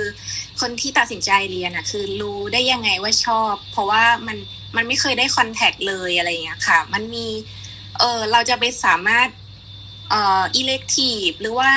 ทำทำยังไงถึงจะตัดสินใจได้ว่าเออควรจะเข้ามาเรียนอะไรอย่างเงี้ยค่ะ ขอ ขอขออนุญาตตอบขออนุญาตตอบให้ครับผมเชิญครับก็คืออยากจะบอกอย่างนี้ครับว่าเอ่อหนึ่งนะครับลองสังเกตอ่าอ่าอ่าลองถามอ่าอ่าอย่างเช่นอ่าหลินจีนเนาะหรือว่าพลวัตหรืออะไรอย่างเงี้ยนะครับว่า เขาทำงานแบบไหนอะไรยังไง แล้วลองไปดูได้เลยนะครับนะแล้วก็ลองสอบถามดีดูก็ได้ว่าเราชอบไหมนะครับ อันที่สองนะครับส่วนตัวพี่เองเนี่ยพี่เปิดหลักสูตรภาคประชาชนนะครับเราพี่เรียกว่าภาคประชาชนแต่จริงๆมีหมอมาแอบฟังเยอะ คือหมอหลายคนอยากมีความรู้ในไทยจริง แต่ว่าไม่มีเวลามานั่งอะไรเยอะแยะมากมาย พี่ก็จัดเป็นคอร์สสั้น ๆ ประมาณ 2 วันนะครับ แล้วก็จัดปีหนึ่งสี่ครั้งมันจะมี4โมดูลเนาะเป็นความรู้แบบ รวบยอดเหมือนแบบดูละครสั้นน่ะนะครับนะแล้วไม่ไม่ได้มี detail เยอะ คือคนทั่วไปก็ฟังได้เป็นภาษาชาวบ้านนะครับ แล้วก็มีแบบ background เป็นวิชาการให้นิดหน่อยนะครับคือหมอบางคนอาจจะไปหาความรู้เพิ่มเติมเอาเองอะไรอย่างเงี้ยนะครับ แต่แน่นอนพื้นฐานเราต้องคุยกับคนทั่วไปนะครับ เพราะว่าในศาสตร์อันเนี้ยคนไข้จะต้องนะครับ คนไข้จะต้องเป็นคนที่ ปฏิบัติตัวถึง 80%ดังนั้นนี่คือสิ่งที่เราไป educate เขานะครับ ส่วนหมอจะมีหน้าที่ประมาณ 20%ในการเป็นไกด์ไลน์นะครับ ดังนั้นอันนี้ก็มีหมอหลายคนมานั่งฟังนั่งเรียนเรียนเสร็จปุ๊บรู้สึกติดใจอยากเอาไปใช้กับคนไข้ต่อ ซึ่งการเอาไปใช้กับคนไข้ต่อ คุณต้องรู้ต้องรู้ลึกกว่านั้น คุณจะมารู้แค่ภาพประชาชนไม่ได้นะครับ อันนี้ขอยกตัวอย่างละกันอย่างเช่น ใครนะที่ไปวิ่งอะเดี๋ยวก็อนหมอเมย์อะหมอเมย์ที่ไปวิ่งกับพี่ตูนนะครับนะหมอเมย์เนี่ยที่วิ่งกับพี่ตูนเนาะคงรู้จักอะเก้าคนละเก้าอะเมย์เนี่ยจบ rehab แล้วก็คุณแม่เนี่ยมาฟัง anti-aging ที่ DPU เป็นโมดูลภาคประชาชน แล้วชวนลูกสาวมาด้วยนะครับพอลูกสาวมาเนี่ยฟังประมาณ2อสามโมดูลเองก็ตัดสินใจเรียนป.โทเลยนะครับแล้วก็เอาความรู้ไปใช้ในใน practical ของตัวเองร่วมกับ rehab นะครับนั่นก็คือตัวอย่างอันหนึ่งที่ครูจะเห็นได้ชัดเจนว่าเขาก็เริ่มจากไม่ได้เข้าใจแต่มานั่งฟังฟังเสร็จปุ๊บรู้สึกว่าเฮ้ยแค่นี้ไม่พอฉันอยากเรียนปอโทนะคงจะให้ไอเดียประมาณนี้นะครับอ๋อขอบคุณค่ะอาจารย์ แล้วขอถามเพิ่มอีกนิดนึงค่ะ คือ ในในสายเนี้ยค่ะ เวลาสมัครงานหรือหางานนะคะ อัตราการแข่งขันยังยากไหมคะ หรือว่ามีคนเออยังหางานได้ง่ายไหม คือจะมีคนชอบถามพี่เรื่อยๆนะครับ ว่าเอ้ยเรียนจบไปแล้วทำอะไรนะครับ พี่ก็บอกได้ว่า พี่พี่เออพี่ก็บอกได้ว่าเอ่อมันเป็นเรื่องของอนาคต ซึ่งตอนนี้เนี่ยนะครับ มันมีคนเนี่ยที่ เปิดเยอะแยะมากมายแล้วก็ requirement เยอะแต่อันนี้ขึ้นอยู่กับคุณภาพของเราด้วยนะครับเนาะเดี๋ยวให้อาจารย์พับพิไลดีกว่าอาจารย์อาจารย์อ้อมนะครับอาจารย์พับพิไลเชิญช่วยเสริมน้องๆนิดนึงนะครับ ถ้าเข้ามาน้องก็ถามคำนี้ครับว่าการทำงานเป็นยังไงนะครับ เพราะว่าอาจารย์พิไลก็จะมีน้องๆที่ทำงานแล้วเวียนหลาย ๆ ที่ แล้วก็มาเล่าให้ฟังเรื่อยๆนะครับ อาจารย์อาจารย์อาจารย์อ้อมครับพี่อ้อมครับ ครับเชิญอาจารย์พักพิไลครับผม พี่อ้อมเปิดไมค์ด้วยนะครับโอเค เดี๋ยวพี่อ้อมเปิดไมค์ได้เมื่อไหร่บอกนะครับนะครับ ก็คือยกตัวอย่างคือจะมีกลุ่มวิทยาศาสตร์นะครับเขามาถามว่าเรียนจบแล้วทำอะไรนะครับเปิดแล้วโอเคเชิญเปิดแล้ว ค่ะขออภัยค่ะสวัสดีทุกทุกท่านนะคะ ก็คือขอถือโอกาสว่าเป็นผู้อาวุโสในวงการนี้ก็แล้วกันนะ เพราะอยู่มาตลอดชีวิตเนี่ยนะคะตั้งแต่เรียนจบแพทย์มา ก็ต้องบอกว่าอยากจะฝากไว้ว่าเดิมเนี่ยนะคะพี่เองก็เป็นทำแต่สกินอย่างเดียวแอสติกอย่างเดียวเนี่ยแต่ตอนหลัง 20 ปีหลังเนี่ยต้องเดินเข็มมาสนใจ anti aging เพราะว่าไม่ว่าเราจะเป็นหมอเป็นผู้เชี่ยวชาญสาขาอะไรก็ตามเนี่ยศาสตร์ anti aging เนี่ยมันเข้าไปมีส่วนช่วยให้เราสามารถดูแลคนไข้ ได้ครอบคลุมมากขึ้นนะคะ เราจะเป็นหมอที่ไม่ได้รักษาแค่อาการ หรือไม่ได้รักษาแค่ผลแลบ แต่เราจะดูคนไข้แบบองค์รวม เพราะว่าพอเราเรียนศาสตร์ anti-aging เราจะรู้เลยว่าทุกอย่างในร่างกายเราทุกระบบในร่างกายเราเนี่ยมันเชื่อมโยงกันหมด แต่ถ้าเราจะไปมุ่งเน้นเอาอย่างเอาง่ายๆเลย เอาอย่างแค่ skin เนี่ยถ้าเราทำเป็นหมอ skin เราดูเรื่องสิว เราก็ให้แต่ยาสิวไป ซึ่งมันใช้เวลานานนะคะ รักษาสิวจริงๆเนี่ยถ้าสิวอักเสบเยอะๆเนี่ยสามเดือน 6 เดือนกิน antibiotic การทานยาไปเสียเงินทำเลเซอร์เลเซอร์ แต่ถ้าเรามีองค์ความรู้ของ anti-aging เราจะรู้เลยว่าภาวะที่มีเรื่องของลิขี้กัด หรือภาวะที่อาหารการกิน หรือภาวะความเครียดมีผลต่อเรื่องสิว ถ้าเราสามารถแก้จุดนี้ของคนไข้ได้เนี่ยนะคะก็จะทำให้เขาหายเร็วขึ้นนะคะ แล้วเราแก้ที่ต้นเหตุจริงๆ เพราะฉะนั้นจริงๆอยากจะบอกว่าศาสตร์แอนตี้เอจิ้งอะยังไงมันก็เข้าไปอยู่ในทุกสาขาไม่ว่าเราจะเป็นหมออะไรก็ตาม นะคะ แล้วก็ถามว่าการแข่งขันเป็นยังไง ทางด้าน skin เนี่ยคิดว่าการแข่งขันก็ยังสูงมากอยู่นะคะใครๆก็อยากจะเข้ามาในเรื่องของ skin ในเรื่องของ beauty clinic แต่ศาสตร์ anti-aging อะคนยังมองข้ามไปเยอะ แต่ว่าโดยส่วนตัวคิดว่าสุดท้าย คนเรามันก็ต้องเข้าสู่ศาสตร์นี้ เพราะว่านี่คือเรื่องของการดูแลสุขภาพแบบองค์รวม แล้วก็การป้องกันก่อนการเกิดโรค หรือเรื่องของ wellness ซึ่งมันเป็นเทรนด์ของโลกนี้ ไม่มีใครอยากจะป่วยแล้วค่อยมาหาหมออีกต่อไปแล้วล่ะค่ะครับขอเสริมขอเสริมพี่อ้อมนิดนึงนะครับว่าเอาตรงๆ คือตัวพี่เองเนี่ยเรียนอันไทยจริงนะครับ เอามาใช้กับตัวเองครับ เป็นหลักเลยนะครับ เพราะว่า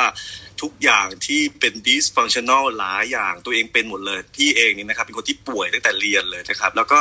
แพทย์ปัจจุบันหาคำตอบได้ไม่ชัดเจนนะครับพี่พยายามหามาตลอดนะครับก็ไปกินอาหารเสริมแบบไม่มีความรู้งัวปลาเหมือนชาวบ้านเขานี่นะครับนะพอรู้ว่ามี anti-aging เนี่ยก็ไปอยากไปไปรู้เรื่องของอาหารเสริม แต่มัน be beyond กว่านั้นนะครับและเอาตรงๆคือหมอเราเนี่ยมันไม่ควรจะรู้แค่การรักษาแค่ยานะครับไลฟ์สไตล์ต่างๆ อาหารการกินการนอนการออกกำลังกายแม้แต่การ ลูกศิษย์มาบอกว่าเนี่ยแม้แต่เครื่องกรองน้ำหนูยังรู้เลยหนูสามารถ discuss ดูนี่นั่นได้เครื่องกรองอากาศมลพิษของน้ำของอากาศสิ่งเหล่านี้เราไม่ได้ถูกบรรจุสอนเอาไว้เลย แล้วเราก็มีหน้าที่ไปดูแลสุขภาพคนไข้แต่เรื่องราวเกี่ยวกับสิ่งเหล่านี้มันมีศาสตร์มีอะไรยังไงบ้างเนี่ยนะครับ อันนี้คือคำตอบที่สามารถที่จะเอามาใช้ได้นะครับ แล้วก็มีปัจจุบันเนี่ยก็ต้องบอกว่าลูกศิษย์พี่ก็จะมีบอร์ดจบบอร์ดแล้ว sub จบ subspecialty แล้วเยอะแยะเลยนะครับ เพิ่มมากขึ้นเรื่อยๆนะสมัยก่อนเอาเอาง่ายๆคือเป็นเด็กจบใหม่มานะครับ ไม่รู้จะเรียนอะไรอะมาเรียนไปก่อนนะแต่ตอนหลังไม่ใช่นะครับ subspecialty แล้วเขาก็เอาไป integrate กับคนไข้ของเขาครับนะเอ่อขอจะขอจะพูดง่ายๆว่าคนไข้ดีซีสเนี่ยนะครับมันมีแกลบอยู่อันหนึ่งที่บางครั้งเราทำอะไรไม่ได้นะครับ เพราะฉะนั้น คนคนที่รักษาคนไข้นานๆเนี่ยจะรู้ดีนะครับ ว่าเฮ้ยจะทำยังไงต่อจะแนะนำเขายังไง แล้วบางทีคนไข้ชอบมาถามนะครับบางทีเด็กมาเรียนบอกว่าเนี่ยคนไข้มาถามแล้วหนูตอบเขาไม่ได้ค่ะแล้วหนูไม่รู้จะเอาอะไรไปตอบอะไรอย่างเงี้ยนะหนูก็เลยอยากมาหาคำตอบนะก็คงจะให้ไอเดียประมาณนี้นะครับ ส่วนสำหรับเรื่องงานเนี่ยก็คงจะบอกได้ว่ามีตลาดเปิดเยอะนะครับ เพราะว่าเอาเอา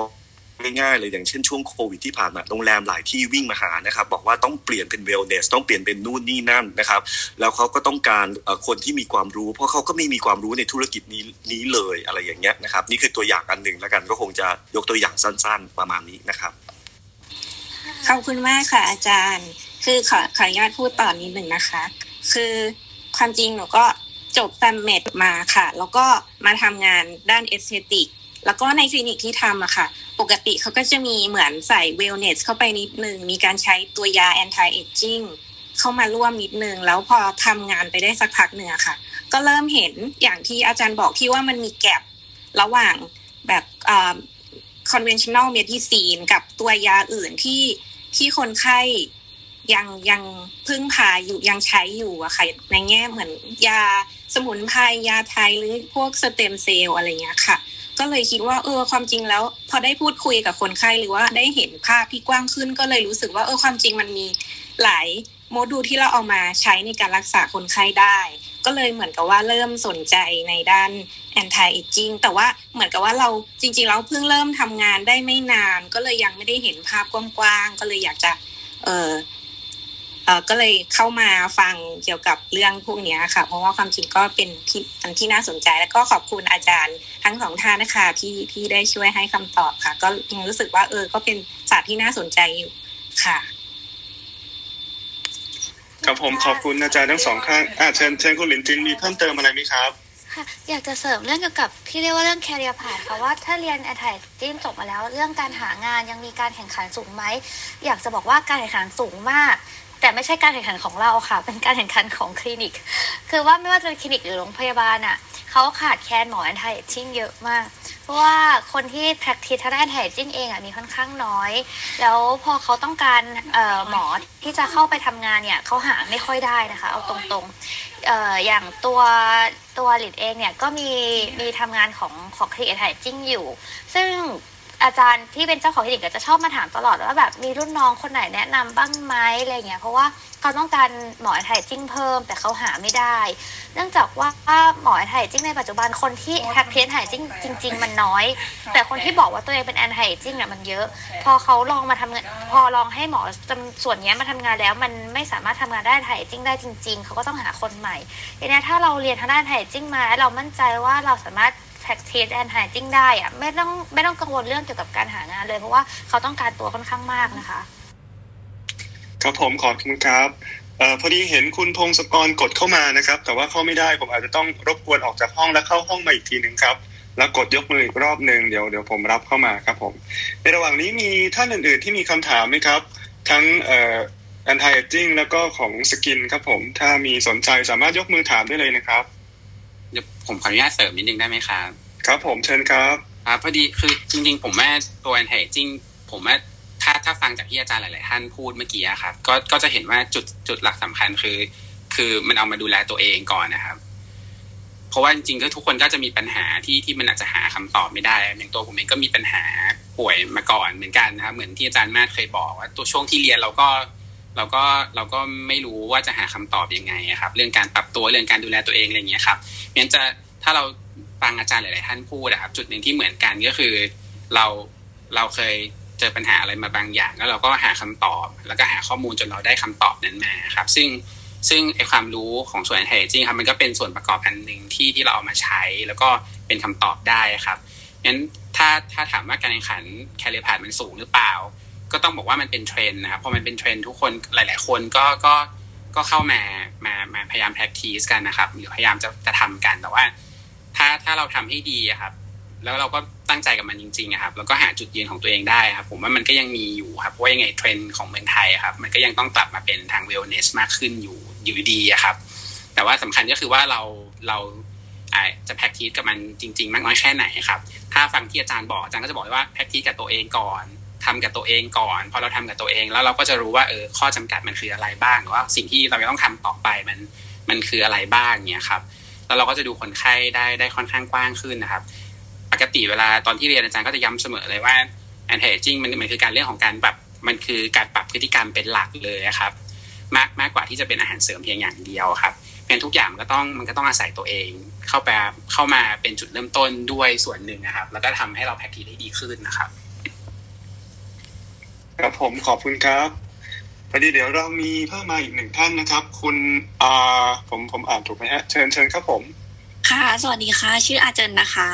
พอดีว่าฟังแล้วก็เกิดความสนใจเกี่ยวกับศาสตร์ของ anti aging อะค่ะ ก็เลยอยากเป็นตัวแทนของเด็กต่างจังหวัดนะคะว่า anti aging นี่เรียนเสาร์อาทิตย์แต่ว่า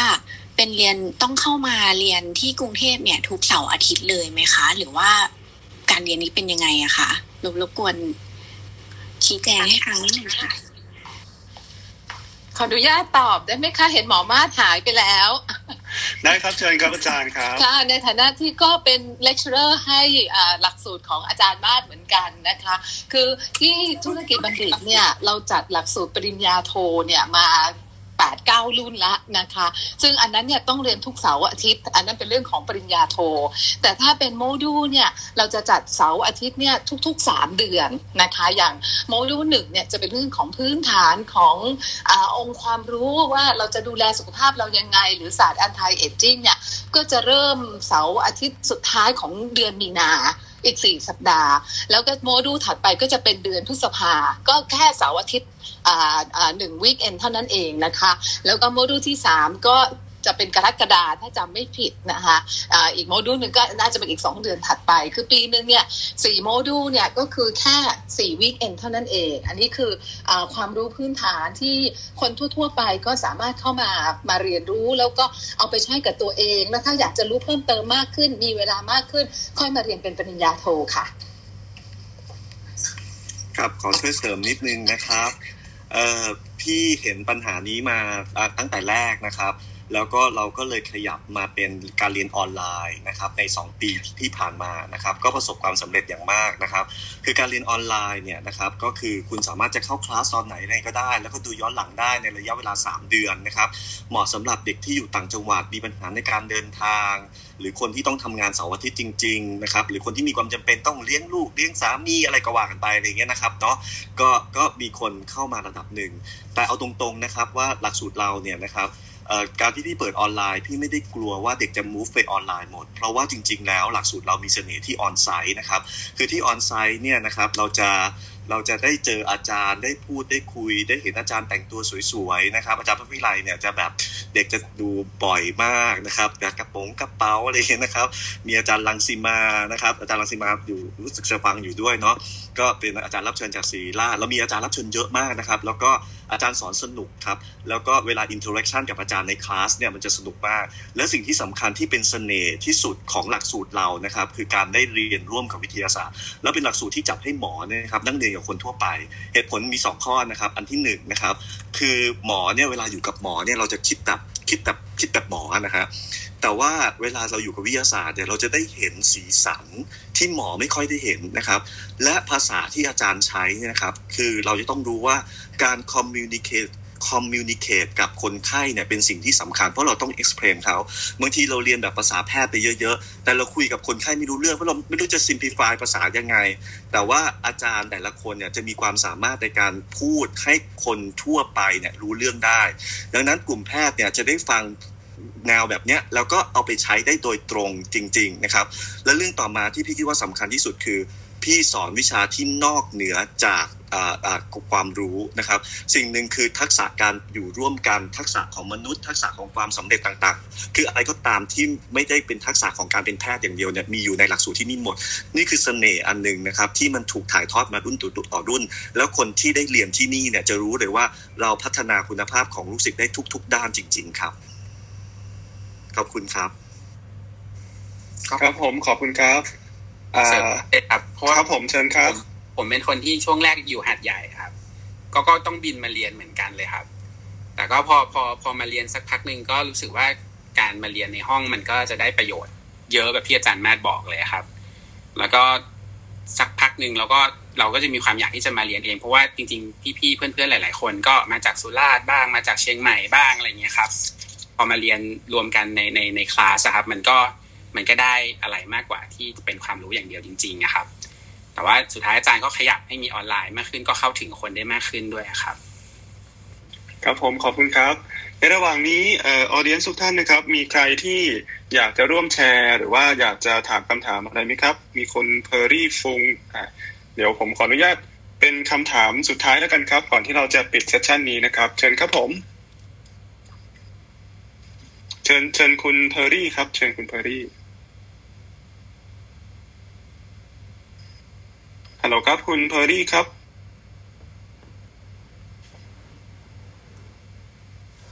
โอเค ไม่เป็นไรนะครับอตอนนี้ก็ประมาณห้าทุ่มครึ่งแล้วนะครับ ผมว่าก่อนที่จะปิด session นี้เนี่ย อยากให้ทาง speaker นะครับ ที่เป็นกำลังเป็นนักเรียนอยู่เนี่ยครับ อยากจะฝากอะไรกับน้องๆนักเรียนแพทย์หรือว่า แพทย์ใช้ทุนที่กำลังมีความสนใจเนี่ยครับ อยากจะเชิญชวนหรือว่าฝากอะไรทิ้งท้ายไว้ เชิญได้เลยนะครับคุณจ๋าครับเริ่มคุณจ๋าก่อนละกัน ค่ะ ก็ที่จริงก็อยากให้น้องๆลองออถามแนวทางหลังไม่มาถามผู้พี่ๆก็ได้ค่ะว่าการทำงานแบบหลังจากเรียนจบไปการทำงานเนี่ย มีแบบแคริยพาร์ทยังไงได้บ้าง หรือว่าถ้าน้องแบบอาจจะลองมาดูงานในคลินิกว่ามันเป็นไลฟ์สไตล์แบบที่เราชอบหรือเปล่าอย่างเงี้ย มันก็จะเป็นการช่วยในการที่จะเลือกเรียนได้ดีขึ้นอะไรอย่างเงี้ยค่ะ ว่ามันตอบโจทย์กับไลฟ์สไตล์ของเราหรือเปล่าเพราะบางคนเนี่ย พอมาเข้ามาทำงานลองทำงานแล้วรู้สึกว่ามันไม่ใช่เขาก็กลับไปเรียนบอร์ดต่ออะไรเงี้ย ก็มีเยอะเหมือนกัน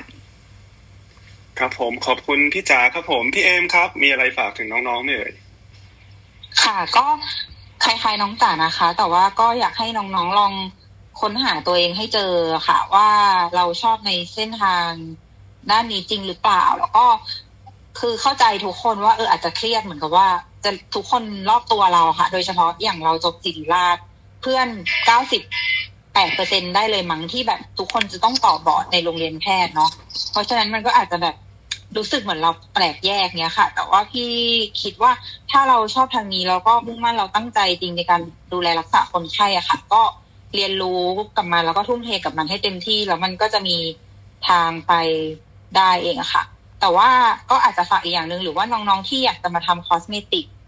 อย่างเงี้ยค่ะ ก็แนะนำว่าเราควรจะเรียนรู้เรื่องเกี่ยวกับ disease พื้นฐานด้วยค่ะ เพราะว่าบางอย่างมัน ถ้าเราไม่เรียนเลยแล้วเราสมมติว่ากระโดดไปทำงาน อย่างเช่นไป train ในคลินิก chain ที่เขาอาจจะสอนเราแค่พื้นฐานในการ ว่าใช้เครื่องนี้อย่างนี้อย่างนี้อย่างเงี้ยค่ะ เราก็จะไม่ต่างกับ technician ที่ใช้เครื่องค่ะ เพราะว่าคนไข้บางคนที่เข้ามาอาจจะต้องการการวินิจฉัยโรคบางอย่างที่มันอาจจะคล้ายกับ เอ่อโรคทางด้านเหมือนปัญหาที่มาทางด้านความงามในบางคน มันอาจจะไม่ได้ตรงไปตรงมาทั้งหมดอย่างเงี้ยค่ะ ก็ยังไงถ้าน้องๆที่อยากทำเรื่องของความงามอะค่ะ ก็แนะนำว่าควรจะเรียนพื้นฐานของเรื่องของ skin disease ไว้ด้วยอะค่ะ ครับผมขอบคุณครับ พอดีคุณเพอร์รี่กลับมาอีกครั้งครับ คุณเพอร์รี่มีคำถามอะไรไหมครับ ครับ พอดีว่าเป็นคนที่กำลังสนใจจะไปเรียนอ่า anti aging อะนะครับเลยอยากทราบว่า พอดีอ่า เห็นว่าต้องมีการเรียนอ่า อว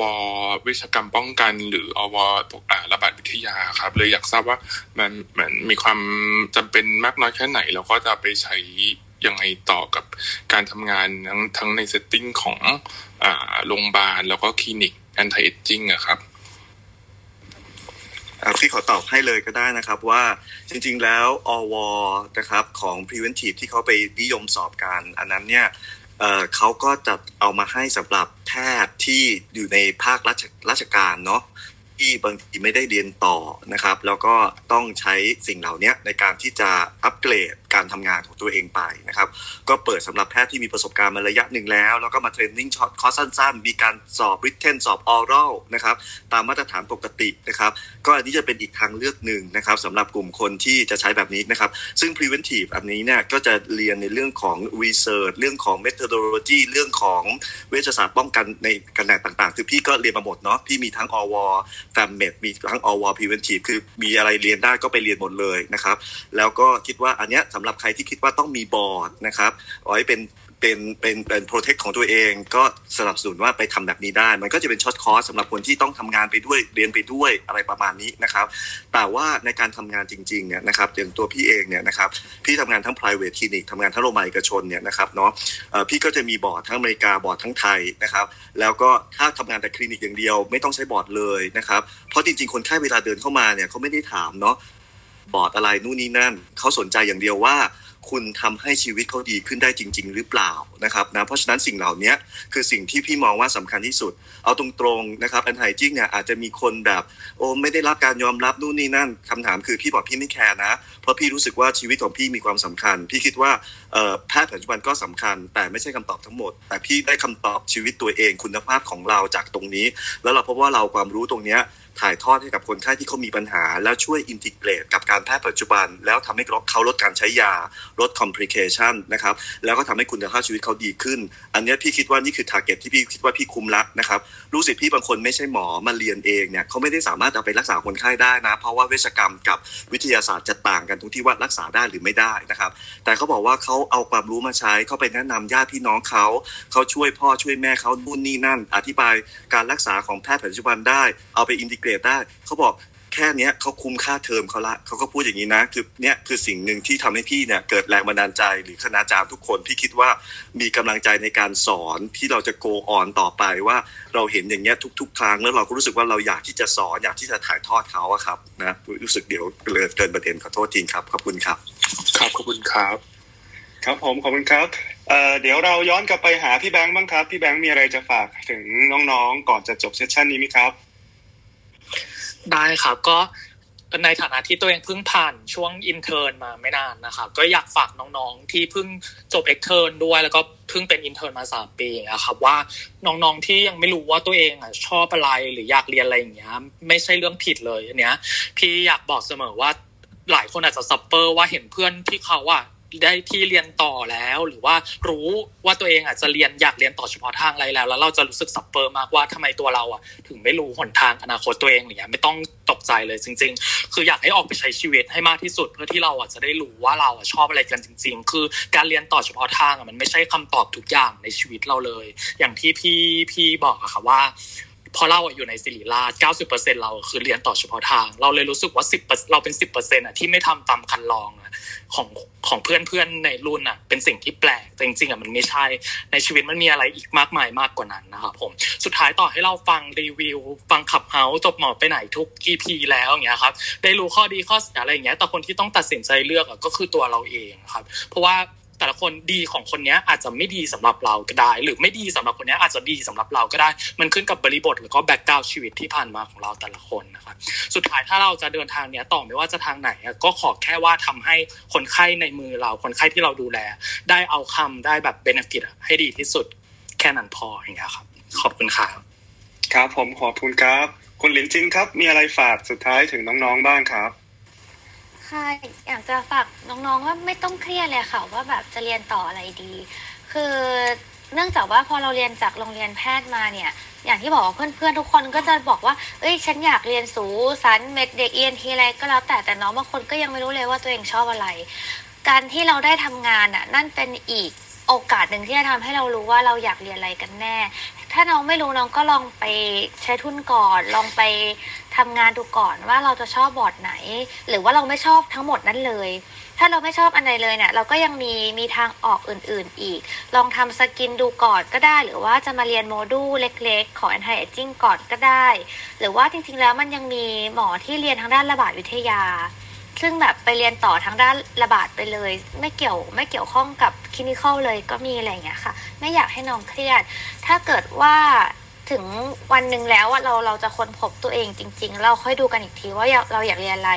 ไม่อยากให้เร่งอะแบบแบบเอ้ยฉันต้องใช้ทุนสามปีนะแล้วฉันต้องเรียนต่อทันทีนะหรืออะไรเงี้ยจริงๆใช้ทุนครบสามปีแล้วทำงานต่ออีกปีสองปีแล้วค่อยเรียนมันก็ไม่ได้ถือว่าช้านะคะ เพราะว่าถ้าเราเราใช้ทุนเสร็จปุ๊บเราเรียนต่อทันที แล้วมันไม่ใช่สิ่งที่เราชอบอะ งั้นเราต้องมาเริ่มใหม่ อันนั้นตั้งหากที่ถือว่าเป็นการเสียเวลา เพราะว่าเราลงแรงลงเวลา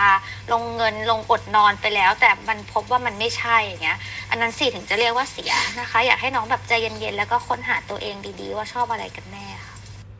ครับผมขอบคุณครับพี่การครับพี่การอยากฝากอะไรถึงน้องๆไหมครับอ๋อครับผมก็อ่าจริง ๆ จริง ๆ โดยส่วนตัวผมเนี่ยยังตรวจทั้งเอ่อทั้ง practical ที่เป็น medicine อยู่อะครับ แล้วก็ ทั้ง anti aging เหมือนกันนะครับ ทีนี้จริงๆก็อยากจะบอกเออทุกคนว่าการที่เราการมาทำงานทั้งทั้งทั้ง anti aging เนี่ยก็เหมือนกับการทำงานของหมอสาขาอื่นๆนะครับ คือมันต้องมีอ่ามันต้องมี passion หรือมีมีความความรักหรือความความชอบในสิ่งที่เราจะมาทำจริงๆ ไม่งั้นชีวิตมันจะ suffer มาก เพราะว่าการตรวจเนี่ยแน่นอนมันเป็นมันมีการดูแลคนไข้คนหนึ่งเป็นเป็นเป็นมัลติโมด a ลิตี้เป็นมัลติ p ร o เบมมาก มันจะมีเรื่องจุกจิกหรือเรื่องอะไรตลอดเวลา ซึ่งถ้าเกิดว่า เราเข้ามาด้วยความหวังว่าจะเออเหมือนทำงานฉาบฉวย แล้วก็ออกไปตรงนี้อาจจะทำให้เราไม่มีความสุขกับการทำงาน โดยส่วนตัวทุกวันนี้มีความสุขมากเพราะรู้สึกว่าได้ balance ความรู้ทั้งของทางเออแพทย์แผนปัจจุบันที่เป็น gen med นะครับ แล้วก็เอ่อทาง anti-aging เนี่ยเรามาผสมผสานเพื่อทำให้ชีวิตของคนไข้เนี่ยเขาดีขึ้นได้จริง แล้วก็เป็นการเหมือนผมชอบชอบอธิบายคนไข้ว่า เราเป็นสองมือที่ มันต้องช่วยเหลือกันนะครับ ทั้งทั้งแอนตี้เอจจิ้งแล้วก็ทั้งการรักษาแผนปัจจุบัน สามารถใช้ความรู้ตรงนี้มาดูแลคนไข้ควบคู่กันคนไข้มีชีวิตคุณภาพที่มีคุณภาพชีวิตที่ดีขึ้น เราสามารถตรวจคัดกรองหรือว่ารักษาดูแลตั้งแต่ก่อนที่มันเป็น pre disease เนี่ย เรารู้สึกว่าเรามีความภูมิใจแล้วก็เอ่อทำงานทุกวันอย่างมีความสุขครับ ก็ฝากคนไว้ด้วยครับ ขอบคุณครับ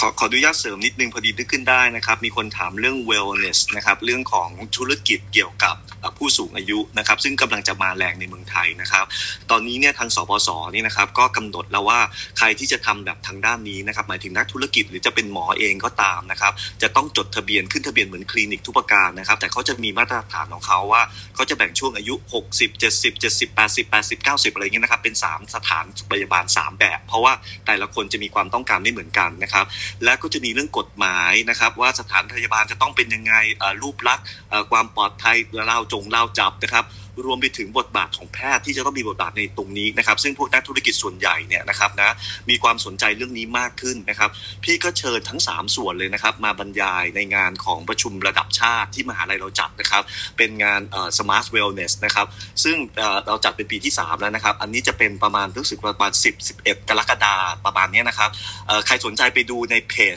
Facebook นะครับ anti ขีด aging แล้วก็ DPU นะครับก็จะเจอข้อมูลการประชาสัมพันธ์งานทั้งหมด อันนี้พี่เชิญทั้งนักวิชาการของสบศมาอธิบายให้ฟังว่ากฎหมายต้องเป็นยังไงนะครับ เจออาจารย์เชิญอาจารย์สถาปัตย์จุฬาเกี่ยวกับสถาปัตยกรรมสำหรับผู้สูงอายุจะต้อง concern เรื่องอะไร แล้วก็เชิญหมอนะครับซึ่งเป็นทั้งเจ้าของแล้วก็เป็นทั้งคนที่คือพี่นาฏนะครับเป็นรุ่นพี่พี่เอกที่จุฬาเนี่ยนะครับเป็นทั้งสองอย่างนะครับเจ้าของคอนโด แล้วก็เอาคอนโดมาทำเป็นอันนี้ แล้วเป็นคนดูแลเองนะครับจะมาพูดถึงบทบาทของเจ้าของธุรกิจบทบาทของแพทย์ในธุรกิจ wellness อันเนี้ยต้อง concern อะไรยังไงบ้างใครสนใจที่อยากจะไปฟังก็เชิญไปได้เลยนะครับ เรียกว่ามีเนื้อหาอื่นๆ อีกเยอะเลยนะครับ แต่ session นี้เป็น session ที่ไฮไลท์ที่สุดเพราะพี่คิดว่านี่คือเทรนด์ของอนาคตที่เราจะต้องรู้ครับนะครับจะรู้แค่การแพทย์อย่างเดียวไม่ได้เราต้องรู้ว่าโลกมันกำลังจะหมุนไปทางไหนนะครับขอบคุณครับครับผมขอบคุณอาจารย์มากและก็พี่การนะครับอาจารย์พลวัตกับอาจารย์พักพิไลมีอะไรเสริมไหมครับ ผมเสริมนิดนะครับก็จริงๆฝากฝากกับน้องๆว่าคือบางคนคือผมเนี่ยเป็นคนที่ ที่เข้าไปเรียน resident แล้วหนึ่งปีครับ แล้วก็ช่วงช่วงที่เราเรียน resident อยู่เนี่ยมันก็ผมเชื่อว่าน้องๆทุกคนหลาย ๆ คนก็จะมีความรู้สึกเหมือนที่น้องน้องแบงค์พูดใช่ไหมครับว่าเพื่อนๆเริ่มมาบอกว่าไม่น่าเข้ามาเรียนเลยหรือว่าอะไรก็แล้วแต่เนี่ยผมผมก็อยากจะให้น้องณที่มีโมเมนต์นั้นเนี่ยแบบทบทบทวนตัวเองให้ละเอียดมาก ๆเลยว่าว่าจริง ๆอะเราเราต้องการที่จะแบบ go on ต่อไปในเส้นทางที่เราเลือกหรือเปล่า เพราะว่าก็ มันก็มีทั้งสองแบบเลยครับเพื่อนเพื่อนที่ที่เจอปัญหานี้แล้วแล้วสามารถจัดการตัวเองจนมันผ่านไปได้ เขาก็จบเป็นหมอเฉพาะทางที่ที่ที่หาความสุขของการทำงานของหมอเฉพาะทางได้เหมือนกันนะครับ แต่ว่าอย่างตัวผมเองเนี่ยรู้สึกว่าเราเราทบทวนมาเต็มที่แล้ว เราก็รู้สึกว่าตัวสิ่งเนี้ยมันไม่มันไม่ใช่สิ่งที่เราเลือกจริง ๆ แล้วก็เราเราก็มาหาหามาทบทวนตัวเองใหม่มาหาแพชชั่นตัวเองใหม่ แล้วเราก็มาเจอกับกับการ กับการใช้ศาสตร์พวกนี้ในการดูแลคนไข้ครับ แล้วโดยรวมถึงดูแลตัวเองด้วยนะครับ พอเราใช้ศาสตร์นี้แล้วเรารู้สึกว่าโอเคนี่คือสิ่งที่เราเราคิดว่าเราจะทำมันไปได้ตลอดชีวิตนะครับ แล้วก็ใช้ความรู้ได้ได้เต็มศักยภาพมากกว่าครับ ก็อยากฝากน้องๆนี้ว่าน้องน้องๆที่รู้สึกว่ามันไม่ใช่น้องก็ไม่ได้ผิดนะครับ แล้วก็แค่อยากให้ทบทวนตัวเองให้ดี แล้วก็หาหาหาจุดที่ตัวเองจะอยู่ต่อ หรือหาความสุขของตัวเองให้เจอครับ จะเลือกทางไหนเนี่ยผมเชื่อว่ามันมันมีมันมีทางไปต่อเสมอครับ ก็ฝากไว้ตรงนี้แล้วกันครับ ครับผมขอบคุณครับอาจารย์ภาคพิไลครับ มีอะไรเสริมตอนท้ายครับฝากนิดเดียวจะเที่ยงคืนแล้วนะคะ ก็เห็นด้วยกับทุกทุกท่านนะคะ ว่าอยากให้น้องๆ เนี่ย หาตัวเองให้เจอ แล้วก็จริง ๆ แล้วการไป attend คอร์สสั้น ๆ ไม่ว่าจะเป็นเรื่องของฟิวหนังเรื่องของ anti aging เนี่ยมันก็เป็นตัวหนึ่งที่ทำให้เราได้เรียนรู้ว่าเออมันมีแนวโน้มไหมที่เราจะชอบหรือไม่ชอบอะไรยังไงนะคะ ถ้าพูดถึงเรื่องของ career path แต่อยากจะฝากไว้อีกนิดนึงว่าไอการตัดสินใจเอ๊ะถ้าฉันออกมาแล้วฉันไม่เรียนบอร์ดฉันเป็นชนกลุ่มน้อยเนี่ยจริง ๆ แล้วถ้าเราเป็นชนกลุ่มน้อยแต่เราสามารถ balance work life ส่วนตัวได้อาจจะมีความสุขกับการที่เราไปเป็นคนส่วนใหญ่ที่ต้องไปทำตามระบบตามซิสเต็มซึ่งเราอาจจะไม่ได้แฮปปี้นะคะนั้นอยากจะฝากว่าสุดท้ายแล้วเนี่ยชีวิตคนเราเนี่ยมันไม่ได้มีแต่งาน มันมีชีวิตส่วนตัวด้วยนะคะ ถ้าเล่าย้อนให้ฟังเนี่ยสามสิบกว่าปีที่แล้วเนี่ยพี่นะเป็นหนึ่งเปอร์เซ็นต์ด้วยซ้ำไปเป็นคนแรกที่ลาออก งานของหน่วยองค์กรราชการอะไรทั้งหลายแต่ฉันไม่เอาเลยฉันออกมาอยู่เอกชน เป็นคนแรกเลยที่ออกมาไม่ถึงหนึ่งเปอร์เซ็นต์ของยุคนั้นด้วยซ้ำไปนะคะ แล้วเราก็เราแต่เราสามารถ balance กับ lifeส่วนตัวเราได้เรามีชีวิตที่เรา happy ได้ เราก็ ไม่มีความจำเป็นที่จะต้องเข้าไปอยู่ในระบบนะคะเพราะฉะนั้นอยากไม่อยากให้มองว่า ฉันต้องอยู่ในระบบ ฉันจะต้องถูกคนนู้นคนนี้มาบีบเล่าให้ฟังสั้นๆนิดนึงมีเคสอยู่เคสหนึ่งก็เป็นน้องจบใหม่อีกเหมือนกัน แล้วก็จริง ๆ แล้วเนี่ยน้องคนนี้เดินออกไปจากวงการแพทย์เลยนะคะ ก็คืออไปใช้ทุนได้ปีหนึ่งด้วยซ้ำไป แล้วก็ไม่ happy ไม่มีความสุขกับระบบราชการหรือระบบการใช้ทุนใด ๆ ทั้งสิ้น ก็ บอกแม่ลาออกเลยไม่เอาละไปช่วยงานธุรกิจที่บ้านจนกระทั่งมีเพื่อนเนี่ยชวนมาเรียนโมดูลเรียนโมดูลเสร็จปุ๊บเขาตัดสินใจเรียนโมดูลเดียวเขาตัดสินใจเลยเขากลับมาเรียนเป็นปริญญาโท นะคะคุณแม่ก็ดีใจมาก คุณแม่เนี่ยเข้ามาเล่าให้ฟัง บอกว่าโอ้โหอาจารย์อาจารย์สอนยังไงเนี่ยแค่โมดูลไปฟังโมดูลเดียวเนี่ยเขาเขาตัดสินใจกลับมาเป็นวงการแพทย์เขาบอกว่าใช่เลย ถ้าให้เขาเป็นหมอแบบทั่ว ๆ ไปเนี่ยเขาไม่เอาแต่ว่าถ้าจะเป็นหมอ anti aging เนี่ยเขาเห็นด้วยว่าจริง ๆ แล้วเป็นทางหนึ่งที่จะทำให้เขาสามารถช่วยผู้ป่วยได้จริง ๆ แล้วก็อ่า ไม่ต้องถูกบีบคั้นด้วยระบบระเบียบอะไรมากมายนัก แล้วก็สามารถ balance กับชีวิตส่วนตัวได้อย่างมีความสุขค่ะ ครับผมขอบคุณอาจารย์ภาคพิไลนะครับสำหรับวันนี้นะครับผมเชื่อว่าท่านผู้ฟังทุกท่านนะครับ ถ้าเราติดตามกันมาตั้งแต่ตอนแรกเนี่ยก็น่าจะได้เห็นรายละเอียดแล้วนะครับ ว่าการเรียนต่อแพทย์เนี่ยคงไม่ได้จบแค่การเรียนเฉพาะทางนะครับ เรายังมีเส้นทางอื่น ๆ ที่สามารถเลือกเรียนได้นะครับ อย่างในวันนี้เนี่ยเราได้รับฟังรายละเอียดของการเรียนปริญญาโทนะครับหรือ MS ในสาขา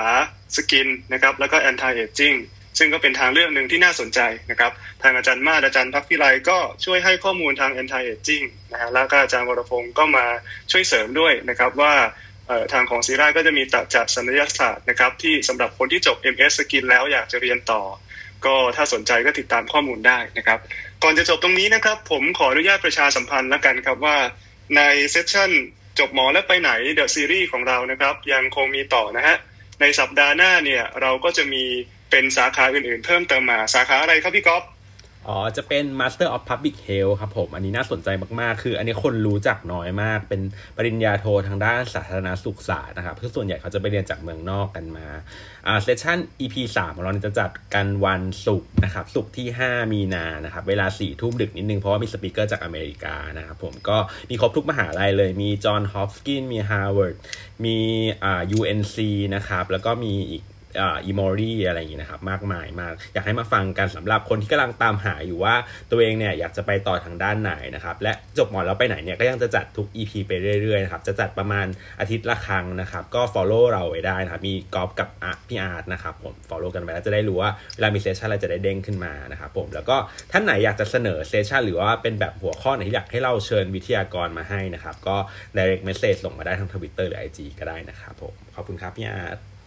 ครับผมสำหรับ session วันนี้นะครับก็คงจบลงเท่านี้ขอบคุณ speaker ทุกท่านนะครับ ขอบคุณท่านอาจารย์ที่มาร่วมแจมในในการตอบคำถามแล้วก็ให้ข้อมูลเพิ่มเติม รวมถึงขอบคุณออเดียนทุกท่านนะครับ ที่เราอยู่กันมาจนถึงเกือบประมาณเที่ยงคืน ขอบคุณมากๆครับ แล้วพบกันอีกทีหนึ่งวันศุกร์หน้าครับ สวัสดีครับ สวัสดีครับค่ะสวัสดีค่ะ